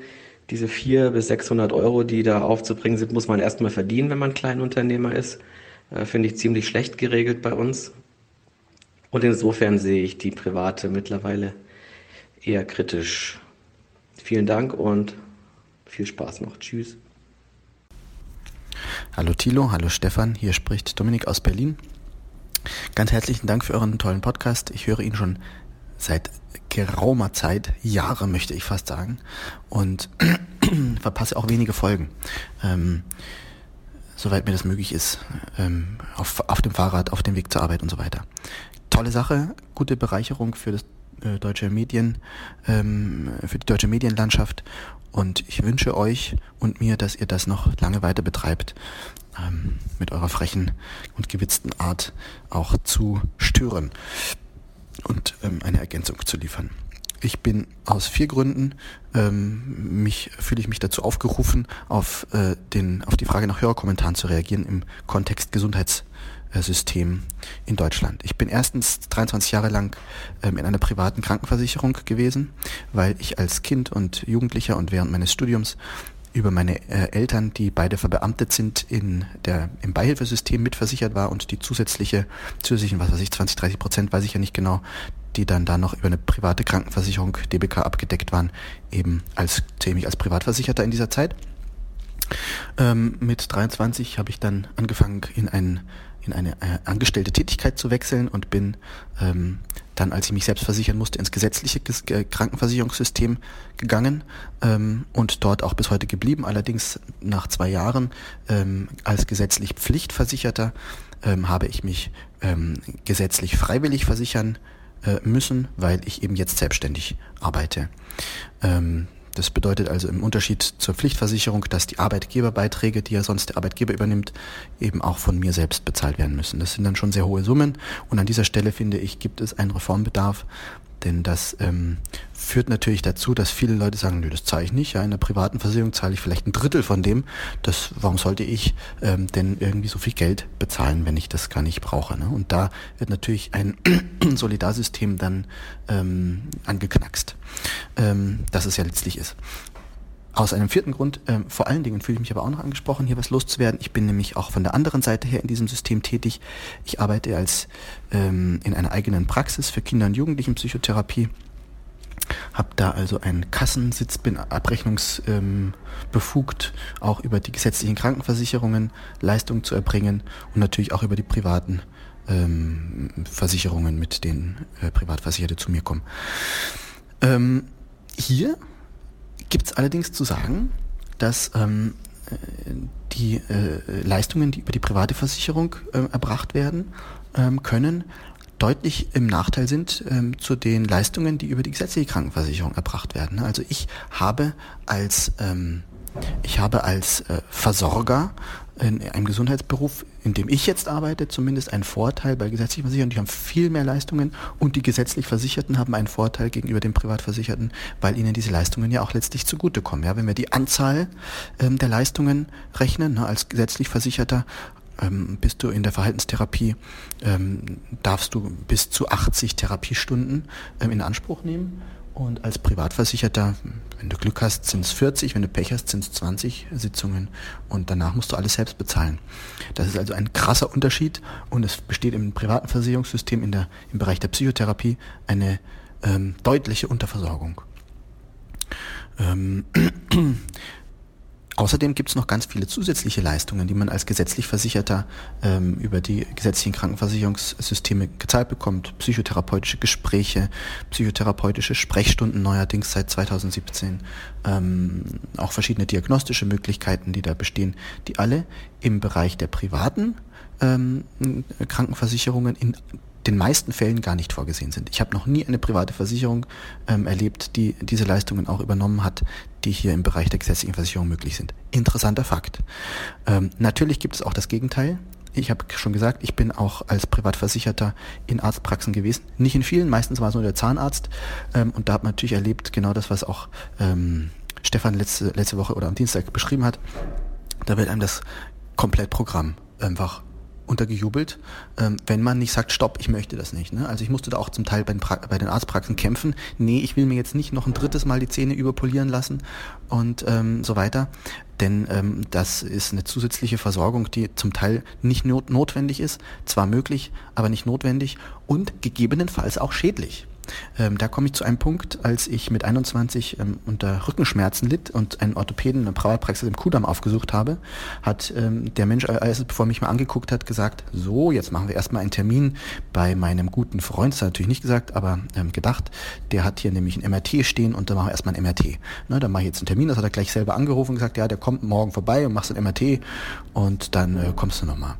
So, hat er zu mir gesagt, ja, dann habe ich zu Hause überlegt, nee, also das ist ja jetzt schon eine Sache, da muss ich irgendwie die Versichertengemeinschaft auch vorschützen, weil also so schlimm ist es nicht, dass ich jetzt ein M R T brauche. Das sagt zwar der Orthopäde und ich äh, maße mir auch nicht an, das besser zu wissen, aber ich kenne natürlich die Tendenz ähm, so einer Überdiagnostik, wenn die Möglichkeiten bestehen und deswegen ist es nicht gut, wenn immer alles möglich ist, was nicht unbedingt notwendig ist. Ich habe dann den Termin beim M R T abgesagt und bin auch zu diesem Orthopäden nie wieder gegangen. Bis heute geht's mir ausgezeichnet. Ähm, klar, hätte auch was anderes sein können, ist kein, ist kein Grund, ja. Aber ich sage äh, ganz klar, ähm, Überdiagnostik nützt letztendlich nur dem Arzt, der diese Überdiagnostik abrechnen kann. Ansonsten schadet sie allen. Es kommen dabei Diagnosen zustande, die nicht hundertprozentig abgesichert sind. ob nun absichtlich oder versehentlich, dazu will ich gar nichts sagen. Ähm, aber diese Diagnosen führen möglicherweise zu Behandlungen, die nicht zielführend sind und können auch in der Zukunft im Leben Schäden verursachen. Beispielsweise ähm, kann ich bei einer, beim, bei einer Bestrebung, eine Berufsunfähigkeitsversicherung abschließen zu wollen, dann wirklich ins Klo fallen, ja, sozusagen, weil mir der Versicherungs... Ähm, Verkäufer sagt, naja gut, Sie hatten ja hier ähm, zweitausendzwölf hatten Sie ja hier eine so und so Diagnose, damit fallen Sie leider raus, versichern wir Sie nicht. Na, das ist ein Ausschlusskriterium. Oder ich möchte gerne zur Polizei gehen oder zur Bundeswehr und sagen, naja, Sie hatten hier eine ärztliche Diagnose, mit dem können wir Sie leider nicht bei uns äh, anstellen. Ne? Und das sind also massive äh, Probleme, die aus Diagnosen entstehen können, zum Teil eben, wenn die Diagnosen gerechtfertigt sind, diese, sind diese Regelungen ja auch äh, sinnvoll und günstig, nur wenn eine Diagnose zustande gekommen ist aufgrund einer äh, Überdiagnostik, die einfach stattgefunden hat, weil sie abrechnungsfähig war und, wie ihr richtig unterstellt habt, durch einen Arzt ähm, äh, erfolgte, der vielleicht jetzt nicht ausschließlich ähm, seinem hippokratischen Eid sich verpflichtet fühlt, sondern auch eigenen ökonomischen Erwägungen, äh, dann hat man hier ein massives Problem geschaffen. Und äh, da ist es sozusagen schon gut, dass versucht wird, das irgendwie zu begrenzen. Ja? ähm, Habe ich schon gesagt, dass ich, ja, habe ich schon gesagt, ne, also die Honorarsätze Privat- und äh, Kassenversorgung sind auch analog. Ne, ich verdiene jetzt an einem Privatpatienten nicht unbedingt so viel mehr als an einem ähm, Kassenpatienten, das ist unerheblich. Ähm, und ähm, vielmehr denke ich, dass das Problem darin besteht, dass viele Leistungen kontingentiert sind und ähm, äh, da sozusagen eine Orientierung an der tatsächlichen ähm, Gegebenheit oft nicht stattfindet, sondern an irgendwelchen aus der Theorie gegriffenen ähm, Zahlen. Und da besteht das Problem, das ist zumindest auch im Bereich der psychotherapeutischen Versorgung so, wir haben Wartelisten ähm, für unsere Therapieplätze, die ähm, zwischen sechs und zwölf Monaten ähm, lang sind. Ja? Also jemand, der heute einen Therapieplatz braucht, findet keinen, denn er muss ähm, warten, bis einer frei wird, weil nicht genügend ähm, Therapeuten zugelassen sind. Weil eben diese Kontingentierung besteht. Nicht, weil es die nicht gibt. Es gibt unglaublich viele arbeitslose Psychotherapeuten, sozusagen, ja, oder die in anderen Bereichen tätig sind als in der psychotherapeutischen Versorgung, weil sie nicht dürfen. Und da liegt ein Problem, das würde sich auch mit einer Bürgerversicherung nicht lösen lassen, wenn nicht hier eine ähm, Orientierung an tatsächlichen, ähm, in der Praxis, also in der, in der, in der evidenzbasierten ähm, Praxis sozusagen, gefundenen Zahlen stattfindet, sondern äh, wenn das an irgendwelchen in der Theorie falsch ähm, gesuchten oder gefundenen vermeintlichen ähm, Gegebenheiten orientiert wird. Der Satz war jetzt ein bisschen kompliziert. Ich glaube, die Aussage ist trotzdem klar geworden. Danke an euch nochmal für euren Podcast und macht weiter so. Ähm, liebe Grüße aus Berlin und bis bald. Ciao. Schönen guten Tag an alle.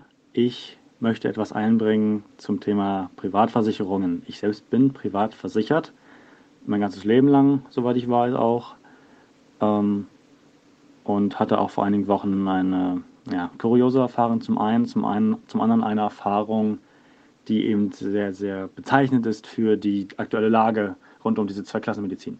Also ich bin halt, wie gesagt, privat versichert, ähm, bis jetzt wurden mir, also ich komme immer schnell ran, ich, äh, klar, solche Sachen halt, ähm, Bin, hatte noch nie Probleme, einen Termin zu finden oder so, großartig, ähm, oder wurde ab, abgeblockt oder so. Also da habe ich jetzt keine negativen Erfahrungen gemacht als Privatpatient.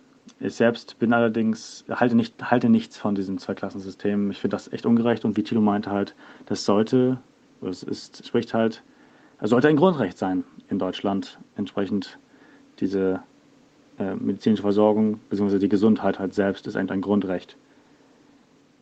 Und ja, ich war vor einigen Wochen halt entsprechend bei einem Arzt, einem Durchgangsarzt. Und jetzt ähm, folgendes, ähm, ich kam rein und dort hingen erstmal ähm, ja, politische Statements. Dieser, dieser, dieser Arzt hat sich politisch positioniert. Und zwar hing, wenn man reinkommt, direkt vor mir schon äh, so ein großes, so ein, so ein Schild an der Wand, wo drauf stand, Merkel muss weg. Und dann stand dabei, darunter nochmal eins, äh, wie Millionen von Menschen leiden unter Merkel oder so, ähm, Beziehungen ähm, auf die Medizin, also irgendwie, dass, die, dass es denen schlecht ging wegen Merkel, deswegen nicht gesund werden oder so. Dann im Warteraum selbst hing noch ein großes Schreiben, ein eingerahmtes Schreiben, ähm, groß ausgedrucktes Schreiben der Generalbundesanwaltschaft, ähm, denn dieser Arzt hatte, namentlich auch, steht auch dort drauf, hatte Frau Merkel verklagt auf ähm, Hochverrat, glaube ich, war das. Ähm, oder sehr ähnlich. Und, oder Volksverrat, Hochverrat, glaube ich, war es, aber er. Ja, war groß eingerahmt und im Hintergrund dieses Schreibens war so ein großes Plakat zu sehen von lächelnden Gesichtern. Komischerweise waren diese lächelnden Gesichtern, hatten die, also waren alle komplett so, ja, weiß, also könnten alles Deutsche sein, von jung bis alt. Also es war schon, ging schon in eine ziemlich klare Richtung, wie ich fand. Und dann gab es äh, noch mehr, also das, das hing da überall rum und da gab es noch andere Schreiben, äh, auch die in Richtung eben AfD und so gehen. Und Flyer lagen übrigens genau auf der Rezeption rum, also hellblau, das hat man gut gesehen und ja. Das zum einen, zum anderen dann die Behandlung selbst. Wieder zwei Kuriositäten. Zum einen die Behandlung selbst, also unnötigerweise dauernd wieder neue Termine bekommen, die gar nicht nötig gewesen wären, weil es mir perfekt ging. Ähm, ich musste halt nur dahin, weil Versicherung und so, aber das ist eine andere Geschichte. Ähm, ja, ich äh, habe dann immer so ein, weil es eben an den Hals ging, habe ich immer so ein Gerät bekommen, was ich gar nicht wollte, so dieses Elektroding, dass man sich dann da hinten am Nacken da bekommt irgendwie, wo man selbst einstellen kann, äh, so ein bisschen härter machen kann, dann kribbelt das so und dann soll es halt schön sein oder so, keine Ahnung. Äh, fand ich jedenfalls kacke, wollte ich auch nicht mehr, wurde, wurde mir jedes Mal aufs Neue aber rangeschnallt, also wollten die unbedingt, da haben die total drauf bestanden. Ich habe doch gesagt, ich finde das nicht so, aber da haben die komplett drauf bestanden, äh, weiß nicht, ob sie dafür extra Kohle bekommen. Denn bei meinem allerersten Besuch von diesen drei Besuchen, da war ich in einem Zimmer und ganz oben auf dem Regal, und das raff ich nicht, ähm, da stand... standen Bücher, eins, da weiß ich den Titel ungefähr noch, ähm, jetzt nicht äh, mit der Vorderseite, sondern nur halt schräg, also ganz normal, wie man ein Buch einsortieren würde, stand ganz oben auf dem Schrank, ganz oben, äh, sieht man auch nicht in jedem Fall, aber da stand drauf, irgendwie Kostenintensivierung mit Patienten oder mit ihren Patienten oder Kosteneffizienz steigern oder so, in die Richtung ging das und ich, ich dachte, was ist hier los, also das hat mich sehr verwundert und das fand ich auch ziemlich, ziemlich kurios, ähm, andererseits aber auch, da ich diese Praktik miterlebt habe, von wegen immer neuen Termin, immer unnötig, bin ich da, warte ich länger, als ich, dass ich zwei, drei Minuten da rumsitze mit diesem Elektroding. Der Arzt macht auch nichts irgendwie. Also das ist alles, ich habe da echt schlechte Erfahrungen gemacht, muss ich sagen. Und habe da auch eigentlich nur die so ein bisschen die, die Paychecks des Arztes gesehen letztendlich. Behandelt wurde ich nicht wirklich. Also ja, das war echt blöd. Gut, das wollte ich nur mal mit euch allen teilen. Ich wünsche euch noch eine schöne Woche, einen schönen Tag, einen schönen Abend, was auch immer. Wiedersehen. Ja, hallo Thilo und hallo Stefan. Äh, hier ist der Konstantin aus Hameln, aus dem schönen Weserbergland, wo der Rattenfänger herkommt. Erst einmal danke für den tollen Podcast. Äh, Stefan, für dich ganz äh, nett vielleicht zu wissen, ich habe tatsächlich auch wegen dir und dem Podcast ein Soziologiestudium angefangen und mit Jura aufgehört. Ähm, von daher, das ist, äh, glaube ich, gut äh, für unser Land. Ähm, ich wollte zu dem Thema Ö P N V noch etwas sagen. Ihr hattet vor einigen Sendungen den Bericht aus, ich glaube, äh, aus dem Z D F heute war es, ähm, wo ein Bürgermeister zum Beispiel davon berichtete, ähm, wie wenig eben zum Beispiel diese eine Milliarde Euro äh, für die Kommunen, äh, ja, denen jetzt weiterhilft äh, für die Ö P N V-Anstrengungen. Ich selbst bin Aufsichtsratschef äh, einer ja, kommunalen Verkehrsbetrieb hier in Hameln. Und ähm, ja, kann euch daher vielleicht ein bisschen ähm, erzählen, wie das hier bei uns abgelaufen ist. Ähm, wir versuchen seit etwa fünf Jahren, äh, den Ö P N V attraktiv zu gestalten. Ähm, der wurde jahrzehntelang hier kaputt gespart. Also es gibt dort einen Negativkreislauf. In Deutschland gibt es keinen einzigen äh, kommunalen Verkehrsbetrieb, der äh, ja, kostenneutral läuft, sondern das sind immer Verlustgeschäfte. Also immer muss der Staat, die Kommune dort die Verluste ausgleichen. Und dementsprechend sind natürlich gerade finanzschwache Regionen oder äh, sehr ländlich geprägte Regionen ähm, immer in so einer Negativspirale Kosten zu kürzen. Das bedeutet also immer Taktungen ähm, ausfahren zu lassen, ältere Busse einzusetzen, also sprich den Ö P N V unattraktiv zu gestalten oder eben Ticketpreise zum Beispiel zu erhöhen, was natürlich dazu führt, dass immer weniger Leute mitfahren ähm, und dementsprechend natürlich auch die Berechtigung irgendwann fehlt, überhaupt noch Geld dafür auszugeben. Das versuchen wir seit fünf Jahren umzudrehen. Das erste, was wir getan haben, ist, ähm, die Verkehrsbetriebe, die allein hier für einen kleinen Landkreis bisher in drei einzelne Unternehmen gesplittet waren, also eine für die Stadt Hameln, für die Stadt Bad Pyrmont und für den Landkreisverkehr zusammenzuschließen. Das ist schon politisch sehr schwierig, weil natürlich jede einzelne kleine Kommune ihre Interessen ähm, oder Angst um ihre Interessen hat. Ähm, das war aber erstmal nur, nur eine Ver- Verwaltungssache. Wir haben danach den Ticketpreis ähm, ja radikal gekürzt. Also ein Monatsticket kostet bei uns beispielsweise jetzt nur noch fünfundzwanzig Euro statt vorher irgendwie um die fünfundachtzig Euro. Also so, dass es sich endlich auch Leute leisten können, es irgendwie attraktiver ist zum Auto. Ähm, und gleichzeitig haben wir versucht, die Taktungen zumindest auf den Hauptverkehrsstrecken zu erhöhen, sodass wir selbst in so einem total ländlichen äh, Gebiet wie im Weserbergland jetzt auf den Hauptachsen teilweise unter der Woche einen fünfzehn-Minuten-Takt haben. Das ist natürlich super. Äh, gleichzeitig kostet das richtig viel Asche. Das heißt, wir als Landkreis zahlen jetzt im Jahr etwa so zehn bis elf Millionen an Verlusten. Ähm, da drin stecken ja aber auch schon Förderungen, die man äh, übers Land erhält. Und natürlich stecken da drin automatisch natürlich auch die ähm, ja, Ticketpreise, die die Leute also zahlen. Ähm, also Ö P N V kostet schon auch Geld und das kostet gerade uns als ähm, ja, einen sehr ländlich geprägten Landkreis, der jetzt vielleicht auch nicht die finanzstärkste Region repräsentiert, viel Geld. Ähm, gleichzeitig werden wir überhaupt nicht unterstützt, ähm, oder zumindest nehme ich das so wahr, ähm, von der Bundesebene oder auch von der Landesebene. Es gibt überhaupt das erste Mal wieder seit, ich glaube, drei Jahren eine Busförderung hier in Niedersachsen. Das bedeutet, man bekommt eben einen Zuschuss, wenn man sich einen neuen Bus kauft. Deswegen fuhren hier vorher teilweise Busse rum, die fünfzehn, zwanzig Jahre alt sind. Und so ein Bus fährt sehr viel. Und diese eine Milliarde Euro, die es jetzt vom Bund gibt, das ist total lachhaft. Erstens gibt es dafür überhaupt gar keine Förderkriterien. Das heißt, wir wissen derzeit zum Beispiel überhaupt nicht, was kann da gefördert werden.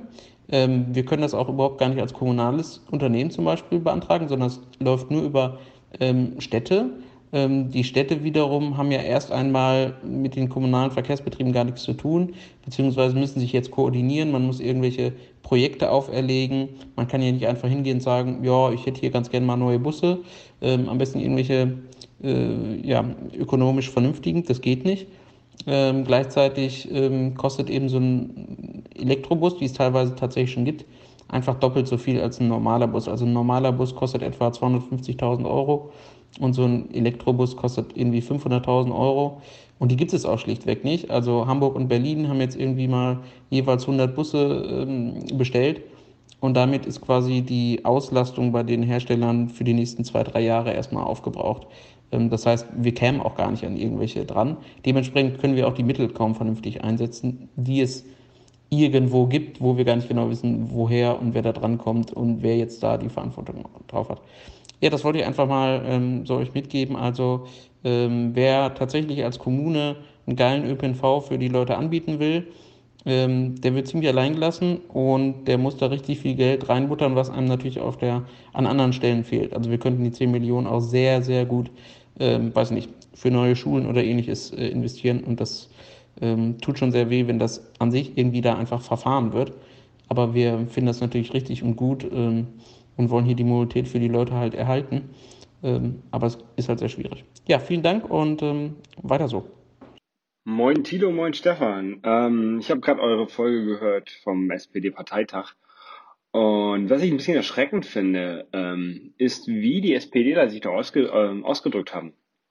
Ähm, es wird davon gesprochen, dass man ja die Anträge der Opposition nicht bedienen kann, dass ähm, es nur darum geht, äh, Stimmen zu gewinnen ähm, und äh, dass dann die, die anderen ja verlieren müssen und äh, man selber ja gewinnen muss. Und das, es geht eigentlich immer nur darum, ähm, um um die Partei gut dastehen zu lassen bei einer Wahl oder ähm, bei bei Abstimmungen im, im Bundestag.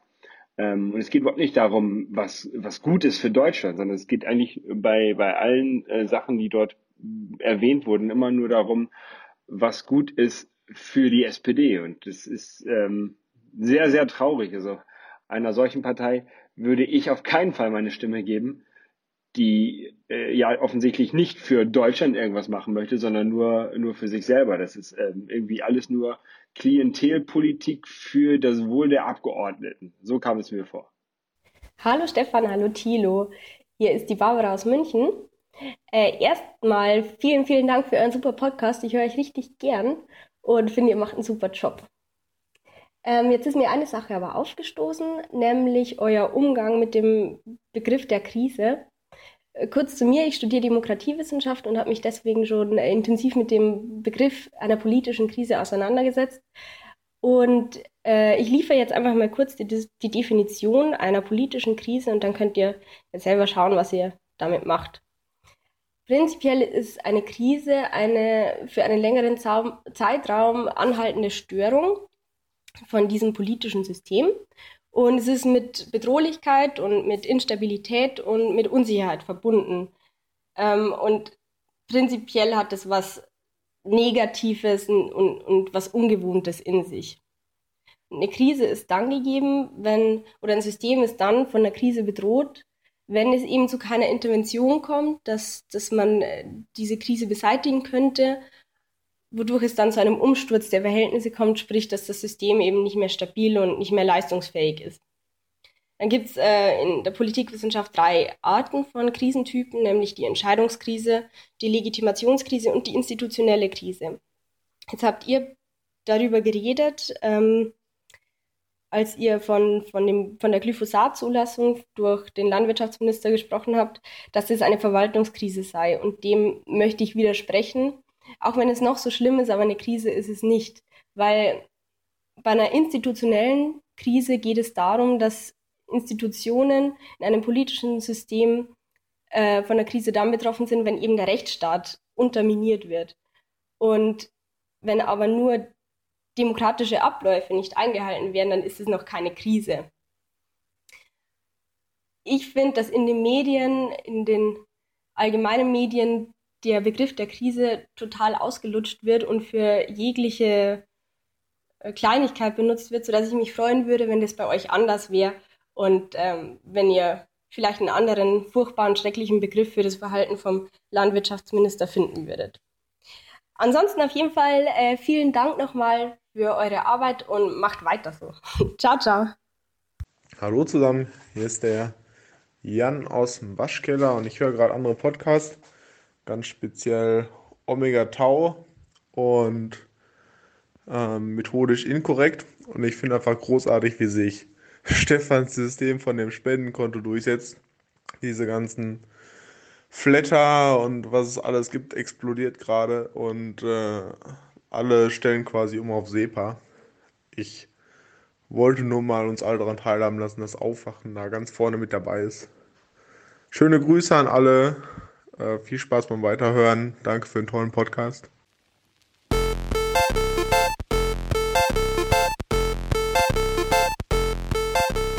Podcasto, Podcasto, ja, das macht die Hörer froh.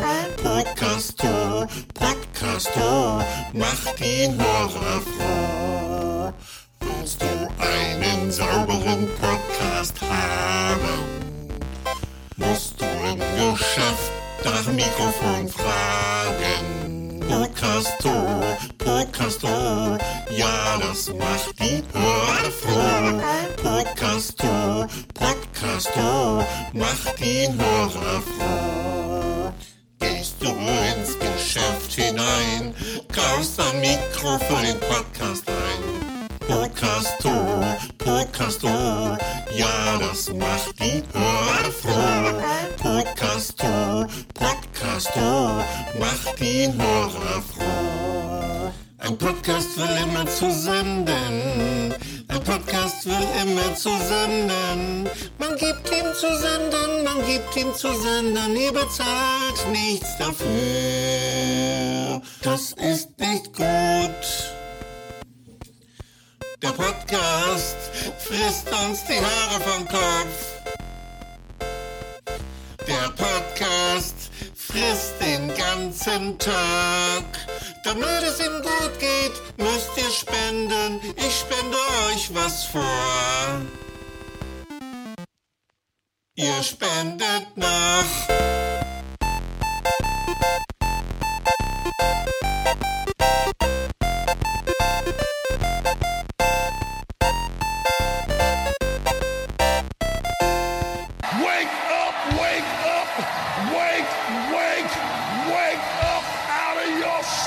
Wake up!